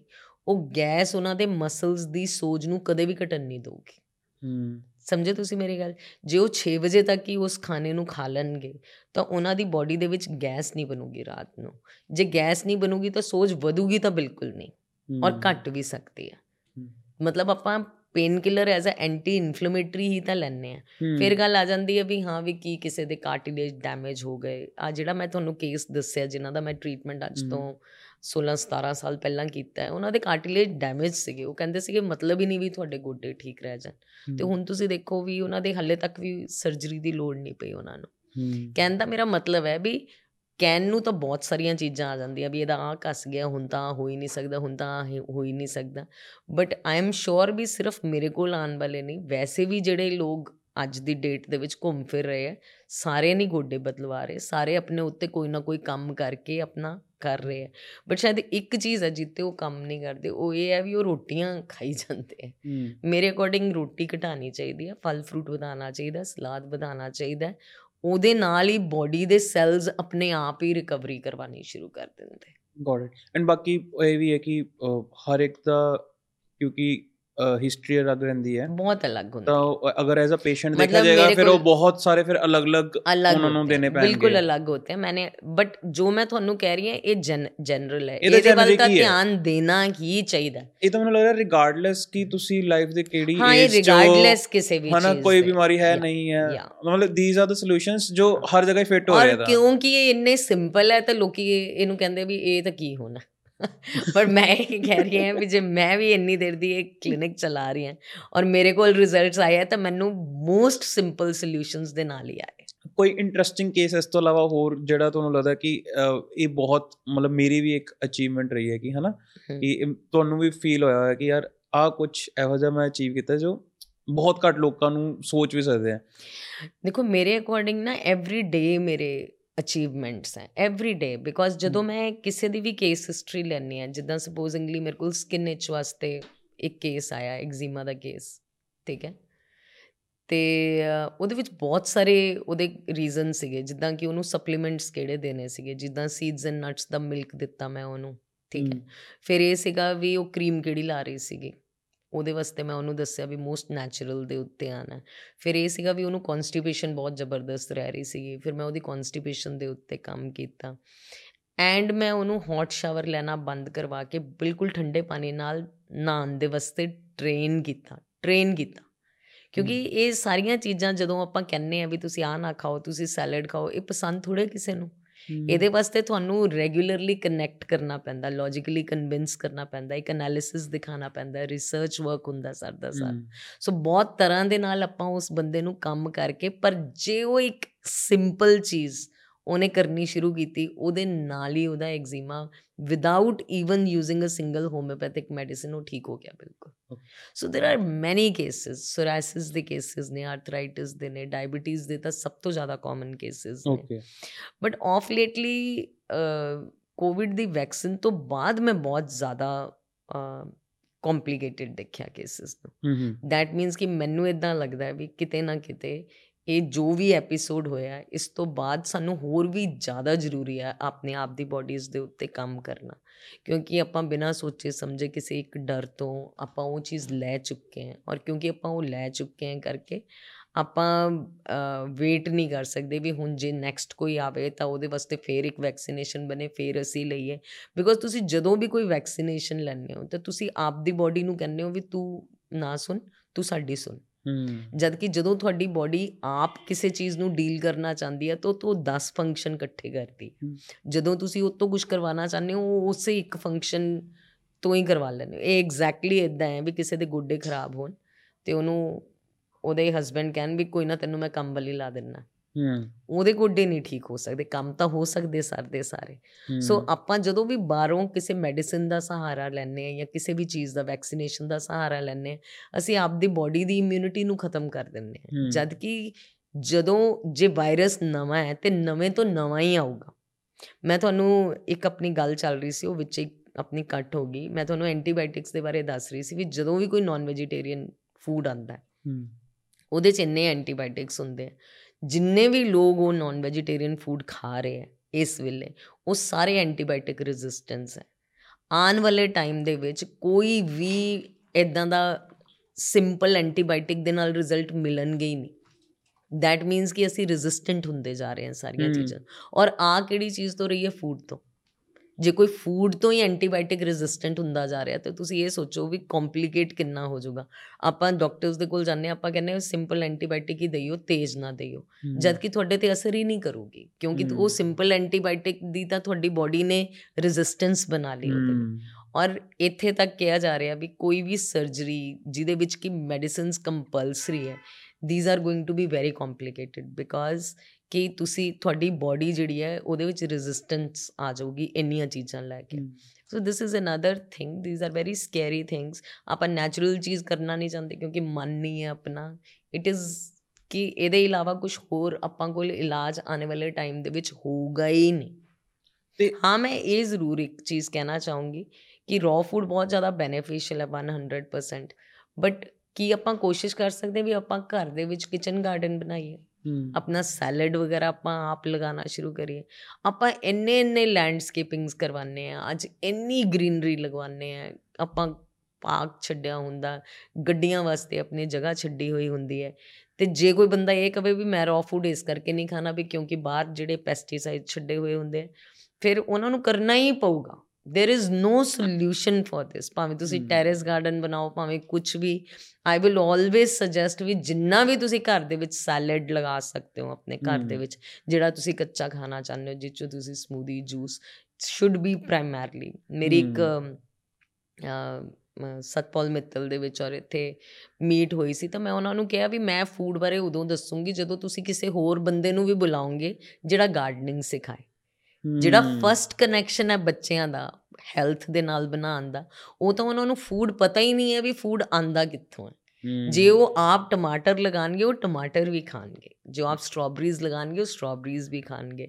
ਸੋ ਬਜਾਏ ਕਿ ਇਹ ਚੀਜ਼ਾਂ ਸੋਚਣ ਦੇ ਵੀ ਹਾਂ ਇਹ ਚੀਜ਼ਾਂ ਇਦਾਂ ਆ ਰਹੀਆਂ food is something that i think ਕਿ that's the first step actually ਮਤਲਬ ਬਹੁਤ ਵਧੀਆ ਆਈਡੀਆ ਹੈ ਕਿ ਅਗਰ ਬੱਚਿਆਂ ਨੂੰ ਮਤਲਬ ਗਾਰਡਨਿੰਗ ਐਜ਼ ਅ ਸਬਜੈਕਟ ਹੀ ਸਮਝਾਇਆ ਜਾਏ ਦੀ and ਹੀ- this is must ਇਹ ਕੰਪਲਸਰੀ ਹੈ ਅੱਜ ਦੀ ਡੇਟ ਦੇ ਵਿੱਚ ਜੇ ਆਪਾਂ ਇਹ ਲੈਣੇ ਵੀ ਹੈਲਥ ਦੇ ਇੰਚਾਰਜ ਬੰਨਣਾ ਚਾਹੁੰਦੇ ਹੋ ਤੁਸੀਂ ਦੈਨ ਤੁਹਾਡੇ ਕੋਲ ਅਵੇਲੇਬਿਲਿਟੀ ਹੋਣੀ ਚਾਹੀਦੀ ਹੈ ਨਾ ਸਾਰੀਆਂ ਚੀਜ਼ਾਂ। ਮੈਨੂੰ ਲੱਗ ਰਿਹਾ ਕਿ ਕਰਨਾ ਹੀ ਪਏਗਾ ਬਿਕੋਜ਼ ਵੀ ਆਰ ਸੀਇੰਗ ਕਿ ਹੁਣ ਹਰ ਇੱਕ ਅਗਰ ਆਪਾਂ ਹੈਲਥ ਦਾ ਕੋਈ ਵੀ ਆਪਾਂ ਪੈਰਾਮੀਟਰ ਚੱਕਦੇ ਆ ਸਾਰਿਆਂ 'ਚ ਬਹੁਤ ਜ਼ਿਆਦਾ ਹੀ ਸ਼ਾਰਪ ਡਿਕਲਾਈਨ ਆ ਰਿਹਾ ਹੈ। ਉਹ। ਦਿਨ ਬ ਦਿਨ ਵੱਧਦਾ ਜਾ ਰਿਹਾ ਐਗਜ਼ੈਕਟਲੀ ਜਿੱਦਾਂ ਅਗਰ ਤੁਸੀਂ ਐਂਡ ਮਾਰਕੀਟਿੰਗ ਇੱਕ ਇੰਨਾ ਗੰਦਾ ਸਟੰਟ ਹੈ ਵੀ ਜਿਹੜੇ ਬੰਦੇ ਨੇ ਜਿਹੜੀ ਚੀਜ਼ ਵੇਚਣੀ ਹੈ, ਉਹ ਕੋਈ ਵੀ ਚੀਜ਼ ਨੂੰ ਕੁਝ ਵੀ ਕਹਿ ਕੇ ਤੁਹਾਨੂੰ ਕਰ ਦੂਗਾ ਬਟ ਫੂਡ ਇੱਕ ਐਸੀ ਚੀਜ਼ ਹੈ ਜਿਹੜੀ ਕਿ ਸਾਡੇ ਸਾਰਿਆਂ ਦੇ ਵਿੱਚ ਪੰਜਾਬੀਆਂ 'ਚ ਕਿਉਂਕਿ ਇਹ ਪੰਜਾਬੀ ਹੈ ਆਪਣਾ ਸਾਰਾ ਦਾ ਸਾਰਾ ਪੰਜਾਬੀ। ਤੇ ਆਪਾਂ ਇਹ ਤੋਂ ਕਿੱਦਾਂ ਪਿੱਛੇ ਹੋ ਗਏ ਵੀ ਹਾਂ ਵੀ ਆਪਾਂ ਬੀਜਣਾ ਨਹੀਂ? ਵੀ ਆਪਾਂ। ਆਪਣੇ ਆਪ ਨੂੰ ਬਹੁਤ ਅਪਡੇਟਡ ਮੰਨਦੇ ਹਮ, this is the first step ਇੱਥੋਂ ਤੋਂ ਸ਼ੁਰੂ ਹੁੰਦੀ ਹੈ ਸਾਡੀ ਸਾਰੀ ਹੈਲਥ ਰॉ ਫੂਡ ਵੀ ਤਾਂ ਹੀ ਸਾਰਾ ਕੁਝ ਪੋਸੀਬਲ ਹੋਗਾ ਜੇ ਆਪਾਂ ਕੋਲ ਅਵੇਲੇਬਿਲਿਟੀ ਆਪਣੇ ਅਕੋਰਡਿੰਗ ਹੋਗੀ ਆਪਾਂ ਕਹੀਏ ਮਹਿੰਗਾ ਹੈ ਸਸਤਾ ਹੈ। ਮੈਂ ਤਾਂ ਇਨਫੈਕਟ ਚਾਹੁੰਦੀ ਸੀਗੀ ਕਿ ਮੈਂ ਮੇਰੇ ਨੋਨ ਵੀ ਨੇ ਐਸਐਸਪੀ ਮੈਮ ਮੇਰੀ ਉਹਨਾਂ ਨਾਲ ਵੀ ਗੱਲ ਹੋ ਰਹੀ ਸੀ ਤੇ ਮੈਂ ਉਹਨਾਂ ਨੂੰ ਕਹਿ ਰਹੀ ਸੀਗੀ ਵੀ ਇੰਨੇ ਤੁਸੀਂ ਪੇੜ ਪੌਦੇ ਲਾਉਂਦੇ ਹੋ ਸਿਰਫ ਫਰੂਟ ਦੇ ਪੇੜ ਲਾ ਦਿਓ। ਨਿੰਮ ਦੇ ਲਗਾ ਦਿਓ ਦਾਤਨ ਦੇ ਲਗਾ ਦਿਓ। ਆਈ ਮੀਨ ਵੀ ਐਲੋਵੇਰਾ ਦੇ ਲਗਾ ਦਿਓ। ਜਿੰਨੀਆਂ ਵੀ ਆਪਾਂ ਜਿਹੜੇ ਆ ਵਿੱਚ ਵੀ ਆਪਾਂ ਲਗਾਉਂਦੇ ਆ ਜਿੱਦਾਂ ਘਰਾਂ ਦੇ ਬਾਹਰ ਲਗਾਉਂਦੇ ਆ ਪਾਰਕ ਹੁੰਦੇ ਆ ਵਾਈ ਨਾਟ ਵੀ ਆਪਾਂ ਸਾਰੇ ਦੇ ਸਾਰੇ ਕਿਉਂ ਨਹੀਂ ਆਪਾਂ ਇੰਨੀ ਅਬੰਡੈਂਸ ਦੇ ਵਿੱਚ ਇਹਨੂੰ ਕਰਦੇ? ਮੈਨੂੰ ਨਹੀਂ ਪਤਾ ਵੀ ਇਹਦੇ ਵਿੱਚ ਕੀ ਮੁਸ਼ਕਿਲ ਹੈ। ਮੈਨੂੰ ਲੱਗਦਾ ਹਰ ਇੱਕ ਬੰਦੇ ਦੇ ਘਰ ਦੇ ਬਾਹਰ ਤਿੰਨ ਪੌਦੇ ਲੱਗੇ ਹੋਣੇ ਚਾਹੀਦੇ ਆਮਲੇ ਦਾ ਹੋਏ ਨਿੰਬੂ ਦਾ ਹੋਵੇ ਤਾਂ ਕਿ ਇਹ ਤਾਂ ਇਹ ਹੈ ਧਰੋਹਰ ਜਿਹੜੀ ਆਪਾਂ ਕਹਿੰਦੇ ਆ ਵੀ ਜੇ। ਆਪਾਂ ਇੰਡੀਆ ਦੀ ਪੰਜਾਬ ਦੀ ਜੇ ਆਪਾਂ ਗੱਲ ਕਰੀਏ ਤਾਂ this is how it should be ਮੇਰੇ ਨਾ ਇੱਕ ਨੋਨ ਸੀਗੇ ਉਹ ਨਾ ਪ੍ਰਾਪਰਟੀ ਜਦੋਂ ਲੱਭ ਰਹੇ ਸੀਗੇ ਉਹ ਨਾ ਪ੍ਰਾਪਰਟੀ ਲੱਭਦੇ ਹੋਏ ਨਾ ਉਹ ਸਿਰਫ ਇੱਕੋ ਹੀ ਚੀਜ਼ ਦੇਖ ਰਹੇ ਸੀਗੇ ਕਿ ਉਸ ਪ੍ਰਾਪਰਟੀ ਦੇ ਵਿੱਚ ਕਿੰਨੇ ਪੇੜ ਹੈਗੇ ਔਰ ਕਿਹੜੇ ਕਿਹੜੇ ਪੇੜ ਨੇ। ਤੇ ਉਹ ਕਹਿੰਦੇ ਕਹਿੰਦੇ ਕਿ ਇਹ ਪੇੜ ਇੰਨੇ ਵੱਡੇ ਹੋਣ ਲਈ ਜੋ। ਟਾਈਮ ਲੱਗਣਾ ਹੈ ਨਾ ਇਹਨੂੰ ਕਹਿੰਦੇ ਉਹ ਟਾਈਮ ਹੀ ਮੈਂ ਖਰੀਦ ਰਿਹਾ। ਕਿ ਉਹ ਜਿਹੜੇ 10 ਸਾਲ ਲੱਗਨੇ ਉਸ ਪੇੜ ਨੂੰ ਵੱਡੇ ਹੋਣ ਲਈ ਮੈਂ ਮੈਂ. ਉਹ ਟਾਈਮ ਬਾਏ ਕਰ ਰਿਹਾ। ਔਰ ਉਹਨਾਂ ਦੀ ਉਹਨਾਂ ਦੀ ਫਿਲਾਸਫੀ ਹੀ ਆਈ ਸੀ ਕਿ I have to be very close to the nature and I can only do that ਅਗਰ ਮੈਂ ਆਪਣੇ ਆਪਣੇ ਆਸ-ਪਾਸ ਨੂੰ ਰੱਖੂੰਗਾ। ਐਗਜ਼ੈਕਟਲੀ ਐਗਜ਼ੈਕਟਲੀ ਇਸੇ ਲਈ ਅੱਜ ਦੀ ਡੇਟ ਦੇ ਵਿੱਚ ਵੀ ਆਪਾਂ ਨੂੰ ਦੋ ਜਨਰੇਸ਼ਨਸ ਦਿਖ ਰਹੀਆਂ। ਜਿਹੜੀਆਂ ਬਿਲਕੁਲ ਨਵੀਆਂ ਜਨਰੇਸ਼ਨਸ ਕਿਉਂਕਿ ਮੇਰੇ ਕੋਲ ਬਹੁਤ ਸਾਰੇ ਬੱਚਿਆਂ ਦੀ ਜੁਆਇਨਿੰਗ ਹੈ ਮੇਰੇ ਨਾਲ। ਠੀਕ ਹੈ। ਤੇ ਇਟ ਇਜ਼ ਨਾਟ that ਕਿ ਉਹ ਡਿਜ਼ੀਜ਼ ਤੇ ਕੰਮ ਕਰ ਰਹੇ ਹੈ ਬਟ ਡੈਫੀਨਿਟਲੀ ਉਹਨਾਂ ਦੇ ਵਿੱਚ ਬਹੁਤ ਡਿਫਰੈਂਸ ਹੈ ਕਿਉਂਕਿ they are not living a life which which is marketed. Hmm, they are living a life full of awareness. ਉਹ. ਅਵੇਅਰਨੈਸ ਦੇ ਵਿੱਚ ਹੈ। They thinking about how their life should be and ਜਦੋਂ ਤੁਸੀਂ ਅ, ਦੇਖਦੇ ਹੋ ਅ, ਕਿ ਜਿੱਦਾਂ ਕੋਵਿਡ ਜਦੋਂ ਆਇਆ ਹਨਾ ਤੁਸੀਂ ਕਾਫੀ ਸਾਰੇ ਦੇਖਿਆ ਹੋਣਾ ਕਿ ਕਾਫੀ ਸਾਰੇ ਪ੍ਰੋਡਕਟਸ ਮਾਰਕੀਟ ਹੋ ਰਹੇ ਨੇ ਹਮ। ਅ, ਜਿੱਦਾਂ ਐਪਲ ਸਾਈਡਰ ਵਿਨੇਗਰ ਜੀ ਹਨਾ ਜੀ ਇੱਕ ਐਦਾਂ ਦਾ ਪ੍ਰੋਡਕਟ ਸੀਗਾ ਜੀ। ਜਿਹੜਾ ਦਬਾ ਦਬਾ ਕੇ ਹੋਇਆ ਹਮ, ਹਮ, promote ਹਮ, ਹਮ। ਐਦਾਂ ਦਾ ਹੀ ਉਹ ਸਾਰੇ ਹੋਏ ਜੋ ਤੁਸੀਂ ਐਦਾਂ ਦੇਖਦੇ ਹੋ ਕੀ ਤੁਹਾਡਾ ਰਿਐਕਸ਼ਨ ਕੀ ਆਉਂਦਾ ਕਿ ਇਹ ਕੀ ਚੱਲ ਰਿਹਾ ਨਹੀਂ ਮੈਨੂੰ ਲੱਗਦਾ ਹੈ ਵੀ ਅ, ਹਰ ਇੱਕ ਦੀ ਇੰਡੀਵਿਜੂਅਲ ਡਿਊਟੀ ਹੈ ਕਿ ਉਹ ਕੀ ਕਰ ਰਿਹਾ ਆਪਣੇ ਵਾਸਤੇ? ਮੈਨੂੰ ਇਹ ਨਹੀਂ ਲੱਗਦਾ ਵੀ ਜਿਹਨੇ ਵੇਚਣਾ ਉਹਨੇ ਤਾਂ ਚੀਜ਼ ਵੇਚਣੀ ਹੈ ਹਨਾ? ਜਿੱਦਾਂ apple cider vinegar is still a good product because ਕਿ ਉਹਦੇ ਵਿੱਚ ਪ੍ਰੋਬਾਇਓਟਿਕਸ ਹੁੰਦੇ ਨੇ ਉਹ ਕਿਤੇ ਨਾ ਕਿਤੇ ਕੋਲਨ ਨਾਲ ਰਿਲੇਟਡ ਹੈ ਲੇਕਿਨ ਆਪਾਂ ਬਾਏ ਜਿਹੜਾ ਕਰ ਰਹੇ ਹਾਂ ਕੀ ਉਹਦਾ ਉਹਦੀ ਆਥੈਂਟਿਸਿਟੀ ਹੈਗੀ ਕਿ ਨਹੀਂ? ਕਿਉਂਕਿ ਬ੍ਰੈਗ ਨੇ ਜਦੋਂ ਇਹ ਪ੍ਰੋਡਕਟ ਬਣਾਇਆ ਸੀਗਾ ਔਰ ਉਹਨੇ ਹਾਰਟ ਦੇ ਪੇਪਰਸ ਦੇ ਵਿੱਚ ਰਿਸਰਚ ਕੀਤੀ ਸੀ ਏਸੀਵੀ ਲੈਣ ਦੇ ਨਾਲ ਉਹਨੇ ਹਾਰਟ ਦੀਆਂ ਡਿਜ਼ੀਜ਼ਸ ਨੂੰ ਰਿਵਰਸ ਕੀਤਾ ਸੀ ਮੈਂ ਖੁਦ ਕੀਤਾ ਬਹੁਤ ਸਾਰਿਆਂ ਨੂੰ। ਸੋ ਇਹ ਵਾਲੀਆਂ ਸਾਰੀਆਂ ਚੀਜ਼ਾਂ ਜਿਹੜੀਆਂ ਨੇ ਇਹ ਇੱਕ ਚੀਜ਼ ਕੋਈ ਵੀ ਨਹੀਂ ਵਰਕ ਕਰਦੀ। ਆਪਾਂ ਦੀ ਸਭ ਤੋਂ ਵੱਡੀ ਬੇਵਕੂਫੀ ਇਹ ਹੈ ਵੀ ਆਪਾਂ ਚਾਹੁੰਦੇ ਆ ਵੀ ਬਸ ਕੋਈ ਮੈਜਿਕ ਫਾਰਮੂਲਾ ਮਿਲ ਜਾਏ। ਇੱਕ। ਉਹ ਦੱਸ ਦੋ ਬਸ ਉਹ ਇੱਕ ਚੀਜ਼ ਆਪਾਂ ਜਦ ਕਿ ਹੈਲਥ ਟੋਟੈਲਿਟੀ ਦੇ ਵਿੱਚ ਆਂਦੀ ਹੈ। ਕਦੀ ਆ ਹੀ ਨਹੀਂ ਸਕਦੀ। ਮੈਂ ਹਮੇਸ਼ਾ ਕਹਿੰਦੀ ਹਾਂ ਸਲਾਹ ਦੇ ਨਾਲ ਨਹੀਂ ਕਦੇ ਵੀ ਹੈਲਥ ਠੀਕ ਹੋ ਸਕਦੀ। 30 ਸੈਕਿੰਡ ਦੀ ਰੀਲ ਦੇ ਵਿੱਚ ਹੈਲਥ ਡਿਸਕਸ਼ਨ ਨਹੀਂ ਹੋ ਸਕਦੀ. ਕਦੇ ਵੀ ਨਹੀਂ ਹੋ ਸਕਦੀ। ਵਾਇਰਲ ਹੋ ਸਕਦੀ ਹੈ ਬਟ ਉਹਦੇ ਚ ਹੈਲਥ ਡਿਸਕਸ਼ਨ ਨਹੀਂ ਹੋ ਸਕਦੀ। ਕਿਉਂਕਿ ਹੈਲਥ ਦਾ ਮਤਲਬ ਹੈ ਵੀ ਤੁਸੀਂ ਆਪ ਦੇ ਉੱਤੇ 360 ਡਿਗਰੀ ਦੇ ਉੱਤੇ ਕੰਮ ਕਰੋ। ਤੁਹਾਡੀ। ਸੋਚ ਵੀ ਹੈਲਥ ਵਾਲੀ ਹੋਣੀ ਚਾਹੀਦੀ ਹੈ। ਸੋਚ ਤਾਂ ਹੈਲਥ ਵਾਲੀ ਹੈ ਨਹੀਂ ਲੱਭ ਤਾਂ ਆਪਾਂ ਮਿਰਕਲ ਰਹੇ ਹਾਂ ਵੀ ਕੋਈ ਸਾਨੂੰ ਕੋਈ ਇੱਕ ਨੁਸਖਾ ਦੱਸ ਦੇ ਬਸ ਉਹ ਇੱਕ ਨੁਸਖਾ ਤਾਂ ਮੈਂ ਪੱਕਾ ਕਰ ਲੂੰਗਾ ਸਾਰਾ ਨਹੀਂ ਮੈਂ ਕਰ ਸਕਦਾ। ਉਹ ਮੈਡੀਸਿਨ ਮੈਂਟੈਲਿਟੀ ਹੈ ਸਾਡੀ ਕਿ ਬਸ ਇੱਕ। ਇੱਕ ਫਟਾਫਟ ਮੈਡੀਸਿਨ ਦਿਓ ਐਂਡ ਠੀਕ ਹੋ ਜੀ ਉਸ ਤੋਂ ਹੋ ਸਕਦਾ ਸੋ ਇਦਾਂ ਹੀ ਜਿੱਦਾਂ ਕਾੜੇ ਚੱਲ ਰਹੇ ਸੀ ਤਾਂ ਮੈਂ ਇਹੀ ਸੋਚ ਰਹੀ ਸੀ ਵੀ ਕਾੜੇ ਤਾਂ ਅੱਜ ਦੀ ਡੇਟ ਦੇ ਵਿੱਚ ਲੋਕੀ ਲੈ ਹੀ ਨਹੀਂ ਸਕਦੇ ਕਿਉਂਕਿ ਵੀ ਆਰ ਮੋਰ ਡੀਹਾਈਡਰੇਟਡ ਸਾਡੀ ਜਿਹੜਾ ਕੋਲਨ ਗੱਟ ਜਿਹੜਾ ਹੀਟਡ ਹੈ ਉਹਦੇ ਵਿੱਚ ਕਾੜੇ ਕੀ ਕਰਨਗੇ? ਮੈਂ ਇਹ ਨਹੀਂ ਕਹਿ ਰਹੀ ਵੀ ਕਾੜੇ ਰੋਂਗ ਹੈ ਬਟ ਮੈਂ ਇਹ ਕਹਿ ਰਹੀ ਹਾਂ ਵੀ ਇੱਕ ਇੰਡੀਵਿਜੂਅਲ ਬੰਦਾ ਜੇ ਕਾੜੇ ਪੀ ਰਿਹਾ ਹੈ ਤਾਂ ਉਹਨੂੰ ਪਤਾ ਹੋਣਾ ਚਾਹੀਦਾ ਵੀ ਉਹਨੂੰ ਉਹ ਡੀਹਾਈਡਰੇਟ ਕਰ ਰਿਹਾ ਉਹ ਹਾਈਡਰੇਟ ਕਰਨ ਲਈ ਨਾਲ ਕੀ ਲੈ ਰਿਹਾ। ਸੋ ਸ਼ਾਇਦ ਉਹ ਥੋੜੀ ਜੀ ਇਨਫੋਰਮੇਸ਼ਨ ਇਹੀ ਆ ਜਾਂਦੀ ਹੈ ਵੀ ਜਨਰਲ ਦੇ ਵਿੱਚ ਕੋਈ ਚੀਜ਼ ਆਪਾਂ ਦੇਖਦੇ ਹਾਂ। ਬਟ ਡੈਫੀਨੇਟਲੀ ਇੰਸਟਾਗ੍ਰam ਤੇ ਆਪਾਂ ਜੋ ਫੋਲੋ ਕਰ ਰਹੇ ਹਾਂ ਜਾਂ ਜੋ ਵੀ ਚੀਜ਼ ਆਪਾਂ ਦੇਖ ਕੇ ਸੋਚਦੇ ਹਾਂ ਵੀ ਆਪਾਂ ਆਹ ਕਰ ਲਈ ਹੈ there are there is a hell lot of information there but authenticity ਹੈ ਕਿ ਨਹੀਂ ਹੈ? ਇਹ ਇਹ ਜਿਹੜਾ ਬੰਦਾ ਕਰ ਰਿਹਾ ਹੈ ਉਹਦੀ ਰਿਸਪੌਂਸਿਬਿਲਿਟੀ ਜਿਹੜਾ ਵੇਚ ਰਿਹਾ ਉਹਦੀ ਰਿਸਪੌਂਸਿਬਿਲਿਟੀ ਨਹੀਂ ਕਿਉਂਕਿ ਵਿਕ ਤਾਂ ਬਹੁਤ ਕੁਝ ਰਿਹਾ। ਜੇ ਉਹ ਵੇਚਣਾ ਚਾਹੁੰਦਾ ਹੈ ਔਰ ਉਹਦੇ ਕੋਲ ਟੈਕਟ ਹੈਗਾ ਵੇਚਣ ਦਾ ਇਹ ਤਾਂ ਤੁਸੀਂ ਦੇਖੋ। ਵੀ ਤੁਸੀਂ ਆਪਣੇ ਮੂੰਹ ਦੇ ਵਿੱਚ ਪਾਣਾ ਤੇ ਤੁਹਾਨੂੰ ਤਾਂ ਰੱਬ ਨੇ ਇੱਕ ਬਹੁਤ ਵੱਡੀ ਕੀ ਕਹਿੰਦਾ ਇਹ ਫੈਸਿਲਿਟੀ ਦਿੱਤੀ ਹੈ ਵੀ you have a choice whether you want to put something into your mouth mm. or not. You have hands. But still if you just put it for the sake of ਵੀ ਉਹਨੇ ਕਿਹਾ ਸੀਗਾ ਮੈਂ ਕਰਕੇ ਦੇਖ ਲਾਂ। ਜੇ ਮੈਂ ਤੁਹਾਨੂੰ ਕਹਾਂ ਵੀ ਤੁਸੀਂ ਖੀਰਾ ਖਾ ਲਓ ਉਹਦੇ ਵਿੱਚ ਕੀ ਨੁਕਸਾਨ ਹੋ ਸਕਦਾ? ਜੇ ਮੈਂ ਤੁਹਾਨੂੰ ਕਹਾਂ ਆਮਲਾ ਖਾ ਲਓ ਕੀ ਨੁਕਸਾਨ ਹੋ ਸਕਦਾ? ਨਿੰਬੂ ਖਾ ਕੀ ਨੁਕਸਾਨ ਹੋ ਸਕਦਾ? ਜੇ ਮੈਂ ਤੁਹਾਨੂੰ ਕਿਸੇ ਚੀਜ਼ ਦਾ ਸੁਕਾ ਕੇ ਪਾਊਡਰ ਦਿੰਨੀ ਆ ਹੋ ਸਕਦਾ? ਹੋ ਸਕਦਾ ਵੀ ਉਹਦੇ ਵਿੱਚ ਕੋਈ ਨੁਕਸਾਨ ਹੋਵੇ ਕਿਉਂਕਿ ਉਹ ਪਾਊਡਰ ਜਿਹੜਾ ਹੈਗਾ ਉਹ ਸੁਕਾ ਕੇ ਬਣਾਇਆ ਗਿਆ ਉਹਦੀ ਕਨਸੈਂਟ੍ਰੇਸ਼ਨ ਜ਼ਿਆਦਾ ਹੋਗੀ ਉਹ ਕੁਆਂਟੀਟੀ ਜ਼ਿਆਦਾ ਹੋਗੀ। ਉਹਦੀ ਐਸ ਕੰਪੇਅਰਡ ਟੂ ਸੋ ਇਹਦੇ ਵਿੱਚ ਕੁਆਂਟੀਟੀ ਵੀ ਜਦੋਂ ਤੁਸੀਂ ਰॉ ਫੂਡ ਲੈਂਦੇ ਹੋ ਤਾਂ ਤੁਹਾਡੀ ਕੁਆਂਟੀਟੀ ਤੁਹਾਡੀ ਲਿਮਿਟ ਹੈ ਮੈਂ ਤੁਹਾਨੂੰ। ਕਹਿ ਦਵਾਂ ਤੁਸੀਂ ਤਿੰਨ ਪਲੇਟ ਸੈਲਡ ਦੀ ਖਾਣੀ ਹੈ ਤੁਸੀਂ ਕਹੋਗੇ ਮੈਮ ਮੈਂ ਜਿੰਨਾ ਸਟਮਕ ਅਲਾਉ ਮੈਂ ਕਰੇਗਾ। ਅੱਧੀ ਖਾ ਪਾ ਰਿਹਾ। ਸੋ ਤੁਹਾਡੀ ਕਾਮਨ ਸੈਂਸ ਇਹਦੇ ਵਿੱਚ ਯੂਜ਼ ਹੁੰਦੀ। ਹੈ ਓਕੇ ਤੁਸੀਂ ਰਿਲੇਟ ਕਰ ਰਹੇ ਹੋ ਇਹਦੇ। ਨਾਲ। ਤਦੀ ਮੈਂ ਤੁਹਾਨੂੰ ਕਿਹਾ ਵੀ ਇਹਦਾ ਸਭ ਤੋਂ ਵੱਡਾ ਬੈਨੀਫਿਟ ਇਹ ਹੈ ਵੀ ਇਹ ਖੁਰਾਕ ਹੈ। This is not something big magical potion ਤੁਹਾਨੂੰ ਕਿਸੇ ਨੇ ਦੇ ਅੱਛਾ I will try to wrap up but point is ਕਿ ਤੁਸੀਂ ਕਿਹਾ ਕਿ ਜਿਹਦਾ 30 ਸੈਕਿੰਡ ਦੇ ਵਿੱਚ ਨਹੀਂ ਦੱਸਿਆ ਜਾ ਸਕਦਾ। ਹੈਲਥ ਮੈਨੂੰ ਇਹ ਲੱਗ ਰਿਹਾ ਕਿ ਆਪਾਂ ਨੂੰ ਆਲਮੋਸਟ 1.5 ਘੰਟਾ ਹੋ ਗਿਆ ਹੈ ਐਂਡ ਮੈਨੂੰ ਲੱਗ ਰਿਹਾ 1.5 ਘੰਟੇ ਚ ਵੀ ਨਹੀਂ ਦੱਸਿਆ ਜਾ ਸਕਦਾ। I guess it's a lifestyle ਹੈ ਨਾ? ਬੇਸਿਕਲੀ ਆਪਾਂ ਲਾਈਫ ਸਟਾਈਲ ਦੀ ਗੱਲ ਕਰ ਰਹੇ ਹਾਂ ਕਿ ਜੀਣਾ ਕਿੱਦਾਂ ਚਾਹੀਦਾ ਹੈ ਐਂਡ। ਉਹਦਾ ਆਨਸਰ ਵੀ ਵੱਡਾ ਹੀ ਹੋਏਗਾ ਕਿਉਂਕਿ ਲਾਈਫ ਜੀ ਇੰਨੀ ਵੱਡੀ ਹੈ ਤਾਂ। ਅਹ, ਤੁਸੀਂ ਬਸ ਇੱਕ ਇਹ ਜਾਨਣਾ ਚਾਹੁੰਦਾ ਸੀ ਕਿ ਤੁਸੀਂ ਇਸ ਟਾਈਮ ਟੋਟਲੀ 100% ਰੋ ਫੂਡ ਡਾਈਟ ਤੇ ਹੈਗੀ ਹੋ ਇਸ ਟਾਈਮ ਜਾਂ ਤੁਸੀਂ ਵੀ ਵਿੱਚ ਥੋੜਾ ਬਹੁਤ ਮਿਕਸ ਕਰਦੇ ਰਹਿੰਦੇ ਹੋ ਡਿਪੈਂਡਿੰਗ ਔਨ ਸੋ ਡਿਫਰੈਂਸ ਇਹ ਹੈ ਵੀ ਆਪਾਂ ਡਾਈਟ ਪਲਾਨ ਨਹੀਂ ਫੋਲੋ ਕਰ ਰਹੇ।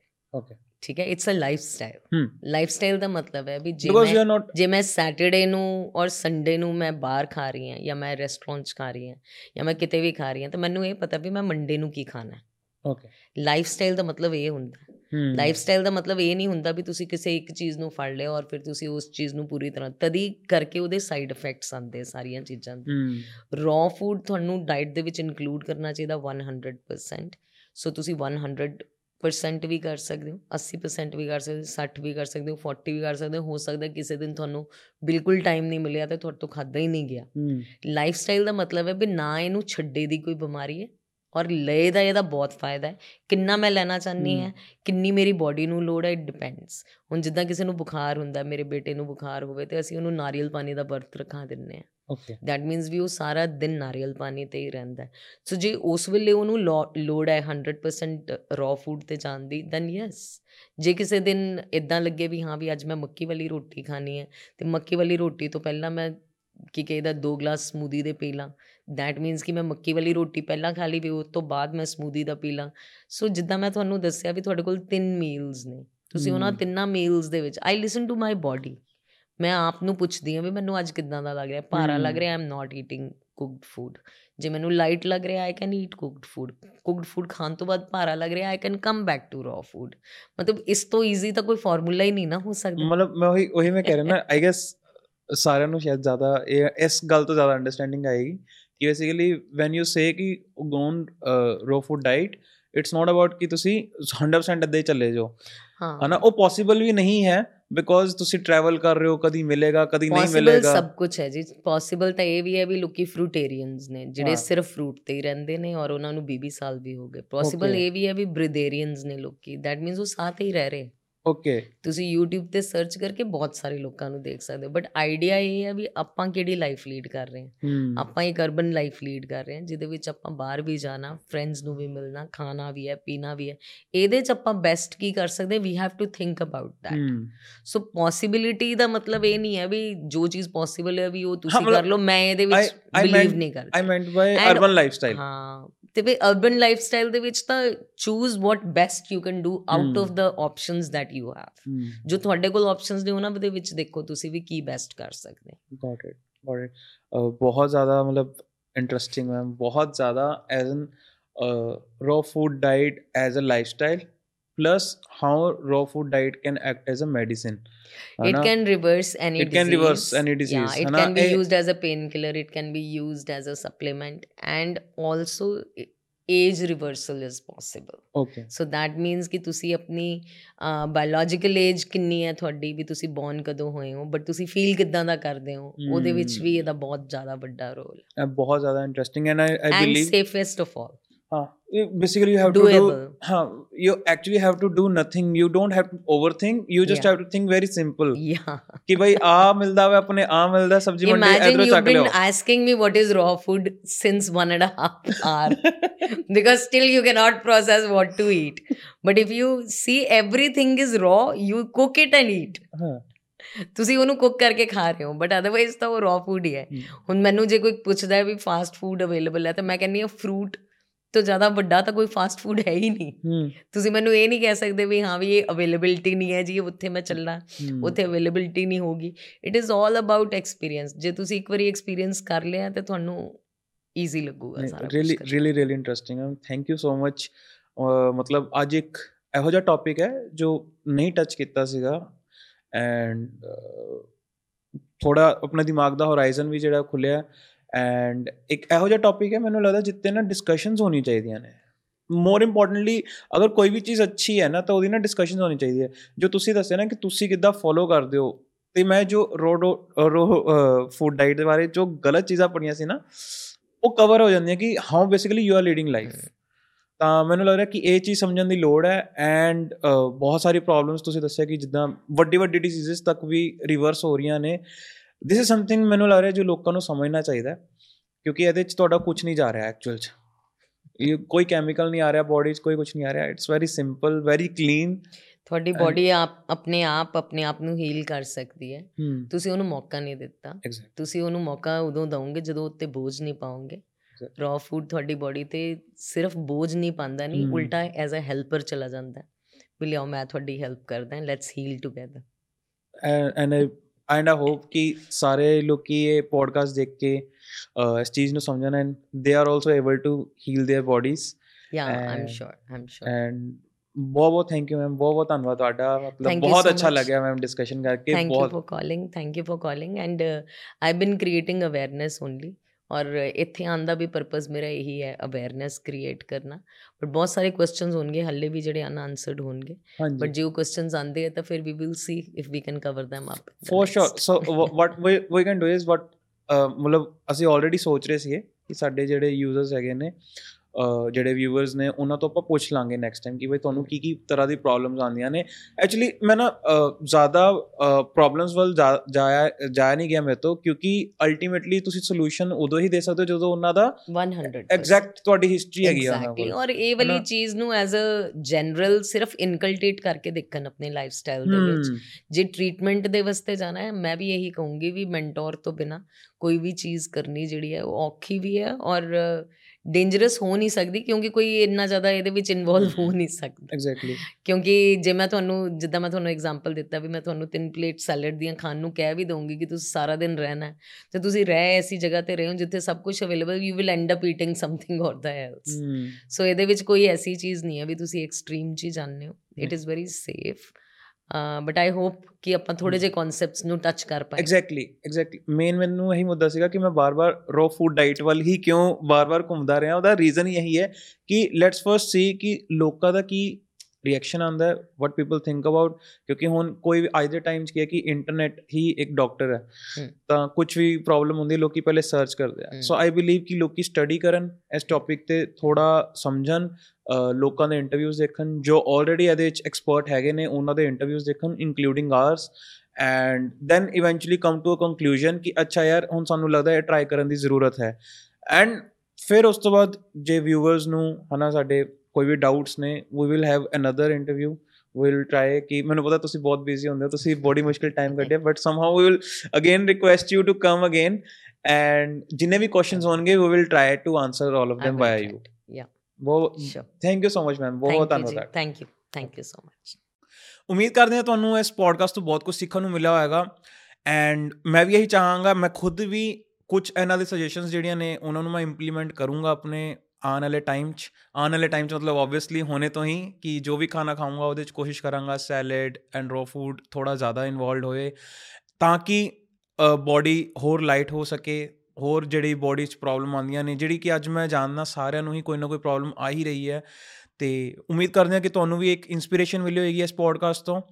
ਮੇਰਾ ਮੁੱਦਾ ਹੀ ਇਹੀ ਹੈ ਕਿ ਆਪਾਂ ਇਹੋ ਜਿਹੀ ਐਕਸਪਰਟਸ ਨੂੰ ਇਨਵਾਈਟ ਕਰੀਏ ਜਿਹਦੇ ਨਾਲ ਜਦੋਂ ਇਹ ਪੋਡਕਾਸਟ ਕੋਈ ਵੀ ਸੁਣੇ ਤਾਂ ਉਹਦੀ ਲਾਈਫ 'ਚ ਇੱਕ ਪੋਜ਼ਿਟਿਵ ਚੇਂਜ ਹੈ ਐਂਡ ਜੇ ਇਹ ਪੋਜ਼ਿਟਿਵ ਜਿਹੜਾ ਚੇਂਜ ਹੈ, ਅਗਰ ਇਹ ਸਾਰਿਆਂ ਦੀ ਲਾਈਫ 'ਚ ਆਂਦਾ ਰਹੇਗਾ, ਤਾਂ ਸਮਹਾਉ ਮੈਨੂੰ ਲੱਗਦਾ ਕਿ ਇਸ ਪੋਡਕਾਸਟ ਦੇ ਥਰੂ ਆਪਾਂ ਪੂਰੇ ਪੰਜਾਬ ਨੂੰ ਖੁਸ਼ਹਾਲ ਪੰਜਾਬ ਬਣਾ ਸਕਦੇ ਹਾਂ। ਮੇਰੀ ਵੀ ਇੱਕ ਕੋਸ਼ਿਸ਼ ਹੈ, ਬਾਕੀ ਤੁਸੀਂ ਵੀ ਕਮੈਂਟ ਸੈਕਸ਼ਨ 'ਚ ਸੁਜੈਸਟ ਕਰੋ ਕਿ ਆਪਾਂ ਹੋਰ ਕਿਹੜੇ ਗੈਸਟ ਨੂੰ ਇਨਵਾਈਟ ਕਰ ਸਕਦੇ ਹਾਂ ਜਾਂ ਕਿਸ ਡੋਮੇਨ ਤੋਂ ਜਾਂ ਕਿਸ ਸੈਕਟਰ ਤੋਂ ਆਪਾਂ ਨੂੰ ਲੋਕਾਂ ਨੂੰ ਇਨਵਾਈਟ ਕਰਨਾ ਚਾਹੀਦਾ ਹੈ ਐਂਡ ਉਹਦੇ 'ਚ ਵੀ ਤੁਸੀਂ ਕੀ ਪੁੱਛਣਾ ਚਾਹੁੰਦੇ ਹੋ? ਤਾਂ ਸਾਨੂੰ ਜ਼ਰੂਰ ਕਮੈਂਟ ਸੈਕਸ਼ਨ 'ਚ ਦੱਸਦੇ ਰਹੋ, ਸਾਨੂੰ ਗਾਈਡ ਕਰਦੇ ਰਹੋ ਕਿ ਹੋਰ ਕਿਹੋ ਜਿਹਾ ਕੰਟੈਂਟ ਚਾਹੀਦਾ ਹੈ। ਔਰ ਜੇ ਇਹ ਪੋਡਕਾਸਟ ਵੀ ਤੁਹਾਨੂੰ ਪਸੰਦ ਆਇਆ, ਤਾਂ ਇਸ ਵੀਡੀਓ ਨੂੰ ਸ਼ੇਅਰ ਕਰੋ ਲਾਈਕ ਕਰੋ, ਇਸ ਚੈਨਲ ਨੂੰ ਸਬਸਕ੍ਰਾਈਬ ਕਰੋ ਤਾਂ ਕਿ ਆਪਾਂ ਇਹੋ ਜਿਹੇ ਹੋਰ ਪੋਡਕਾਸਟ ਲੈ ਕੇ ਆਉਂਦੇ ਰਹੀਏ। ਵਾਹਿਗੁਰੂ ਜੀ ਦਾ ਖਾਲਸਾ, ਵਾਹਿਗੁਰੂ ਜੀ ਦੀ ਫਤਿਹ।